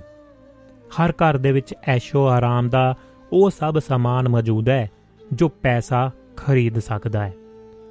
ਫਿਰ ਵੀ ਰੂਹ ਜਿਵੇਂ ਗਾਇਬ ਹੈ। ਜ਼ਿੰਦਗੀ ਦੀ ਧੜਕਣ ਦਾ ਅਹਿਸਾਸ ਕਿਧਰੇ ਨਹੀਂ ਹੁੰਦਾ। ਅਜਿਹੇ ਘਰਾਂ ਲਈ ਹੀ ਸ਼ਾਇਦ ਕਿਸੇ ਸ਼ਾਇਰ ਨੇ ਕਿਹਾ ਹੈ, ਨਾ ਦਰਵਾਜ਼ੇ ਮੁਹੱਬਤ ਕੇ, ਨਾ ਦਰਵਾਜ਼ੇ ਮੁਹੱਬਤ ਕੇ ਨਾ कोई प्यार की खिड़की जमी की खो कोख से जमी की कोख से ये जाने कैसे घर निकल आए ਇੱਟਾਂ ਪੱਥਰਾਂ ਦੇ ਇਨ੍ਹਾਂ ਖਾਮੋਸ਼ ਬਸੇਰਿਆਂ ਨੂੰ ਦੇਖ ਕੇ ਮੈਨੂੰ ਛੇ ਕੁ ਦਹਾਕੇ ਪਹਿਲਾਂ ਦਾ ਸਮਾਂ ਸ਼ਿੱਦਤ ਦੇ ਨਾਲ ਚੇਤੇ ਆਉਂਦਾ ਹੈ ਜਦੋਂ ਅਸੀਂ ਆਪਣੇ ਕਸਬੇ ਦੀ ਕੱਚੀ ਪੱਕੀ ਹਵੇਲੀ ਦੇ ਵਿੱਚ ਚਾਰੇ ਪਰਿਵਾਰ ਇਕੱਠੇ ਰਹਿੰਦੇ ਸਾਂ ਇਹ ਹਵੇਲੀ ਦਾਦਾ ਜੀ ਨੇ ਆਪਣੇ ਚਾਰ ਚਾਰਾਂ ਪੁੱਤਰਾਂ ਲਈ ਬਣਾਈ ਸੀ। ਦਾਦਾ ਜੀ ਪਟਵਾਰੀ ਸਨ। ਉਹਨਾਂ ਦਿਨਾਂ ਦੇ ਵਿੱਚ ਪਟਵਾਰੀ ਦੀ ਪੂਰੀ ਸ਼ਾਨ ਸ਼ਾਨ ਹੁੰਦੀ ਸੀ। ਪਿੰਡਾਂ ਦੇ ਵਿੱਚ ਪਟਵਾਰੀ ਦਾ ਦਬਦਬਾ ਬਹੁਤ ਹੁੰਦਾ ਸੀ। ਸਸਤੇ ਦਾ ਜ਼ਮਾਨਾ ਸੀ। ਹਜ਼ਾਰ ਕੁ ਗਜ਼ ਦਾ ਪਲਾਟ ਲੈ ਕੇ ਦਾਦਾ ਜੀ ਨੇ 600 ਗਜ਼ ਵਿੱਚ ਆਪਣੇ ਬੇਟਿਆਂ ਲਈ ਆਪਣੀ ਯੋਜਨਾ ਦੇ ਅਨੁਸਾਰ ਅੱਗੇ ਪਿੱਛੇ ਦੋ ਰਹਾਇਸ਼ਾ ਕਮਰੇ ਬਣਵਾਏ ਸਨ। ਵਿਚਕਾਰ ਵਿਹੜਾ ਸਾਂਝਾ ਰੱਖਿਆ ਸੀ। ਹਰ ਘਰ ਦਾ ਦਰਵਾਜ਼ਾ ਵਿਹੜੇ ਦੇ ਵਿੱਚ ਖੁੱਲਦੇ ਸੀ। ਚਾਰ ਦੀਵਾਰੀ ਦੀ ਕੋਈ ਲੋੜ ਨਹੀਂ ਸੀ ਹੁੰਦੀ। ਸਭ ਤੋਂ ਅੱਗੇ ਬਣੀ ਡਿਊੜੀ ਦਾ ਦਰਵਾਜ਼ਾ ਹੀ ਘਰ ਦਾ ਮੁੱਖ ਦੁਆਰ ਹੁੰਦਾ ਸੀ। ਦਾਦਾ ਜੀ ਦੀ ਹਵੇਲੀ ਦੇ ਨਕਸ਼ੇ ਦੇ ਵਿੱਚ ਰਸੋਈ ਦੀ ਕੋਈ ਸੁਵਿਧਾ ਨਹੀਂ ਸੀ। ਇਸ ਦੀ ਸ਼ਾਇਦ ਲੋੜ ਹੀ ਨਹੀਂ ਸਮਝੀ ਗਈ। ਭਾਵੇਂ ਇਹ ਔਰਤਾਂ ਦਾ ਨਿੱਜੀ ਮਸਲਾ ਸੀ। ਰੋਟੀ ਟੁੱਕ ਤਾਂ ਬਣਾਉਣਾ ਹੀ ਹੁੰਦਾ ਸੀ। ਸੋ ਸਭ ਨੇ ਆਪ ਆਪ ਆਪੇ ਕਮਰਿਆਂ ਦੇ ਅੱਗੇ ਕੰਧ ਨਾਲ ਓਟੇ ਬਣਾ ਲਏ। ਓਟਾ ਭਾਵ ਹਵਾ ਤੇ ਠੰਡ ਤੋਂ ਬਚਣ ਦੇ ਲਈ ਆਪਣੇ ਖਾਣ ਪੀਣ ਦਾ ਜਿਹੜਾ ਥੋੜਾ ਬੋਤਾ ਓਲਾ ਰੱਖਣ ਦੇ ਲਈ ਬਣਾਈ ਓਟ। ਸਮਝੋ ਕੱਚੀ ਜਾਂ ਅਸਥਾਈ ਰਸੋਈ। ਤਿੰਨ ਪਾਸਿਆਂ ਤੋਂ 4-5 ਫੁੱਟ ਉੱਚੀ ਕੰਧ ਵੱਲ ਰੋਟੀ ਪਾਣੀ ਬਣਾਉਣ ਦਾ ਜੁਗਾੜ ਕਰ ਲਿਆ ਗਿਆ। ਸਰਦੀਆਂ ਦੇ ਵਿੱਚ ਕੋਈ ਔਕੜ ਨਹੀਂ ਸੀ ਆਉਂਦੀ। ਗਰਮੀਆਂ ਦੀ ਧੁੱਪ ਦੇ ਵਿੱਚ ਵਾਨ ਦੀ ਮੰਜੀ ਕੰਧ ਦੇ ਨਾਲ ਟੇਢੀ ਕਰਕੇ ਧੁੱਪ ਤੋਂ ਬਚਣ ਦਾ ਉਪਰਾਲਾ ਜ਼ਰੂਰ ਕਰ ਲਿਆ ਜਾਂਦਾ ਸੀ। ਮੰਜੀ ਦੀ ਡੱਬ ਖੜੱਬੀ ਜਹੀ ਛਾਂ ਦੇ ਵਿੱਚ ਬਚਾ ਤਾਂ ਕਾਦਾ ਹੁੰਦਾ? ਹਾਂ, ਤਸੱਲੀ ਜ਼ਰੂਰ ਹੁੰਦੀ ਸੀ ਕਿ ਮੰਜੀ ਖੜੀ ਹੈ, ਛਾਂ ਆਉਂਦੀ ਹੈ। ਇਹ ਬਿਨਾਂ ਛੱਤ ਦੀ ਡੰਗ ਟਪਾਉਣ ਰਸੋਈ ਸਾਡੇ ਲਈ ਸਵੇਰ, ਦੁਪਹਿਰ, ਸ਼ਾਮ ਦੀ ਸਭ ਤੋਂ ਮਨ ਭਾਉਂਦੀ ਥਾਂ ਹੁੰਦੀ ਸੀ। ਜਿੱਥੇ ਮਾਂ ਚੁੱਲ੍ਹੇ ਤੇ ਸੱਤ ਜਾਣਿਆਂ ਦੇ ਟੱਬਰ ਲਈ ਰੋਟੀਆਂ ਦੇ ਪੂਰ ਲਾਉਂਦੀ ਸੀ। ਘਰਾਂ ਦੇ ਵਿੱਚ ਨਲਕੇ ਨਹੀਂ ਸਨ। ਪਾਣੀ ਹੇਠੋਂ ਖੂਹ ਤੋਂ ਲਿਆਉਂਦਾ, ਲਿਆਉਣਾ ਪੈਂਦਾ ਸੀ ਚੱਲ ਕੇ। ਸਵੇਰੇ ਮਹਿਰਾ 5-6 ਘੜੇ ਵੀਗੀਆਂ ਵੀਗੀ 5-6 ਘੜੇ ਵੀਗੀ ਰਾਹੀਂ ਭਰ ਕੇ ਰੱਖ ਜਾਂਦਾ ਸੀ। ਹੋਰ ਲੋੜ ਪੈਂਦੀ ਤਾਂ ਆਪ ਢੋਣਾ ਪੈ ਜਾਂਦਾ। ਇਸ ਲਈ ਪਾਣੀ ਸੰਜਮ ਦੇ ਨਾਲ ਵਰਤਿਆ ਜਾਂਦਾ ਸੀ। ਇੱਕ ਪਾਸੇ ਵਿਹੜੇ ਦੇ ਕੋਨੇ ਦੇ ਵਿੱਚ ਗੁਸਲਖਾਨਾ ਬਣਿਆ ਸੀ ਤੇ ਜੋ ਦੋ ਘਰਾਂ ਦਾ ਸਾਂਝਾ ਸੀ। ਨਹਾਉਣ ਦੀ ਵਾਰੀ ਲਈ ਕਈ ਕਈ ਵਾਰੀ ਇੱਕ ਦੂਜੇ ਦੀਆਂ ਬਾਲਟੀਆਂ ਨੂੰ ਠੁੱਡੇ ਵੱਜਦੇ। ਬਾਲਟੀਆਂ ਡੁੱਲਦੀਆਂ ਠੈਕਦੀਆਂ ਰੁੜਦੀਆਂ, ਧਰਾਣੀਆਂ ਜਠਾ, ਦਰਾਣੀਆਂ ਜਠਾਣੀਆਂ ਲੜਦੀਆਂ ਕੁੜਦੀਆਂ। ਅਸੀਂ ਕੰਨ ਵਲੇਟ ਕੇ ਸਕੂਲ ਨੂੰ ਤੁਰ ਜਾਂਦੇ। ਵਾਪਸ ਆਉਣ ਤੱਕ ਸਭ ਕੁਝ ਸ਼ਾਂਤ ਤੇ ਸਹਿਜ ਹੋ ਚੁੱਕਿਆ ਹੁੰਦਾ। ਅਸੀਂ ਘਰ ਦੇ ਵਿੱਚ ਚਾਚੇ, ਤਾਏ, ਛੋਟੇ, ਵੱਡੇ, ਕੁੱਲ ਮਿਲਾ ਕੇ 18 ਬੱਚੇ ਸਾਂ। ਸਾਰਾ ਦਿਨ ਘਰ ਦੇ ਵਿੱਚ ਖੂਬ ਗਹਿਮਾ ਗਹਿਮੀ ਰਹਿੰਦੀ ਸੀ। ਦੋ ਪਰਿਵਾਰਾਂ ਦੇ ਵਿੱਚ ਕੁੜੀਆਂ ਵੱਡੀਆਂ ਸਨ, ਮੁੰਡੇ ਛੋਟੇ। ਕੁੜੀਆਂ ਮਾਵਾਂ ਦੇ ਨਾਲ ਕੰਮ ਕਰਵਾਉਂਦੀਆਂ ਤੇ ਛੋਟੇ ਭੈਣਾਂ ਭਰਾਵਾਂ ਨੂੰ ਸੰਭਾਲਦੀਆਂ। ਕੁੜੀਆਂ ਨੂੰ ਪੜਾਉਣ ਦਾ ਕਿਸੇ ਨੂੰ ਖਿਆਲ ਹੀ ਨਹੀਂ ਸੀ ਆਇਆ ਉਸ ਵਕਤ। ਇਹ ਇਨਕਲਾਬੀ ਪਹਿਲ ਮੇਰੇ ਬਾਪੂ ਜੀ, ਪਿਤਾ ਜੀ ਨੇ ਕੀਤੀ ਸੀ। ਵੱਡੀ ਭੈਣ ਨੂੰ ਚਾਹ ਦੇ ਨਾਲ ਪੜ੍ਹਨੇ ਪਾਇਆ ਤਾਂ ਬਦਕਿਸਮਤੀ ਨੂੰ ਭਾਰਤ ਪਾਕ ਵੰਡ ਦਾ ਦੁਖਾਂਤ ਸ਼ੁਰੂ ਹੋ ਗਿਆ, ਵਾਪਰ ਗਿਆ। ਇਸ ਹੱਲੇ ਗੁੱਲੇ ਦੇ ਵਿੱਚ ਭੈਣ ਦੀ ਪੜ੍ਹਾਈ ਰੁਲ ਗਈ। ਬਾਕੀ ਤਿੰਨਾਂ ਪਰਿਵਾਰਾਂ ਦੇ ਵਿੱਚ ਕੁੱਲ ਮਿਲਾ ਕੇ ਮੇਰੀਆਂ 7 ਵੱਡੀਆਂ ਭੈਣਾਂ ਸਨ, ਜਿਨ੍ਹਾਂ ਕਦੇ ਸਕੂਲ ਦਾ ਮੂੰਹ ਨਹੀਂ ਸੀ ਵੇਖਿਆ। ਸੋ ਮੈਂ ਪਰਿਵਾਰ ਦੀ ਪਹਿਲੀ ਕੁੜੀ ਸਾਂ, ਜੋ ਮਿਹਨਤ ਦੇ ਨਾਲ ਪੜ੍ਹਦੀ ਰਹੀ ਤੇ ਪਾਸ ਹੁੰਦੀ ਗਈ। ਇਸ ਲਈ ਘਰ ਦੇ ਵਿੱਚ ਮੇਰੀ ਟੋਰ ਸੀ। ਬਾਬੂ ਬਾਬੂ ਜੀ ਦੀ ਲਾਡਲੀ ਵੀ ਸੀ ਮੈਂ। ਉਸ ਵੱਡੀ ਹਵੇਲੀ ਦੇ ਵਿੱਚ ਅਪਣਤ ਤੇ ਅਟੁੱਟ ਸਾਂਝ ਸੀ। ਸਿਰਫ ਖਾਣਾ ਪੀਣਾ ਤੇ ਰਹਿਣ ਹੀ ਵੱਖਰਾ ਸੀ, ਬਾਕੀ ਸਭ ਕੁਝ ਇੱਕ ਦੂਜੇ ਦੀ ਸਹਿਮਤੀ ਦੇ ਨਾਲ ਹੀ ਹੁੰਦਾ ਸੀ। ਜਿਵੇਂ ਭੈਣਾਂ ਦੇ ਘਰੀ ਨਾਨਕ, ਨਾਨਕੀ ਸ਼ੱਕ ਲੈ ਕੇ ਜਾਣਾ ਜਾਂ ਰਿਸ਼ਤੇਦਾਰਾਂ ਦੇ ਸੁੱਖ ਦੁੱਖ ਦੇ ਵਿੱਚ ਸ਼ਰੀਕ ਹੋਣਾ। ਉਸ ਕੱਚੀ ਪੱਕੀ ਹਵੇਲੀ ਦੇ ਵਿੱਚ ਰਹਿਣ ਵਾਲਿਆਂ ਦੇ ਰਿਸ਼ਤੇ ਪੱਕੇ ਸਨ। ਗਰਮੀਆਂ ਦੀਆਂ ਰਾਤਾਂ ਨੂੰ ਬਾਹਰ ਵਿਹੜੇ ਦੇ ਵਿੱਚ ਮੰਜੇ ਡਾਹੇ ਹੁੰਦੇ ਤਾਂ ਲੱਗਦਾ ਜਿਵੇਂ ਵਿਆਹ ਦਾ ਮੇਲ ਉਤਰਿਆ ਹੋਵੇ। ਬਾਅਦ ਦੇ ਵਿੱਚ ਦੋ ਭਰਾਵਾਂ ਦੇ ਚੁਬਾਰੇ ਛੱਤ ਲੈ ਬਹੁਤੀ ਗਰਮੀ ਦੇ ਵਿੱਚ ਅਸੀਂ ਮੰਜੇ ਛੱਤ ਤੇ ਡੌਂਦੇ ਚੁਬਾਰਾ ਸਾਨੂੰ ਹਾਲੇ ਨਸੀਬ ਨਹੀਂ ਸੀ ਹੋਇਆ। ਜ਼ਰਾ ਜਿੰਨੀ ਕਿਨ ਮਿਨ ਹੋਣ ਤੇ ਅਸੀਂ ਸਾਰੇ ਲਟਾ ਪੀਂਗ ਹੁੰਦੇ, ਹੇਠਾਂ ਉਤਰਦੇ ਤੇ ਭੈਣਾ ਮੰਜੇ ਬਿਸਤਰੇ ਉਤਾਰਦੀਆਂ। ਮੈਂ ਅੱਧ ਸੁੱਤੇ ਛੋਟੇ ਭੈਣਾ ਭਰਾਵਾਂ ਨੂੰ ਮੋਢੇ ਲਾ ਕੇ ਹੇਠਾਂ ਲਿਆਉਂਦੀ। ਉਤਰਦਿਆਂ ਹੀ ਜਿਹੜੀ ਮੰਜੀ ਸਾਹਮਣੇ ਹੁੰਦੀ, ਉਸੇ ਤੇ ਪੁੱਠਾ ਸਿੱਧਾ ਲਿਟਾ ਦਿੱਤਿਆ ਦਿੰਦਾ ਦਿੰਦੇ ਸਾਂ। ਕੱਚੀ ਨੀਂਦੇ ਜਾ ਕੇ ਉਹ ਚੀਕਾ ਮਾਰਦੇ। ਪੌੜੀਆਂ ਦਾ ਤੰਗ ਰਾਹ ਵੀ ਸਮਝੋ ਵਨ ਵੇ ਟ੍ਰੈਫਿਕ ਹੁੰਦਾ ਸੀ। ਜੇ ਬਾਰਿਸ਼ ਬਾਰਿਸ਼ ਜ਼ੋਰ ਦੀ ਹੁੰਦੀ ਤਾਂ ਮੀਂਹ ਜ਼ੋਰ ਦਾ ਪੈਂਦਾ ਤਾਂ ਉਤਰਦੇ ਚੜਦੇ ਹੀ ਭਿੱਜ ਜਾਂਦੇ। ਕਈ ਵਾਰੀ ਢੋ ਢਵਾਈ ਕਰਦੇ ਹੀ ਚਾਰ ਕੁ ਕਣੀਆਂ ਪੈ ਕੇ ਮੀਂਹ ਬੰਦ ਹੋ ਜਾਂਦਾ, ਹੁਮਸ ਹੋ ਜਾਂਦੀ, ਹੋਰ ਗਰਮੀ ਹੋ ਜਾਂਦੀ। ਦੁਬਾਰਾ ਉੱਪਰ ਚੜਨ ਦਾ ਹੌਸਲਾ ਨਹੀਂ ਸੀ ਪੈਂਦਾ ਫਿਰ। ਮਾਂ ਬੁੜਬੁੜ ਕਰਦੀ ਰੱਬ ਨੂੰ ਉਲਾਂਭਾ ਦਿੰਦੀ, ਜਾਏ ਖਾਣੇ ਦਾ। ਪਤਾ ਨਹੀਂ ਕਿਹੜੇ ਜਨਮ ਦੇ ਬਦਲੇ ਲੈਂਦਾ ਸਾਡੇ ਤੋਂ। ਦੋ ਘੜੀ ਰਾਤ ਨੂੰ ਵੀ ਚੈਨ ਨਹੀਂ ਮਿਲਦਾ। ਵਿੱਚੇ ਬਾਬੂ ਜੀ ਨੂੰ ਲਪੇਟ ਲੈਂਦੀ। ਲੱਗਦਾ ਥਾਣੇਦਾਰੀ ਦਾ। ਦੋ ਖਣ ਦਾ ਚੁਬਾਰਾ ਹਾਲੇ ਤੱਕ ਛੱਤਿਆ ਨਹੀਂ ਗਿਆ। ਉਸ ਸਥਾਰੀਆਂ ਨਜ਼ਰਾਂ ਦੇ ਨਾਲ ਚੁਬਾਰਿਆਂ ਵੱਲ ਵੇਖਦੀ। ਮੈਨੂੰ ਲੱਗਦਾ ਵੇ ਥਾਣੇਦਾਰਾ, ਉੱਚੀ ਹਵੇਲੀ ਪਾ ਵੇ ਥਾਣੇਦਾਰਾ, ਦੋ ਮੰਜੀਆਂ ਦੀ ਥਾਂ। ਵਰਗੇ ਗੀਤ ਇਹੋ ਜਿਹੇ ਹਾਲਾਤ ਵਿੱਚੋਂ ਹੀ ਉਪਜੇ ਹੋਣਗੇ। ਸਵੇਰ ਤੱਕ ਤਾਂ ਮਾਂ ਦੀ ਸਾਰੀ ਤਲਖੀ ਦੂਰ ਹੋ ਜਾਂਦੀ। ਉਹ ਨਿਤ ਦੇ ਕੰਮ ਉਵੇਂ ਸਹਿਜ ਦੇ ਨਾਲ ਨਿਬੇੜਦੀ। ਸ਼ਾਮ ਨੂੰ ਜੇ ਵੇਲ ਮਿਲਦਾ ਤਾਂ ਦਰਾਣੀਆਂ ਜਠਾਣੀਆਂ ਮਿਲ ਬੈਠਦੀਆਂ।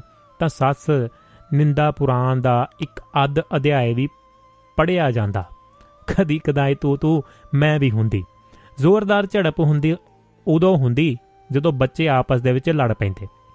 ਕਿਸੇ ਤਾਈ ਨੂੰ ਜੇ ਆਪਣੇ ਬੱਚੇ ਦੀ ਮਾਰ ਕੁਟਾਈ ਦਾ ਪਤਾ ਲੱਗ ਜਾਂਦਾ, ਤਾਂ ਦਰਾਣੀਆਂ ਜਠਾਣੀਆਂ ਆਣੀ ਜਠਾਣੀਏ, ਲੜਾਈ ਕਰੀਏ ਆਣੀ ਜਠਾਣੀਏ, ਲੜਾਈ ਕਰੀਏ, ਦੇ ਅੰਦਾਜ਼ ਦੇ ਵਿੱਚ ਕਮਰ ਕੱਸੇ ਕਰ ਲੈਂਦੀਆਂ ਤੇ ਮੈਦਾਨ ਦੇ ਵਿੱਚ ਉਤਰਦੀਆਂ ਤੇ ਉਹ ਆਡਾ ਲਾਉਂਦੀਆਂ ਕਿ ਰੱਬ, ਰਹੇ ਰੱਬ ਦਾ ਨਾਂ।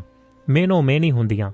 ਇੱਕ ਦੂਜੇ ਦੇ ਅਗਲੇ ਪਿਛਲੇ ਪੁਣਦੀਆਂ ਸਾਨੂੰ ਲੱਗਦਾ ਹੁਣ ਇਹ ਮਹਾਭਾਰਤ ਕਦੇ ਬੰਦ ਨਹੀਂ ਹੋਣਾ। ਆਖਰ ਥੱਕ ਹਾਰ ਕੇ ਉਹ ਆਪ ਹੀ ਸ਼ਾਂਤ ਹੋ ਜਾਂਦੀਆਂ। ਥੋੜੀ ਦੇਰ ਦੇ ਵਿੱਚ ਹੀ ਇਹ ਵੀ ਭੁੱਲ ਜਾਂਦੀਆਂ ਕਿ ਕਿਹੜੀ ਗੱਲ ਤੋਂ ਲੜਾਈ ਹੋਈ ਸੀ। ਅਗਲੇ ਦਿਨ ਫਿਰ ਹੱਸਦੀਆਂ, ਖੇਡਦੀਆਂ, ਮਖੌਲ ਕਰਦੀਆਂ, ਸਿਰ ਜੋੜ-ਜੋੜ ਕੇ ਗੱਲਾਂ ਕਰਦੀਆਂ। ਅਸੀਂ ਵਿੱਚੋਂ ਵਿੱਚ ਖੁਸ਼ ਹੁੰਦੇ। ਸਾਰੇ ਘਰਾਂ ਦੇ ਪਾਣੀ ਦੇ ਨਿਕਾਸ ਲਈ ਵਿਹੜੇ ਦੇ ਵਿਚਕਾਰੋਂ ਨਾਲੀ ਲੰਘਦੀ ਹੁੰਦੀ ਸੀ। ਉਹ ਜਿਵੇਂ ਚਾਰਾ ਚਾਰਾਂ ਘਰਾਂ ਦੇ ਵਿਚਕਾਰ ਇੱਕ ਕੁਦਰਤੀ ਸੀਮਾ ਸੀ। ਦੋ ਘਰ ਇੱਧਰ ਤੇ ਦੋ ਘਰ ਉਧਰ ਸਾਡੇ ਕਮਰਿਆਂ ਦੇ ਨਾਲ ਹੀ ਖੁੱਲੀ ਡਿਊੜੀ ਸੀ। ਸਾਰੇ ਘਰਾਂ ਲਈ ਲਾਂਗਾ ਉਹੀ ਸੀ। ਡਿਊੜੀ ਦੇ ਨਾਲ ਕੰਧ ਸਾਂਝੀ ਹੋਣ ਕਰਕੇ ਕਦੀ ਕਦੀ ਮਾਂ ਲੱਕੜੀਆਂ ਜਾਂ ਪਾਥੀਆਂ ਡਿਊੜੀ ਦੇ ਇੱਕ ਕੋਨੇ ਦੇ ਵਿੱਚ ਟਿਕਾ ਦਿੰਦੀ। ਲੰਘਦਿਆਂ ਵੜਦਿਆਂ ਜੇ ਵੱਡੀ ਤਾਈ ਦੀ ਨਜ਼ਰ ਉਹਨਾਂ ਤੇ ਪੈ ਜਾਂਦੀ ਤਾਂ ਉਹ ਥੋੜੀ ਦੇਰ ਬਾਅਦ ਹੀ ਦੋ ਚਾਰ ਲੱਕੜਾਂ ਲਿਆ ਕੇ ਸਾਡੇ ਵਾਲੀਆਂ ਦੇ ਨਾਲ ਹੀ ਸਜਾ ਦਿੰਦੀ। ਇਹ ਇੱਕ ਤਰ੍ਹਾਂ ਦਾ ਐਲਾਨ ਹੁੰਦਾ ਕਿ ਡਿਊਟੀ ਸਿਰਫ ਸਾਡੀ ਨਹੀਂ, ਉਹ ਵੀ ਬਰਾਬਰ ਦੀ ਹੱਕ ਹਿੱਸੇਦਾਰ ਹੈ। ਹਾਲਾਂਕਿ ਡਿਊਟੀ ਉਹਦੇ ਕਮਰਿਆਂ ਤੋਂ ਕਾਫੀ ਦੂਰ ਪੈਂਦੀ ਸੀ, ਪਰ ਕਹਿੰਦੇ ਹਨ ਨਾ ਕਿ ਸ਼ਰੀਕੇ ਦਾ ਦਾਣਾ ਢਿੱਡ ਦੁਖਦੇ ਵੀ ਖਾਣਾ। ਸ਼ਰੀਕੇਬਾਜੀ ਦੇ ਵਿੱਚ ਮੁਕਾਬਲੇ ਦੀ ਇੱਕ ਹੋਰ ਰੋਚਕ ਘਟਨਾ ਚੇਤੇ ਆਈ ਹੈ। ਉਹ ਵੀ ਪਾਠਖਾਨ ਦੇ ਨਾਲ ਸਾਂਝੀ ਜ਼ਰੂਰ ਕਰਾਂਗੀ। ਇੱਕ ਵਾਰੀ ਵਿਚਕਾਰ ਵਾਲੇ ਤਾਇਆ ਜੀ ਨੂੰ ਗਾਉ ਪਾਲਣ ਦਾ ਫੁਰਨਾ ਫੁਰ ਗਿਆ। ਸੋਚਿਆ ਗਾਉ ਮਾਤਾ ਦੀ ਸੇਵਾ ਹੋ ਜਾਏਗੀ, ਬੱਚਿਆਂ ਨੂੰ ਘਰ ਦਾ ਦੁੱਧ ਦਹੀਂ ਮਿਲੇਗਾ, ਨਾਲੇ ਪੁੰਨ ਤੇ ਨਾਲੇ ਫਲੀਆਂ। ਹਫ਼ਤੇ ਕੁ ਬਾਅਦ ਇੱਕ ਵੱਡੀ ਵੱਡੀ ਵਾਲੀ ਗਾਂ ਵਿਹੜੇ ਦੇ ਵਿੱਚ ਲਿਆ ਖੜੀ ਕੀਤੀ। ਵਿਹੜੇ ਦੇ ਇੱਕ ਕੋਨੇ ਦੇ ਵਿੱਚ ਕਿੱਲਾ ਗੱਡ ਕੇ ਉਸ ਨੂੰ ਬੰਨ ਦਿੱਤਾ ਗਿਆ। ਅਖੇ, ਤਾਏ ਦੀ ਧੀ ਚੱਲੀ, ਮੈਂ ਕਿਉਂ ਰਹਾ ਕੱਲੀ? ਇੱਥੇ ਤਾਂ ਪੋਟਾ ਪੋਟਾ ਸਾਂਝੀ ਜ਼ਮੀਨ ਤੇ ਹੱਕ ਜਤਾਉਣ ਵਾਲੀਆਂ ਤਿੰਨ ਸਾਬਤ ਸਬੂਤ ਤਾਈਆਂ ਮੌਜੂਦ ਸਨ। 15 ਕੁ ਦਿਨਾਂ ਦੇ ਵਿੱਚ ਦੋ ਹੋਰ ਗਾਵਾਂ ਵਛਰੂਆਂ ਦੇ ਸਮੇਤ ਘਰ ਦੀ ਰੌਣਕ ਵਧਾਉਣ ਲੱਗੀਆਂ। ਛੇ ਕੁ ਡੰਗਰਾਂ ਦੇ ਨਾਲ ਚੰਗਾ ਖਾਸਾ ਘਰ ਗਊਸ਼ਾਲਾ ਜਾਪਣ ਲੱਗ ਪਿਆ। ਰਾਤ ਨੂੰ ਗਾਵਾਂ ਰੱਸੇ ਤੋੜ ਕੇ ਇੱਕ ਦੂਜੇ ਦੀ ਖੁਰਲੀ ਦੇ ਵਿੱਚ ਮੂੰਹ ਮਾਰਨ ਲੱਗ ਪਈਆਂ ਤੇ ਕਦੀ ਕੋਈ ਕੋਤਕੀ ਤਾਈ ਸ਼ਰੀਕਣੀ ਨੂੰ ਸਬਕ ਸਿਖਾਉਣ ਦੇ ਲਈ ਆਪ ਹੀ ਗਾਂ ਦਾ ਰੱਸਾ ਢਿੱਲਾ ਕਰ ਦਿੰਦੀ ਜਾਂ ਟਿਕੜਮ ਲਾ ਕੇ ਵਛਰੂ ਖੋਲ ਦਿੰਦੀ। ਸਵੇਰ ਉੱਠ ਕੇ ਦੁੱਧ ਚੋਣ ਵੇਲੇ ਗਾਂ ਛੜਾ ਮਾਰਦੀ, ਚਾਹ ਜੋਗਾ ਦੁੱਧ ਵੀ ਨਸੀਬ ਨਾ ਹੁੰਦਾ। ਵਛਰੂ ਰੱਜ ਕੇ ਆਰਾਮ ਦੇ ਨਾਲ ਸੁੱਤਾ ਹੁੰਦਾ ਤੇ ਅਜਹੀ ਸਵੇਰ ਅਸੀਂ ਹੰਗਾਮਾ ਸੁਣ ਕੇ ਜਾਗਦੇ ਤਾਂ ਵੇੜਾ ਕੁਰੂਕਸ਼ੇਤਰ ਦਾ ਮੈਦਾਨ ਬਣਿਆ ਹੁੰਦਾ। ਦੁਰਾਣੀਆਂ ਜਠਾਣੀਆਂ ਬਾਹਾਂ ਉਲਾਰ ਕੇ ਇੱਕ ਦੂਜੇ ਦੀਆਂ ਸੱਤਾਂ, ਪੁਸ਼ਤਾਂ ਦੇ ਪੋਤੜੇ ਫੋਲਦੀਆਂ। ਹੈਰਾਨ ਪਰੇਸ਼ਾਨ ਬੇ, ਬੇਜ਼ੁਬਾਨ ਜਾਨਵਰ ਖੜੇ ਦੇਖਦੇ ਰਹਿੰਦੇ। ਲੋਕ ਮੱਝਾਂ ਗਾਈਆਂ ਦੇ ਭੇੜ ਤੋਂ ਬਚ ਕੇ ਰਹਿੰਦੇ ਹਨ। ਇੱਥੇ ਗਾਵਾਂ ਤਾਈਆਂ ਦੇ ਭੇੜ ਦੇ ਵਿੱਚ ਫਸੀਆਂ ਹੋਈਆਂ ਸਨ। ਮਰਦ ਆਮ ਤੌਰ ਤੇ ਇੰਨਾ ਕਲੇਸ਼ ਤੋਂ ਜਿਹੜਾ ਪਰੇ ਰਹਿੰਦੇ ਸਨ। ਪਰ ਗਊਆਂ ਦੀ ਆਮਦ ਨੇ ਜਿਵੇਂ ਘਰ ਦੇ ਵਿੱਚ ਸੇਹ ਦਾ ਤਕਲਾ ਗੱਡ ਦਿੱਤਾ ਸੀ। ਸੋ ਨਿਤ ਨਿਤ ਦੇ ਝਗੜੇ, ਝੇੜਿਆਂ ਤੋਂ ਬਚਣ ਦੇ ਲਈ ਤਿੰਨਾਂ ਤਾਈਆਂ ਨੇ ਆਪਸ ਦੇ ਵਿੱਚ ਸਲਾਹ ਕਰਕੇ ਭਰਾਵਾਂ ਨੂੰ ਪਿੰਡਾਂ ਦੇ ਵਿੱਚ ਰਹਿੰਦੇ ਆਪਣੇ ਆਪਣੇ ਰਿਸ਼ਤੇਦਾਰਾਂ ਦੇ ਘਰੀ ਭੇਜ ਕੇ ਇਸ ਝੰਜੜ ਤੋਂ ਛੁਟਕਾਰਾ ਪਾਇਆ। ਅਜਈਆਂ ਘਟਨਾਵਾਂ ਉਦੋਂ ਪਰਿਵਾਰਕ ਜੀਵਨ ਦਾ ਹਿੱਸਾ ਹੀ ਮੰਨੀਆਂ ਜਾਂਦੀਆਂ ਸਨ। ਇਹਨਾਂ ਨੂੰ ਕੋਈ ਗੰਭੀਰਤਾ ਦੇ ਨਾਲ ਨਹੀਂ ਸੀ ਲੈਂਦਾ। ਸਾਂਝੇ ਪਰਿਵਾਰਾਂ ਦੇ ਵਿੱਚ ਇਸ ਤਰ੍ਹਾਂ ਦੀਆਂ ਗੱਲਾਂ ਨੂੰ ਸਹਿਜ ਸੁਭਾ ਲਿਆ ਜਾਂਦਾ ਸੀ। 28 30 ਬੰਦਿਆਂ ਦੇ ਪਰਿਵਾਰ ਦਾ ਇਕੱਲਾ, ਇਕੱਠਾ ਰਹਿਣਾ ਕੋਈ ਸਧਾਰਨ ਗੱਲ ਨਹੀਂ ਸੀ ਹੁੰਦੀ। ਇਹ ਦਾਦਾ ਜੀ ਦੀ ਸੁਚੱਜੀ ਵਿਉਂਤਬੰਦੀ ਸੀ, ਜਿਸ ਨੇ ਤਕਰੀਬਨ ਡੇਢ ਦਹਾਕੇ ਤੱਕ ਪਰਿਵਾਰ ਨੂੰ ਇੱਕ ਲੜੀ ਦੇ ਵਿੱਚ ਭਰੋ ਕੇ ਰੱਖਿਆ ਸੀ। ਹੌਲੀ-ਹੌਲੀ ਬੱਚੇ ਵੱਡੇ ਹੁੰਦੇ ਗਏ, ਮਾਪੇ ਬਜ਼ੁਰਗ। ਉਦੋਂ ਸਾਡੇ ਕਸਬੇ ਸੁਨਾਮ ਦੇ ਵਿੱਚ 10ਵੀਂ ਤੋਂ ਬਾਅਦ ਅਗਲੇਰੀ ਪੜ੍ਹਾਈ ਲਈ ਕੋਈ ਕਾਲਜ ਨਹੀਂ ਸੀ।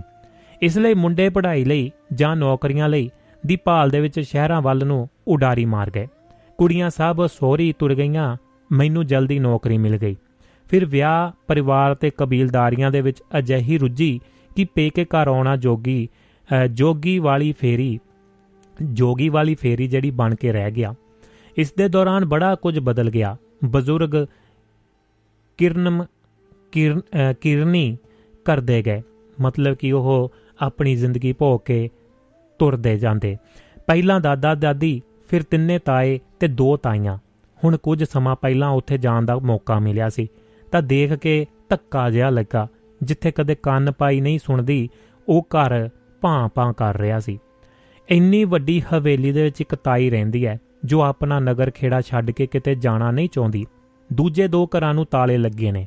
ਇੱਕ ਘਰ ਦੇ ਬੂਹੇ, ਬਾਰੀਆਂ, ਖੁੱਲੇ ਚੋਪਟ ਚੋਪਟ ਹਨ। ਬਿਰਹਨ ਦੀਆਂ ਅੱਖਾਂ ਵਾਂਗੂ ਮੈਂ ਸੋਚ ਰਹੀ ਸੀ ਕਿ ਘਰ ਉੱਥੇ ਰਹਿਣ ਵਾਲਿਆਂ ਦੇ ਨਾਲ ਵਸਦੇ ਹਨ। ਤਾਲੇ ਘਰਾਂ ਦਾ ਸਿਰਨਾਵਾ ਨਹੀਂ ਹੁੰਦੇ। ਤਾਈ ਨੂੰ ਮਿਲ ਕੇ ਮੈਂ ਵਿਹੜੇ ਦੇ ਵਿਚਕਾਰ ਆ ਖੜੀ ਹੋਈ। ਉਹ ਉਹੀ ਵਿਹੜਾ ਸੀ। ਜਿਹੜਾ ਸਾਡੇ ਨਿੱਕੇ ਵੱਡੇ ਪੈਰਾਂ ਦੀ ਧਮਕ ਦੇ ਨਾਲ ਧੜਕਦਾ ਸੀ। ਉਹ ਹੁਣ ਵਿਰਾਨ ਤੇ ਉਦਾਸ ਸੀ, ਜਿੱਥੇ ਸਾਡੀਆਂ ਕਿਲਕਾਰੀਆਂ ਤੇ ਹਾਸੇ ਗੂੰਜਦੇ ਸਨ। ਹੁਣ ਸੁੰਨ ਪਸਰੀ ਹੋਈ ਸੀ। ਇਸ ਘਰ ਦੀ ਹਰ ਇੱਟ ਤੇ ਵਿਹੜੇ ਦਾ ਹਰ ਕੋਣਾ ਸਾਡੇ ਹਾਸੇ ਖੇਡਾਂ, ਰੋਸਿਆਂ, ਮਨੇਵਿਆਂ ਤੇ ਪਰਿਵਾਰਾਂ ਦੇ ਹਰ ਸੁੱਖ ਦੁੱਖ ਦਾ ਗਵਾਹ ਸੀ। ਉੱਥੇ ਮਸਾਨ ਵਰਗੀ ਖਾਮੋਸ਼ੀ ਸੀ। ਇਹ ਖਾਮੋਸ਼ੀ ਇੱਕ ਰੁੱਦਨ ਰੁੱਦਨ ਸੀ। ਜਾਂ ਸ਼ਾਇਦ ਸ਼ਿਕਵਾ, ਜਿਹੜੇ ਇਹਨਾਂ ਨੂੰ ਛੱਡ ਕੇ ਦੂਰ ਜਾ ਵਸੇ, ਫਿਰ ਕਦੇ ਪਿੱਛੇ ਮੁੜ ਕੇ ਨਹੀਂ ਦੇਖਿਆ। ਮੈਂ ਕਿਸੇ ਨੂੰ ਦੱਸਦੀ ਕਿ ਇੱਕ ਵਾਰੀ ਆਲਣਾ ਛੱਡ ਕੇ ਉੱਡ ਜਾਣ ਵਾਲੇ ਪੰਛੀ ਪਰਤ ਕੇ ਨਹੀਂ ਆਉਂਦੇ ਪਰਤ ਕੇ ਨਹੀਂ ਆਉਂਦੇ ਪਰਤ ਕੇ ਨਹੀਂ ਆਉਂਦੇ। ਤੂੰ ਦੱਸ ਹੁਣ। ਕਦੇ ਖੋਲ ਹੱਥਾਂ ਨਾਲ ਜਿੰਦਰੇ ਨੂੰ, ਜੰਗ ਲੱਗੀ ਜਾਂਦਾ ਪਿੰਜਰੇ ਨੂੰ। ਕਦੇ ਖੋਲ ਹੱਥਾਂ ਨਾਲ ਜਿੰਦਰੇ ਨੂੰ ਜੰਗ ਲੱਗੀ ਜਾਂਦਾ ਪਿੰਜਰੇ ਨੂੰ। ਕਦੇ ਖੋਲ ਹੱਥਾਂ ਨਾਲ ਜਿੰਦਰੇ ਨੂੰ ਜੰਗ ਲੱਗੀ ਜਾਂਦਾ। ਜੀ ਦੋਸਤੋ ਇਹ ਸੀ ਜੀ ਬਚਪਨ ਵਾਲਾ ਘਰ।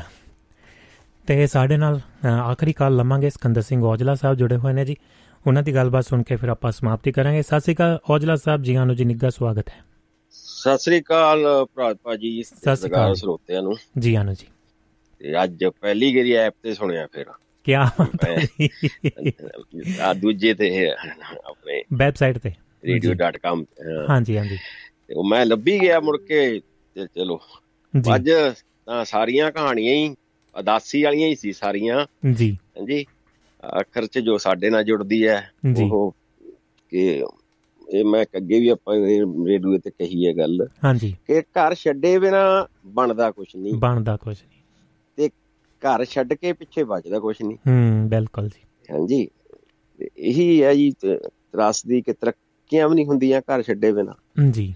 ਇਹ ਅੱਗੇ ਵੀ ਨਹੀਂ ਵਧਿਆ ਜਾਂਦਾ ਜਿਨ੍ਹਾਂ ਨੇ ਛੱਡਿਆ ਨਹੀਂ ਘਰ ਜਾਂ ਪਿੰਡ ਛੱਡਿਆ ਨਹੀਂ ਜਿਨ੍ਹਾਂ ਨੇ ਉਹਨਾਂ ਨੂੰ ਆਪਾਂ ਕਹਿੰਦੇ ਆ ਇਹ ਕੰਮੇ ਨਿਕਲ ਗਏ। ਸੋ ਇਹ ਤਰਾਸਦੀ ਹੈ ਜੀ।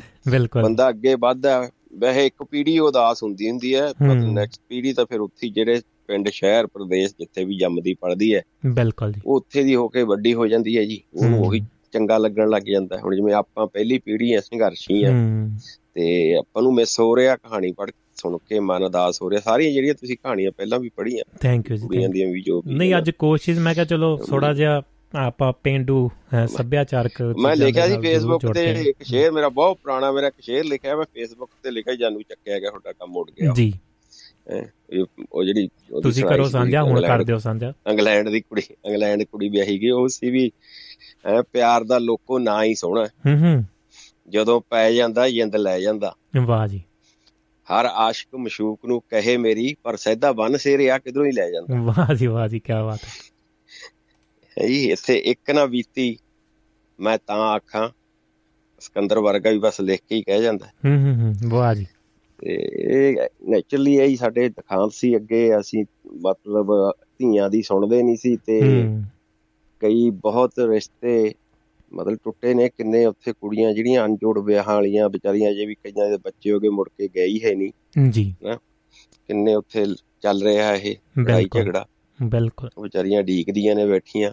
ਜੀ। ਤੋ ਇਹ ਜੀ ਪ੍ਰਦੇਸੀ ਤਾਂ ਫਿਰ ਆਈ ਆ ਕਿ ਕੋਈ ਬੰਦਾ ਫਿਰ ਬਾਅਦ ਦੇ ਵਿੱਚ ਆਪਣੇ ਵਰਗਾ ਪੈਸੇ ਪੂਹੇ ਚਾਰ ਹੋ ਜਾਂਦੇ ਨੇ ਜਦ 10 20 ਸਾਲ ਆਈਆਂ ਨੂੰ ਹੋ ਜਾਂਦਾ ਹੈ ਫਿਰ ਅਗਲਾ ਕਹਿੰਦਾ ਵੀ ਪਿੰਡ ਕੜਿੱਲ ਕੱਢੀਏ ਕੋਈ ਚੀਜ਼। ਬਣਾਈਏ ਫਿਰ ਲੋਕ ਯਾਦ ਰੱਖਣਗੇ ਨਾ ਹਨਾ ਪਰ ਉਹਦੇ ਵਿੱਚ- ਉਹਦੇ ਵਿੱਚ ਔਜਲਾ ਸਾਹਿਬ ਦੇਖਿਆ ਜਾਵੇ ਨਾ ਕਿਤੇ ਨਾ ਕਿਤੇ ਇਹ ਹੁੰਦਾ ਹੈ ਕਿ ਜਿਹੜੀਆਂ ਚੀਜ਼ਾਂ ਅਸੀਂ ਇੱਥੇ ਮਿਸ ਕਰ ਰਹੇ ਹਾਂ ਕਿਤੇ ਨਾ ਕਿਤੇ ਉਹਨੂੰ ਇੱਥੇ ਹੀ ਬਣਾ ਲਿਆ ਜਾਵੇ ਜਾਂ ਕਰਦੇ ਵੀ ਆ ਪਰ ਉਹਦੇ ਵਿੱਚ ਉਹ ਦੂਸਰਾ ਪਾਸਾ ਦੇਖੀਏ ਤਾਂ ਉਹ ਆਪਣੇ ਆਪ ਨੂੰ ਜਿਹੜੇ ਪਿੱਛੇ ਬੈਠੇ ਨੇ, ਉਹ ਜਾੜੀ ਜਾਂਦੇ ਨੇ ਵੀ ਇਹਨੇ ਇੰਨਾ ਕੁਝ ਬਣਾ ਲਿਆ ਇਦਾਂ ਕਰ ਲਿਆ ਉਦਾਂ ਕਰ ਲਿਆ। ਅਸੀਂ ਤਾਂ ਆਪਣੀਆਂ ਮਨ ਦੀਆਂ ਤਮੰਨਾ ਪੂਰੀਆਂ ਕਰਦੇ ਆਂ ਵੀ ਯਾਰ ਆਹ ਜੇ ਅਸੀਂ ਉੱਥੇ ਨਹੀਂ ਕਰ ਸਕਦੇ ਜਾਂ ਉੱਥੇ ਨਹੀਂ ਜਾ ਸਕਦੇ ਤਾਂ ਘੱਟੋ ਘੱਟ ਇੱਥੇ ਤਾਂ ਕਰ ਸਕਦੇ ਹਾਂ ਨਾ।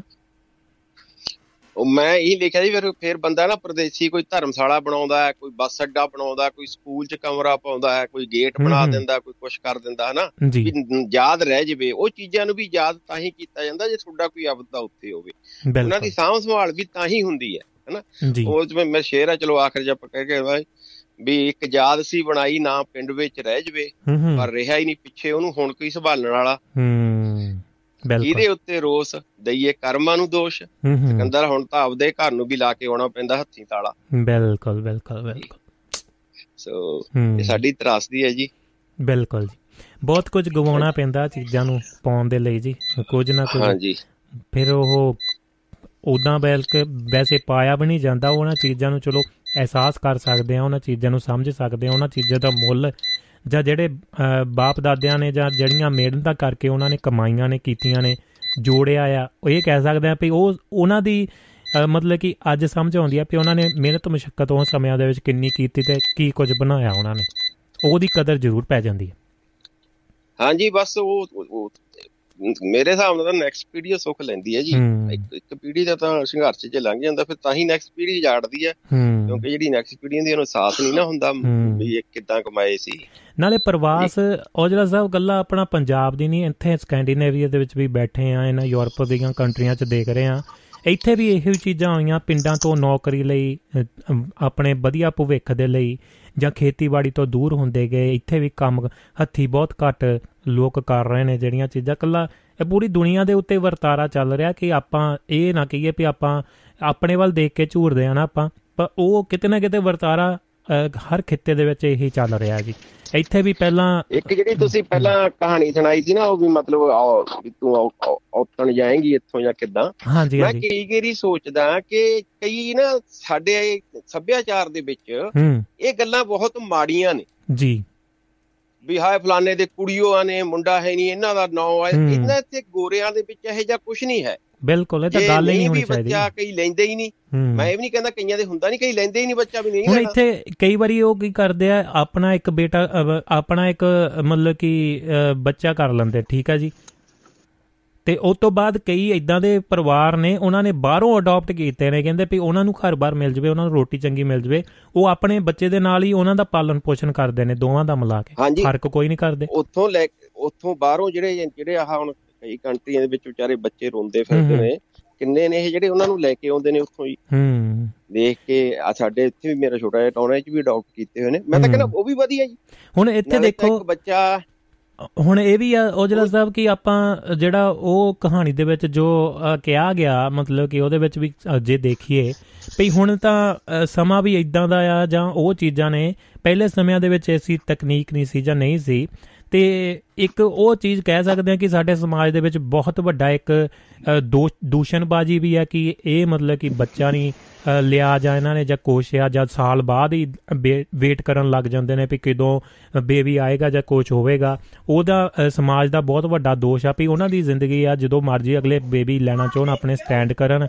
ਉਸ ਤੋਂ ਬਾਅਦ ਗੱਲ ਆ ਜਾਂਦੀ ਆ ਵੀ ਕੁੱਖ ਦੀ ਜੇ ਸਭ ਤੋਂ ਜ਼ਿਆਦਾ ਦੋਸ਼ ਮੈਂ ਕਹਾਂਗਾ ਕਿ ਇਹਦੇ ਵਿੱਚ ਬੰਦੇ ਦਾ ਹੁੰਦਾ ਆ ਅ, ਔਰਤ ਦਾ ਬਹੁਤ ਘੱਟ ਹੁੰਦਾ ਹੈ, ਜਿਹੜਾ ਇਹ ਥਿਊਰੀ ਵੀ ਆ ਚੁੱਕੀ ਹੈ।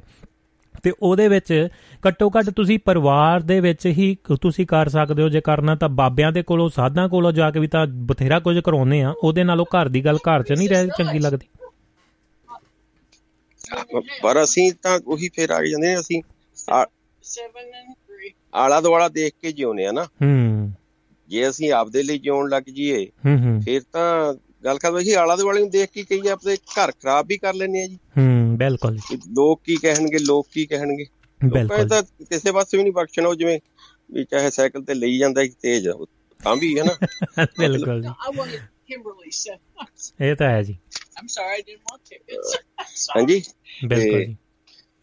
ਇਸ ਇਸੀ ਵਰਤਾਰਾ ਹੀ ਦੁਨੀਆ ਦਾ। ਮੈਂ ਇਹ ਕਹਿਣਾ ਵੀ ਕਿ ਸਾਡੇ ਸਮਾਜ 'ਚ ਕਈ ਗੱਲਾਂ ਉਹ ਨੇ ਮਤਲਬ ਆਹ ਵੀ ਆ ਜਿਹੜਾ ਤੁਸੀਂ ਕਹਾਣੀ ਸੁਣਾਈ ਹੈ ਜੀ। ਇਹ ਇੱਥੇ ਹੈ ਨਹੀਂ ਹੈਨਾ? ਹੁਣ ਤੁਸੀਂ ਦੇਖੋ ਆ ਕਿੰਨੇ ਲੋਕ ਨੇ ਜਿਹੜੇ ਕਹਿੰਦੇ ਨੇ ਵੀ ਧੀਆਂ ਪੁੱਤਾਂ ਨਾਲ ਵੀ ਵਧੀਆ ਨੇ ਜੀ। ਹੂੰ। ਹਾਂਜੀ? ਬਿਲਕੁਲ। ਖਿਆਲ ਰੱਖਦੀਆਂ ਨੇ। ਹੂੰ। ਤੇ ਬਿਲਕੁਲ ਜੀ। ਮਤਲਬ ਬੱਚੇ ਜਿਹੜੇ ਮੁੰਡੇ ਨੇ ਆਪਾਂ ਦੇਖਦੇ ਆ ਅੱਜ ਨਸ਼ੇ ਨੇ ਇਹੋ ਜਿਹਾ ਰੁਝਾਨ ਵਧਾਤਾ ਵੀ ਮਾਂ ਪਿਓ ਨੂੰ ਕੁੱਟਦੇ ਨੇ ਜਵਾਕ। ਹਨਾ? ਤੇ ਭਾਂਡੇ ਵੇਚਦੇ ਨੇ। ਕਿੰਨੇ ਆਪਾਂ ਇੱਥੇ ਫੇਸਬੁੱਕ ਤੇ ਸੁਣਦੇ ਆ ਕਿ ਉਹ ਵਿਚਾਰੀ ਰੋਂਦੀ ਹੈ ਵੀ ਜੋ ਮੈਂ ਕਮਾਉਣੀ ਹੈ ਮੇਰੇ ਤੋਂ ਕੁੱਟ ਕੇ ਮੇਰਾ ਮੁੰਡਾ ਪੈਸੇ ਲੈ ਜਾਂਦਾ। ਹੂੰ ਬਿਲਕੁਲ। ਫਿਰ ਉਹ ਉਹ ਕਿਹੜੀ ਮਾਂ ਕਦੋਂ ਕਹਿੰਦੀ ਹੁੰਦੀ ਹੈ ਮਾਂ ਪਿਓ ਕਦ ਕਹਿੰਦੇ ਨੇ ਵੀ ਇਹ ਮਰ ਜਵੇ ਤੂੰ ਹੂੰ ਹੂੰ ਹੂੰ ਬਿਲਕੁਲ ਜੀ। ਕਹਿੰਦੇ ਕਦੋਂ ਉਹਨਾਂ ਦੇ ਦਿਲੋਂ ਇਹੋ ਗੱਲਾਂ ਨਿਕਲਦੀਆਂ ਹੂੰ। ਮੈਂ ਕਿ ਉਹੀ ਉਹਦੇ ਕਈ ਸਾਡੇ ਸਮਾਜ ਦੇ ਵਿੱਚ ਨਾ ਗਲਤ ਵਰਤਾਰੇ ਨੇ। ਉਹਦੇ ਵਿੱਚ ਉਹੀ ਹੈ ਨਾ ਕੁੜੀ ਮੁੰਡੇ ਦੇ ਵਿੱਚ ਫ਼ਰਕ ਵੀ ਤਾਂ ਇੱਥੋਂ ਸ਼ੁਰੂ ਹੁੰਦਾ। ਜੇ ਗੱਲ ਕਰੀਏ ਤਾਂ ਮੁੰਡਾ ਵੀ ਆ ਤਾਂ ਜੇ ਕੁੜੀ ਦੇ ਵੀ ਹੱਕ ਬਰਾਬਰ ਨੇ ਤਾਂ ਮੁੰਡੇ ਦੇ ਵੀ ਘਰ ਦੇ ਵਿੱਚ ਉਨੇ ਹੀ ਹੱਕ ਬਰਾਬਰ ਨੇ। ਇਹ ਨਹੀਂ ਆਪਾਂ ਇੱਥੇ ਕਹਿ ਕੇ ਉਹਨੂੰ ਛੋਟ ਦੇ ਦਿੰਨੇ ਆ ਯਾਰ ਮੁੰਡਾ ਆ ਚੱਲੇ ਜਦੋਂ ਮਰਜ਼ੀ ਆ ਜਾਵੇ ਇਹਦਾ ਕੀ ਆ? ਪਰ ਕੁੜੀ ਨੂੰ ਵੀ ਓਨਾ ਹੀ ਹੱਕ ਆ ਉਹ ਫਿਰ ਅ, ਅ, ਵਰਤਾਰਾ ਤਾਂ ਜਿਹੜਾ ਆ ਇਹ ਘਰ ਤੋਂ ਹੀ ਸ਼ੁਰੂ ਹੋ ਜਾਂਦਾ ਪਾੜਾ ਜਿਹੜਾ ਆ ਕੁੜੀ ਮੁੰਡੇ ਦਾ ਉਹ ਉੱਥੋਂ ਹੀ ਮੈਨੂੰ ਲੱਗਦਾ ਕਿ ਇਹ ਚੀਜ਼ ਜਿਹੜੀ ਉਪਜਦੀ ਆ। ਤੇ ਉਹ ਮੁੰਡਾ ਉਹਦਾ ਫਾਇਦਾ ਲੈ ਜਾਂਦਾ ਵੀ ਉਹਨੂੰ ਮਤਲਬ ਕਿ ਇੰਨਾ ਝਾੜਿਆ ਨਹੀਂ ਜਾਂਦਾ ਜਾਂ ਕਿਦਾਂ ਵੀ ਕੁੜੀ ਤੇ ਜ਼ਿਆਦਾ ਧਿਆਨ ਰੱਖਿਆ ਜਾਂਦਾ। ਹਾਂਜੀ ਉਹ ਹੁਣ ਤਾਂ ਚਲੋ ਬਹੁਤ ਫ਼ਰਕ ਪੈ ਗਿਆ। ਅੱਗੇ ਜੀ। ਜਦ ਪਹਿਲੀਆਂ ਦੇ ਵਿੱਚ ਜਦੋਂ ਬੱਚੀਆਂ ਸੀਗੀਆਂ ਛੋਟੀਆਂ ਜਾਂ ਸਾਡੀਆਂ ਭੈਣਾਂ ਸੀ ਸਾਡੀਆਂ ਭੂਆ ਸੀ ਜਦ ਮਾੜਿਆ ਬਿਤਕਰਾ ਦੇਖਦੀਆਂ ਸੀ ਉਹ ਆਪਦੇ ਅੰਦਰ ਤਾਂ ਫਿਰ ਉਹਨਾਂ ਦੇ ਅੰਦਰ ਇਹੀ ਗੱਲ ਉੱਠਦੀ ਉਹ ਵੀ ਕੁੜੀ ਹੋਣਾ ਗੁਨਾਹ ਜੀ ਬਿਲਕੁਲ। ਹਨਾ ਅੱਗੇ ਤੂੰ ਚੁੰਨੀ ਲਏ ਬਿਨਾਂ ਨਹੀਂ ਜਾਣਾ ਤੂੰ ਕੱਲੀ ਨੇ ਨਹੀਂ ਜਾਣਾ। ਤੂੰ ਇੱਧਰ ਨੂੰ ਨਹੀਂ ਜਾਣਾ ਤੂੰ ਉੱਧਰ ਨੂੰ ਨਹੀਂ ਜਾਣਾ ਕਿੰਨੀਆਂ। ਬੰਦਸ਼ਾਂ ਪਾਬੰਦੀਆਂ ਧੀਆਂ ਦੇ ਉੱਪਰ ਹੁੰਦੀਆਂ ਸੀਗੀਆਂ। ਜੀ। ਹਾਂਜੀ। ਬਿਲਕੁਲ ਜੀ। ਦੇਖ ਲਓ ਮੈਂ ਉਦੋਂ ਕਹਿੰਦਾ ਸੀ ਨਾ ਵੀ ਜੇ ਲਾਟਰੀ ਨਿਕਲਣੀ ਨਹੀਂ ਹੈਗੀ 1100 ਮਿਲੀਅਨ ਡਾਲਰ ਦੀ ਹੋਗੀ ਅੱਛਾ ਜੀ ਕੀ ਬਾਤ ਹੈ ਜੀ। ਦੇਖ ਲਓ ਤੁਸੀਂ ਕਿਵੇਂ ਕੀ ਬਾਤ ਹੈ। ਇਹ ਇਹ ਵੀ ਇਹ ਵੀ ਲੂਮੀ ਨਾਟੀ ਨੇ ਜੀ ਇਹ ਲੁੱਟਦੇ ਨੇ ਇਹ ਲੀਗਲ ਤਰੀਕੇ ਨਾਲ ਲੁੱਟਦੇ ਨੇ ਲੋਕਾਂ ਨੂੰ। ਬਿਲਕੁਲ ਜੀ ਬਿਲਕੁਲ। ਇਹ ਤਾਂ। ਮੈਨੂੰ ਗੋਰਾ ਹਰੇਕ ਆ ਕੇ ਕਹਿੰਦਾ ਸਿੰਘ ਤੂੰ ਕੋਈ ਮਤਲਬ ਜਾਣੀ ਜਾਣ ਸੀਗਾ? ਮੈਂ ਕਿਹਾ ਯਾਰ ਇਹ ਸਾਲ ਚ 5-7 ਗੇਰੀ ਹੁੰਦਾ ਤੁਸੀਂ ਸਮਝਿਆ ਕਰੋਗਾ ਜਦੋਂ ਮੈਂ ਕਿਹਾ ਇਹ 500 ਤੋਂ ਉੱਪਰ ਜਾਂਦੀ ਹੈ ਇਹ ਤੁਹਾਨੂੰ ਰਗੜਦੇ ਨੇ ਫੜ ਕੇ? ਬਿਲਕੁਲ ਬਿਲਕੁਲ। ਹੱਲੇ ਤਾਂ ਮੈਂ ਜਾਨੀ ਹਰ ਇੱਕ ਨੂੰ ਕਿਹਾ ਹੱਲੇ ਤਾਂ ਅੱਧਾ ਸਾਲ। ਪਿਆ। ਹੁਣ ਤੁਸੀਂ ਦੇਖੋ ਜੀ। ਵੀ ਟ੍ਰਿਲੀਅਨ ਨੰਬਰ 'ਚ ਲੋਕਾਂ ਨੇ ਖਰੀਦ ਲਏ। ਮੈਨੂੰ ਲੱਗਦਾ ਟ੍ਰਿਲੀਅਨ ਤੋਂ ਵੀ ਉੱਪਰ ਨੰਬਰ ਖਰੀਦਿਆ। ਕੀ ਯਾਰ ਇੱਕ ਨੰਬਰ ਵੀ ਨਹੀਂ ਮਿਲਿਆ। ਹੂੰ ਹੂੰ ਹੂੰ ਹੂੰ ਬਿਲਕੁਲ। ਕਿੰਨੀਆਂ ਸਟੇਟਾਂ ਆ ਕਿੰਨੇ ਪ੍ਰਿੰਟ ਹੋ ਰਹੇ ਨੇ? ਧੜਾ ਧਾੜਾ ਜੋ ਵਿਕ ਰਹੀ ਹੈ ਲਾਟਰੀ ਇੱਕ ਵੀ ਨੰਬਰ ਨਹੀਂ ਪ੍ਰਿੰਟ ਹੋ ਰਿਹਾ ਜੀ। ਹੂੰ ਬਿਲਕੁਲ ਜੀ। ਸੋਚਣ ਵਾਲੀ ਗੱਲ ਤਾਂ ਇਹ ਹੈ। ਬਿਲਕੁਲ ਜੀ ਬਿਲਕੁਲ। ਤਾਂ ਹੀ ਤਾਂ ਲਾਟਰੀ ਆ ਤੇ ਲੋਟੋ ਸੋਚ ਕੇ ਦੇਖੋ ਵੀ ਇੱਕ ਨੰਬਰ ਨਹੀਂ ਮੈਚ ਹੋਇਆ। ਇੰਨੇ ਮਤਲਬ ਲੱਖਾਂ ਲੋਕਾਂ ਨੇ ਪਾਇਆ ਖਰਬਾਂ ਬਿਲਕੁਲ। ਸਾਨੂੰ ਸਾਨੂੰ ਮਤਲਬ ਲੀਗਲੀ ਲੁੱਟਦੇ ਨੇ ਨਾਲੇ ਅਸੀਂ ਹੱਸ ਕੇ ਲੁਟਾਉਂਦੇ ਆ ਉਹਨੇ ਇੰਨੀ ਮਹਿੰਗੀ ਨਹੀਂ ਨਾ ਅਗਲੇ ਇੱਕ ਇੱਕ ਬੂੰਦ ਬੂੰਦ ਕਰਕੇ ਸਮੁੰਦਰ ਭਰ ਲੈਂਦੇ ਨਾ। ਉਹ ਦੁੱਖ ਨਹੀਂ ਲੱਗਦਾ। ਜੀ। ਤੁਸੀਂ ਦੇਖੋ ਜੀ ਜੱਦੀ ਸ਼ੁਰੂ ਹੋਈ ਹੈ 2 ਮਿਲੀਅਨ ਤੋਂ 20 ਮਿਲੀਅਨ ਤੋਂ ਸ਼ੁਰੂ ਹੋਈ ਹੈ ਜੀ ਇਹ। ਜੀ। ਤੇ ਹਰੇਕ ਹਫ਼ਤੇ ਵੱਧਦੀ ਗਈ ਤੇ। ਹੁਣ ਆ ਕਿੱਥੇ ਤੱਕ ਪਹੁੰਚ ਗਈ? ਹੁਣ ਕਿ ਮਤਲਬ ਕਿ ਉਦੋਂ ਉਦੋਂ ਤਾਂ ਇੱਕ ਸਟੇਟ ਨੇ ਜੀ ਚ ਨਿਕਲਣੀ ਹੈ ਤੇ ਉਹ ਸਟੇਟ ਨੇ ਇਹਦੇ ਨਾਲ ਵੀ ਤਿੰਨ ਗੁਣਾ ਵੱਧ ਬਣਾ ਲੈਣ ਤੇ ਬਾਕੀ ਸਟੇਟਾਂ ਨੇ। ਜੀ। ਹਾਂਜੀ। ਦੇਣਾ ਇਹਨਾਂ ਨੇ ਇਹਦਾ ਤੀਆ ਹਿੱਸਾ। ਹੈ ਬਿਲਕੁਲ ਜੀ ਬਿਲਕੁਲ ਜੀ। ਤੀਆ ਹਿੱਸਾ ਦੇਣਾ ਦੇਖ ਲਓ ਤੁਸੀਂ। ਜੀ। ਤੀਆ ਹਿੱਸਾ ਲੈ ਕੇ ਵੀ ਫਿਰ ਜੇ ਨਿਕਲਿਆ ਆ ਉਹ ਚ 40% ਪੇ ਟੈਕਸ ਦੇਣਾ ਪੈਣਾ ਤੁਹਾਨੂੰ। ਬੰਦੇ ਦੇ ਪੱਲੇ ਕੀ ਹੈ ਜੀ? ਇਹ ਬਿਲਕੁਲ ਵੀ ਨੂਮੀਨਾਟੀ ਹੋਣੇ ਜੀ। ਬਿਲਕੁਲ ਜੀ ਬਿਲਕੁਲ ਬਿਲਕੁਲ। ਧੰਨਵਾਦ ਜੀ। Thank you Aujla Sahib. ਬਹੁਤ ਬਹੁਤ ਧੰਨਵਾਦ। ਥੈਂਕ ਯੂ ਸਤਿ ਸ਼੍ਰੀ ਅਕਾਲ ਜੀ। ਲੋ ਦੋਸਤੋ ਇਹ ਸਨ ਸਿਕੰਦਰ ਸਿੰਘ ਔਜਲਾ ਸਾਹਿਬ ਤੇ ਸੁਰਿੰਦਰ ਕੌਰ ਮਾਹਲ ਜੀ ਵੀ ਜੋੜਨਾ ਚਾਹੁੰਦੇ ਨੇ। ਉਹਨਾਂ ਦੀ ਅਖੀਰਲੀ ਕਾਲ ਲੈ ਕੇ 2 ਮਿੰਟ ਉਹਨਾਂ ਦਾ ਨਾਲ ਗੱਲਬਾਤ ਸੁਣ ਕੇ ਫਿਰ ਆਪਾਂ ਇਜਾਜ਼ਤ ਲੈਨੇ ਆ ਤੇ ਹਰਵਿੰਦਰ ਜੋਲ ਭੈਣ ਜੀ ਕਹਿ ਰਹੇ ਨੇ ਜੀ ਕਹਿੰਦੇ ਜੀ ਇਸ ਬਾਤ ਦਾ ਨਾਂ ਤਾਂ ਨਹੀਂ ਪਤਾ ਲੱਗਿਆ। ਕਹਾਣੀ ਸੀ ਜੀ ਇਹ ਜਿਹੜੀ ਇਹਦੀ ਬਾਤ ਕੀਤੀ ਸੀ ਪਰ ਕਹਿੰਦੇ ਇਹ ਇਹਦਾ ਨਾਂ ਸੀਗਾ ਜੀ ਤਾਲੇ ਘਰਾਂ ਦਾ ਸਿਰਨਾਵਾ ਨਹੀਂ ਹੁੰਦੇ।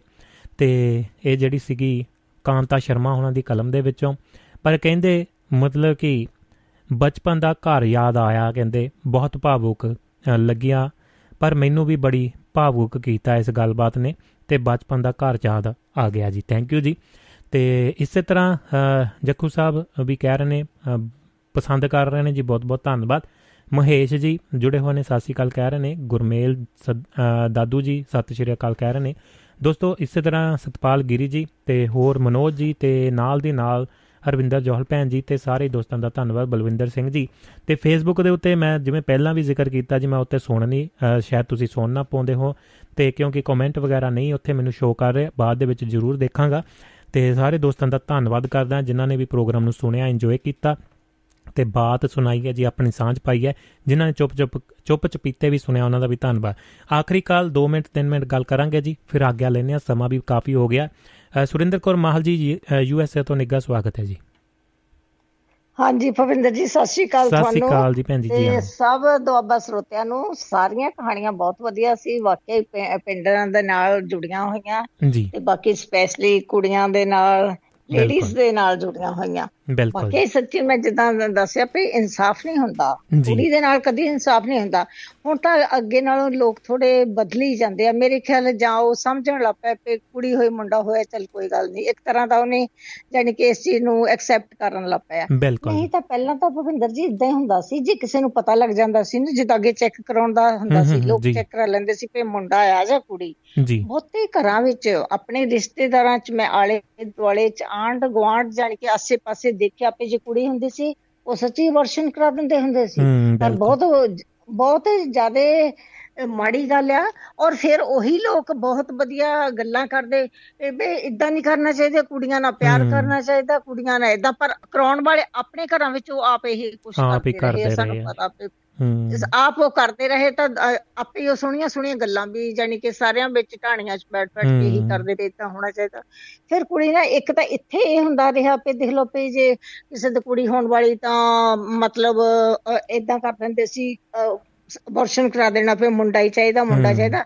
ਪਰ ਹੁਣ ਹੌਲੀ ਹੌਲੀ ਜਿੱਦਾਂ ਲੋਕਾਂ ਨੂੰ ਇਹ ਪਤਾ ਲੱਗ ਗਿਆ ਤੇ ਮੁੰਡਿਆਂ ਨਾਲ ਤਾਂ ਸੱਚੀ ਕੁੜੀਆਂ ਜ਼ਿਆਦਾ ਕਰਦੀਆਂ। ਤੁਸੀਂ ਦੇਖੋ ਤੇ ਹੁਣ ਜਿੰਨੇ ਵੀ ਮਾਪੇ ਬਹੁਤੇ ਤੜਫਦੇ ਪਿੱਛੇ ਜਿਹੇ ਟਾਈਮ 'ਚ ਦਿਖਾਲੇ ਆ ਉਹਨਾਂ ਵਿੱਚ ਜੇ ਉਹਨਾਂ ਨੂੰ ਸੰਭਿਆ ਤਾਂ ਉਹਨਾਂ ਦੀਆਂ ਕੁੜੀਆਂ ਨੇ ਸੰਭਿਆ ਹੁਣ ਲੋਕਾਂ। ਨੂੰ ਇਹ ਸਮਝ ਆ ਗਈ ਆ ਹਨਾ ਕਿ। ਕੁੜੀਆਂ ਬਹੁਤ ਜ਼ਿਆਦਾ ਜੀ ਕੁੜੀਆਂ ਅੱਛਾ ਆਪਣੇ ਮਾਪੇ ਨੂੰ ਦੇਖੋ ਜੇ ਇੱਧਰ ਆ ਵੀ ਹੂੰ ਚਾਹੇ ਮਾਪੇ ਔਖੇ ਸੌਖੇ ਉਹਨਾਂ ਨੂੰ ਵਿਆਹ ਦਿੰਦੇ ਆ ਤੇ ਚੱਲ ਕੋਈ ਨਹੀਂ ਘਰ ਦਾ ਪਲਟ ਜਾਊਗੀ ਸ਼ਕਲੇ ਬਦਲ ਜਾਊਗੀ ਸਾਰਾ ਕੁਝ ਚੰਗੇ ਥਾਂ ਕੁੜੀ ਚਲ ਜਾਊਗੀ ਕਮਾਊਗੀ। ਕਰੂਗੀ ਪਰ ਫਿਰ ਵੀ ਕੁੜੀ ਆਪਣੇ ਮਾਪੇ ਨੂੰ ਭੈਣਾ ਭਰਾਵਾਂ ਨੂੰ ਸਾਰਿਆਂ ਨੂੰ ਮੰਗਾ ਲੈਂਦੀ ਸਭ ਕੁਝ। ਕਰਦੀ ਸੈਕਰੀਫਾਈਸ ਅੱਛਾ ਫਿਰ ਇਹ ਗੱਲ ਹੂੰ। ਭਵਿੰਦਰ ਜੀ ਅੱਗੇ ਇਹ- ਮੇਰੀ ਕੱਲ ਗੱਲਾਂ ਸਵੇਰੇ ਸਵੇਰੇ ਜਾਣੀ ਕਿ ਸੁੱਤੀ ਉੱਠਦੀ ਨੂੰ ਬਹੁਤ ਆਈਆਂ ਕੱਲ ਮੇਰਾ ਸਿਰ ਜਿਹਾ ਦੁਖਦਾ ਸੀ ਮੈਂ ਜੀ ਜਾਣੀ ਕਿ ਨਹੀਂ ਕਰ ਸਕੀ ਜਾਣੀ ਕਿ ਹੁਣ ਵੀ ਮੈਂ ਆਪਣੀ। ਹਨਾ ਗ੍ਰੈਂਡ ਡਾਟਰ ਨਾਲ ਕਰਦੀ ਸੀ ਤੇ ਕੱਲ ਦੇ ਮੇਰੇ ਦਿਮਾਗ ਵਿੱਚ ਇਹ ਸਬਜੈਕਟ ਸੀਗਾ ਕਿ ਕਿੱਦਾਂ ਜੀ। ਕੁੜੀਆਂ ਦੇ ਨਾਲ ਕਰਦੇ ਆ ਫਿਰ ਦੇਖੋ ਆਪਣੀ ਮਰਜ਼ੀ ਦੇ ਨਾਲ ਜਦ ਕੁੜੀ ਵੱਡੀ ਹੁੰਦੀ ਆ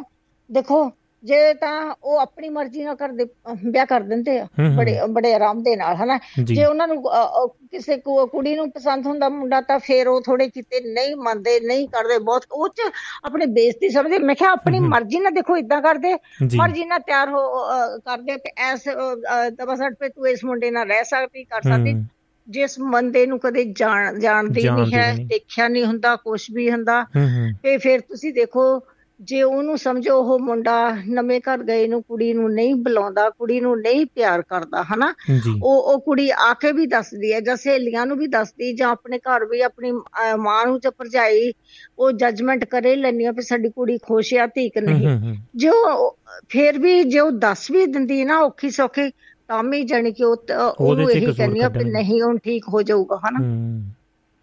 ਉਹਨੂੰ ਠੀਕ ਹੋਣ ਦੀ ਇਹ ਕਹਿੰਦੇ ਰਹਿੰਦੇ ਠੀਕ ਹੁੰਦਿਆਂ ਹੁੰਦਿਆਂ। ਤੇ ਵੀ ਪਤਾ ਨਹੀਂ ਕਿਤੇ ਗਲਤੀਆਂ ਗੋਲਤੀਆਂ ਨਾ ਕਿਤੇ ਨਿਆਣੇ ਹੋ ਵੀ ਗਏ ਤਾਂ ਉਹ ਹੋ ਜਾਂਦੇ ਆ ਪਰ ਮਤਲਬ ਉਸ ਕੁੜੀ ਨੂੰ ਪਿਆਰ ਨਹੀਂ ਮਿਲਦਾ ਜਿੱਦਾਂ। ਹੁੰਦਾ ਆ ਤੇ ਉਹ ਤੇ ਗੱਲ ਤਾਂ ਇਹ ਜੇ ਰੂਹ ਨਾਲ ਕੋਈ ਐਕਸੈਪਟ ਕਰੇ ਕੋਈ ਪਿਆਰ ਕਰੇ ਪਰ ਇਹ ਕੁੜੀ- ਨਾਲ ਜਾ- ਜ਼ਿਆਦਤੀ ਬਹੁਤ ਹੁੰਦੀ ਹੈ ਜਾਣੀ ਕਿ। ਜੇ ਪੇਰੈਂਟਸ ਨੂੰ ਆ ਕੇ ਦੱਸਦੀ ਵੀ ਹੈ ਨਾ ਤਾਂ ਵੀ ਉਹਨੂੰ ਕਹਿੰਦੇ ਕਿ ਨਹੀਂ ਜੇ ਉਹਨੂੰ ਘਰ ਵਾਲਾ ਕੋਈ ਸ਼ਰਾਬੀ ਮਿਲਦਾ ਕੁੱਟਦਾ ਮਾਰਦਾ ਆ ਜਾਂ ਘਰ ਦੇ ਬਹੁਤ ਕੁਝ ਕਹਿੰਦੇ ਆ ਜੇ ਕੁੜੀ ਆ ਕੇ ਦੱਸਦੀ ਹੈ ਤਾਂ ਵੀ ਉਹਦਾ ਉਹਦਾ ਉਹਨੂੰ ਇਹੀ ਵਿਚਾਰੀ ਨੂੰ ਕਹੀ ਜਾਂਦੇ ਵੀ ਨਹੀਂ ਉਹੀ ਤੇਰਾ ਘਰ ਆ ਘਰ ਵਾਲਾ ਜਿਹੜਾ ਹੁੰਦਾ ਰੱਬ ਵਰਗਾ ਹੁੰਦਾ ਰੱਬ ਇਦਾਂ ਦਾ ਹੁੰਦਾ ਵੀ ਤੁਹਾਨੂੰ ਕੁੱਟਦਾ ਮਾਰਦਾ ਹੈ ਬਿਲਕੁਲ ਜੀ? ਬਿਲਕੁਲ।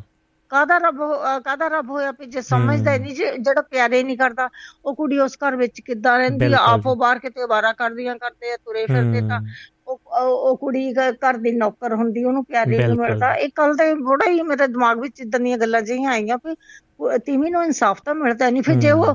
ਗਾਹਾਂ ਤੁਸੀਂ ਦੇਖੋ ਹੱਜ ਦਾ ਹੁਣ ਦੱਸਦੀ ਆ ਜੇ ਉਹ ਗਾਹਾਂ ਕੁੜੀ ਜੰਮ ਪੈਂਦੀ ਕੁੜੀ ਕਿਹੜੀ ਉਹ ਜ਼ਬਰਦਸਤੀ ਜੰਮਦੀ ਵੀ ਮੇਰੇ ਕੁੜੀ। ਜੰਮੇ ਕੁੜੀ ਮੁੰਡਾ ਹੋਣਾ ਉਹਦੇ ਬਸ ਦੀ ਕੋਈ ਗੱਲ ਨਹੀਂ ਸਾਰਾ ਇਹ ਆਦਮੀ ਤੇ ਡਿਪੈਂਡ ਕਰਦਾ ਵੀ ਉਹਦੀ ਕੁੜੀ ਹੋਣੀ ਜਾਂ ਮੁੰਡਾ ਹੋਣਾ ਪਰ। ਉਹਦਾ ਦੋਸ਼ੀ ਕਿਹਨੂੰ ਠਾਇਆ ਜਾਂਦਾ। ਵੀ ਉਹਨੂੰ ਉਹਨੂੰ ਕੁੜੀ ਨੂੰ ਠਾਇਆ ਜਾਂਦਾ ਫਿਰ ਉਹਨੂੰ। ਛੱਡ ਦਿੰਦੇ ਆ ਫਿਰ ਉਹਨੂੰ ਘਰ ਦੀਆਂ ਸੱਸਾਂ ਵੀ ਮੈਂ ਦੇਖਦੀ ਆ ਬਿਲਕੁਲ। ਕਈ ਵਾਰ ਬਹੁਤ ਮਿਹਨਤ ਦਿੰਦੀਆਂ ਵੀ ਇਹਦੀ ਤਾਂ ਮਾਂ ਦੇ ਵੀ ਕੁੜੀਆਂ ਹੁੰਦੀਆਂ ਸੀ ਇਹਦੇ ਵੀ ਕੁੜੀਆਂ ਹੀ ਹੋਣੀਆਂ ਕਿੰਨਾ ਕੁਝ ਕਈਆਂ ਨਾਲ ਹਾਲੇ ਥੋੜੇ ਹੁੰਦਾ ਸੁਣੀ ਬਹੁਤ ਮਾੜੀ ਗੱਲ ਹੈ ਇਨਸਾਫ ਨਹੀਂ ਹੁੰਦਾ ਬਿਲਕੁਲ ਜੀ ਬਿਲਕੁਲ ਸਹਿਮਤ ਅੱਗੇ ਨਾਲ ਥੋੜਾ ਫ਼ਰਕ ਚਾਹੇ ਹੋ ਗਿਆ ਭੁਪਿੰਦਰ ਜੀ ਪਰ ਫਿਰ ਵੀ ਜਾਣੀ ਕਿ ਕੁੜੀਆਂ ਪੜ੍ਹ ਵੀ ਲਿਖ ਗਈਆਂ ਇੰਨਾ ਕਮਾਈ ਬਰਾਬਰ ਦੀ ਕਰਕੇ ਨਾਲ ਘਰ ਵੀ ਆਪਣੇ ਬੱਚੇ ਪਾਲਦੀਆਂ ਸਾਰੇ ਘਰ ਦੇ ਕੰਮ ਕਰਦੀਆਂ ਜਾਣੀ ਕਿ ਆਦਮੀ ਨਾਲੋਂ ਦੁੱਗਣਾ ਕੰਮ। ਤਾਂ ਕਰਦੀਆਂ ਕਰਦੀਆਂ। ਉਹਦੇ ਵਿੱਚ ਜੀ ਮੈਂ ਇਹ ਸਮਝਦਾ ਕਿ ਉਹ appreciate ਨਹੀਂ ਕੀਤਾ ਜਾਂਦਾ। ਐਪਰੀਸ਼ੀਏਟ ਉਹਨਾਂ ਚਿਰ ਨਹੀਂ ਹੋਣਾ ਜਿੰਨਾ ਚਿਰ ਉਹ ਸਮਾਜ ਨਾਲ ਟੱਕਰ ਨਹੀਂ ਰਹਿੰਦੀ। ਸਭ ਨਾਲੋਂ ਵੱਧ ਜਿਹੜਾ ਦੋਸ਼ੀ ਹੈ ਨਾ ਸਮਾਜ ਹੀ ਹੈ। ਜਦੋਂ ਉਸ ਚੀਜ਼ ਦੀ ਪਰਵਾਹ ਕਰਨੀ ਛੱਡ ਦਾਂਗੇ ਨਾ ਸਮਾਜ ਕੀ ਕਹੂਗਾ ਲੋਕ ਕੀ ਕਹਿਣਗੇ ਤਾਂ ਆਪੇ ਤੁਹਾਡਾ। ਪਾਣੀ ਵੀ ਭਰਨਗੇ ਜੀ ਆ ਕੇ। ਨਹੀਂ ਤਾਂ ਨਾ ਸੀ ਇਹੋ ਜਿਹੇ ਸਮਾਜ ਤੋਂ ਮੈਂ ਕੀ ਲੈਣਾ? ਨਹੀਂ ਜੁੜਦੀ ਤੁਹਾਡੇ ਨਾਲ। ਸਹੀ ਗੱਲ ਹੈ। ਬਗਾਵਤ ਹਾਂਜੀ ਹੁਣ ਕੁੜੀਆਂ ਮਤਲਬ ਇਦਾਂ। ਹੋ ਗਈਆਂ ਉਹ ਕਰਨ ਲੱਪੀਆਂ ਇਦਾਂ ਕਰਨ। ਲੱਪੀਆਂ ਵੀ ਨਹੀਂ ਉਹ ਘਰਦਿਆਂ ਨੂੰ ਵੀ ਆਪਣੇ ਮਾਪੇ ਨੂੰ ਵੀ ਜੇ ਕਈ ਵਾਰ ਮਾਪੇ ਨਹੀਂ ਸੁਣਦੇ ਉਹ ਜਵਾਬ ਦੇਣ। ਲੱਪੇ ਵੀ ਮੈਂ ਨਹੀਂ ਕਰਨਾ ਹੈ ਤੁਹਾਨੂੰ ਨਹੀਂ ਪਤਾ ਮੇਰੇ ਨਾਲ ਕੀ ਹੁੰਦੀ ਆ ਕੀ ਹੁੰਦੀ ਆ। ਕਿੱਦਾਂ ਹੁੰਦੀ ਆ ਫਿਰ ਮੈਂ। ਨਹੀਂ ਪਤਾ ਫਿਰ ਮੈਂ ਤੁਹਾਨੂੰ ਵੀ ਨਹੀਂ ਦੱਸਦੀ ਮੈਂ ਇਕ- ਇਕੱਲੀ ਰਹਿ ਲੈਣੀ ਆਪਣੇ ਆਪ ਰਹਿ ਜੇ ਨਾ ਮੈਂ ਉਸ ਘਰ। ਰਹਿਣਾ ਨਾ ਮੈਂ ਤੁਹਾਡੇ ਕੋਲ I can stay myself ਬਿਲਕੁਲ ਜੀ ਬਿਲਕੁਲ ਇੰਡੀਪੈਂਡੈਂਟ ਕਰਨਾ ਪਵੇਗਾ ਜੀ ਉਹਨਾਂ ਨੂੰ ਬਿਲਕੁਲ ਜੀ ਹਾਂਜੀ ਹਾਂਜੀ। ਬਸ ਇੰਨੇ ਕੋਈ ਹੁਣ ਵਿਸ਼ਾ ਮੇਰਾ ਹਰੇਕ ਥੈਂਕ ਯੂ ਤੁਸੀਂ ਬੜਾ ਵਧੀਆ ਗੱਲਬਾਤ ਕੀਤੀ ਹੈ ਜੀ ਹਾਂਜੀ। ਸਹਿਯੋਗ ਦਿੱਤਾ। ਥੈਂਕ ਯੂ ਭੈਣ ਜੀ। ਬੜਾ ਵਧੀਆ ਹਾਂਜੀ ਲੱਗਿਆ। ਚਲੋ ਠੀਕ ਹੈ ਭਿੰਦਰ ਜੀ ਸਤਿ ਸ਼੍ਰੀ ਸਤਿ ਸ਼੍ਰੀ ਅਕਾਲ ਜੀ। ਲੋ ਜੀ ਦੋਸਤੋ ਇਹ ਸਨ ਆਖਰੀ ਕਾਲਰ ਸਾਡੇ ਨਾਲ ਸੁਰਿੰਦਰ ਕੌਰ ਮਾਹਲ ਜੀ ਯੂ ਐਸ ਏ ਤੋਂ। ਤੇ ਬਹੁਤ ਬਹੁਤ ਸਾਰੇ ਦੋਸਤਾਂ ਦਾ ਧੰਨਵਾਦ। ਰਿਪੀਟ ਦੇ ਵਿੱਚ ਪ੍ਰੋਗਰਾਮ ਟੈਲੀਗ੍ਰਾਮ ਦੇ ਉੱਤੇ ਵੀ ਅਪਲੋਡ ਅਪਲੋਡ ਕਰ ਦਿੱਤਾ ਜਾਵੇਗਾ ਤੇ 8 ਵਜੇ ਪ੍ਰੋਗਰਾਮ ਜਿਹੜੇ ਰਿਪੀਟ ਭਾਰਤੀ ਸਮੇਂ ਦੇ ਨਾਲ ਸ਼ੁਰੂ ਹੋ ਜਾਂਦੇ ਨੇ। ਦੁਆਬਾ ਰੇਡੀਓ ਜੇਕਰ ਫੇਸਬੁੱਕ ਤੇ ਕੋਈ ਵੀ ਪ੍ਰੋਬਲਮ ਹੁੰਦੀ ਹੈ ਐਪਲ ਵਾਲੇ ਦੋਸਤ ਜਿਹੜੇ ਆਈਫੋਨ ਨੂੰ ਯੂਜ਼ ਕਰਦੇ ਨੇ, ਉਹ duabarradio.com ਵੈਬਸਾਈਟ ਦੇ ਉੱਤੇ ਜਾ ਕੇ ਪ੍ਰੋਗਰਾਮ ਦੇ ਨਾਲ ਜੁੜ ਸਕਦੇ ਨੇ। ਜਿਵੇਂ ਕਿ ਅੱਜ ਫੇਸਬੁੱਕ ਦੇ ਉੱਤੇ ਥੋੜੀ ਜੀ ਪ੍ਰੋਬਲਮ ਆਈ ਹੈ ਜੀ, ਤੇ ਉਹ ਬਾਅਦ ਦੇ ਵਿੱਚ ਮੈਂ ਜ਼ਰੂਰ ਇਸ ਨੂੰ ਕਰਾਂਗਾ ਹੱਲ। ਤੇ ਸਾਰਿਆਂ ਦਾ ਬਹੁਤ-ਬਹੁਤ ਧੰਨਵਾਦ। ਜਿੰਨੇ ਵੀ ਦੋਸਤਾਂ ਨੇ ਜੁੜਿਆ, ਪ੍ਰੋਗਰਾਮ ਦੇ ਵਿੱਚ ਸਹਿਯੋਗ ਦਿੱਤਾ, ਆਪਣੀਆਂ ਇਹ ਗੱਲਾਂ ਬਾਤਾਂ ਸਾਂਝੀਆਂ ਕੀਤੀਆਂ ਤੇ ਜਿਨ੍ਹਾਂ ਨੇ ਚੁੱਪ ਚੁਪੀਤੇ ਸੁਣਿਆ, ਉਹਨਾਂ ਦਾ ਧੰਨਵਾਦ। ਤੇ ਇਸੇ ਤਰ੍ਹਾਂ ਤੁਸੀਂ ਸਾਨੂੰ ਜਿਨ੍ਹਾਂ ਦੋਸਤ ਸਪੋਰਟ ਕਰ ਰਹੇ ਨੇ ਜੀ ਸੋ ਤੋਂ ਸਰੋਤਾ ਪਰਿਵਾਰ ਦੇ ਵਿੱਚੋਂ ਵੀ ਹਰਵਿੰਦਰ ਜੋਹਲ ਭੈਣ ਜੀ ਸੁਮਿਤ ਜੋਹਲ ਜੀ, ਬਲਵੀਰ ਸਿੰਘ ਸੈਣੀ ਸਾਹਿਬ, ਸਕੰਦਰ ਸਿੰਘ ਔਜਲਾ, ਸੁਰਿੰਦਰ ਕੌਰ ਮਾਹਲ ਜੀ, ਨਾਰ ਸਿੰਘ ਸੋਈ ਸਾਹਿਬ ਤੇ ਯਾਦਵਿੰਦਰ ਵਿਦੇਸ਼ਾ ਉਹਨਾਂ ਦਾ ਧੰਨਵਾਦ ਹੈ। ਤੁਸੀਂ ਵੀ ਆਪਣਾ ਯੋਗਦਾਨ ਪਾ ਸਕਦੇ ਹੋ duabaradio.com ਵੈਬਸਾਈਟ ਦੇ ਉੱਤੇ ਜਾ ਕੇ। ਕਿਸੇ ਵੀ ਤਰ੍ਹਾਂ ਦੀ ਕੋਈ ਇੰਡੀਪੈਂਡੈਂਟ ਤੁਸੀਂ ਮਾਈਕ ਸਹਾਇਤਾ ਜਾਂ ਕਿਸੇ ਵੀ ਤਰ੍ਹਾਂ ਯੋਗਦਾਨ ਪਾਉਣਾ ਚਾਹੁੰਦੇ ਹੋ, ਤੇ ਉਹਦੇ ਲਈ ਤੁਸੀਂ ਇੰਡੀਪੈਂਡੈਂਟ ਜਾ ਕੇ duabaradio.com ਦੇ ਉੱਤੇ ਜਾ ਕੇ ਵੈਬਸਾਈਟ ਤੇ ਤੇ ਆਪਣਾ ਯੋਗਦਾਨ ਪਾ ਸਕਦੇ ਹੋ। ਤੇ ਇਸੇ ਤਰ੍ਹਾਂ ਜਿਹੜੇ ਦੋਸਤ ਕਾਰੋਬਾਰ ਕਰਦੇ ਨੇ, ਉਹ ਸੰਪਰਕ ਕਰ ਸਕਦੇ ਨੇ ਸਟੂਡੀਓ ਦੇ ਵਿੱਚ ਤੇ ਜਾਣਕਾਰੀ ਲੈ ਸਕਦੇ ਨੇ। ਤੇ ਮੈਨੂੰ ਦਿਓ ਇਜਾਜ਼ਤ ਕੱਲ ਨੂੰ ਮਿਲਾਂਗੇ ਜੀ। ਕੋਈ ਨਵੀਂ ਗੱਲਬਾਤ, ਕੋਈ ਨਵਾਂ ਚੈਪਟਰ ਸ਼ੁਰੂ ਕਰਾਂਗੇ। ਕੋਈ ਨਵੀਂ ਕਿਤਾਬ, ਕਿਤਾਬਾਂ ਦੇ ਅੰਗ-ਸੰਗ ਸੈਗਮੈਂਟ ਹੁੰਦਾ ਹੈ। ਨਵੀਂ ਕਿਤਾਬ ਦੀ ਸ਼ੁਰੂਆਤ ਕਰਾਂਗੇ ਤੁਹਾਡੇ ਨਾਲ। ਤੇ ਆਉਣ ਵਾਲੇ ਸਮੇਂ ਦੇ ਵਿੱਚ ਦੇਖਦੇ ਹਾਂ ਕੱਲ ਨੂੰ ਕੀ ਚੀਜ਼ ਜਿਹੜੀ ਪੇਸ਼ ਕਰਨ ਜਾ ਰਹੇ ਹਾਂ ਤੇ ਉਸ ਦੀ ਸ਼ੁਰੂਆਤ ਕਰਾਂਗੇ ਤੁਹਾਡੇ ਨਾਲ। ਸਾਰਿਆਂ ਨੂੰ ਭਪਿੰਦਰ ਪਾਰਾ ਜੱਲੋਂ ਪਿਆਰ ਭਰੀ ਤੇ ਨਿੱਗੀ ਸਤਿ ਸ਼੍ਰੀ ਅਕਾਲ। ਜੇ ਕੁਝ ਵੱਧ ਘੱਟ ਬੋਲ ਗਿਆ ਮੈਂ ਤਾਂ ਮਾਫੀ ਚਾਹੁੰਦਾ ਜੀ। ਤੁਸੀਂ ਕਰੋ ਇਸ ਗੀਤ ਨੂੰ ਇੰਜੋਏ ਤੇ ਮੈਨੂੰ ਦਿਓ ਇਜਾਜ਼ਤ ਜੀ।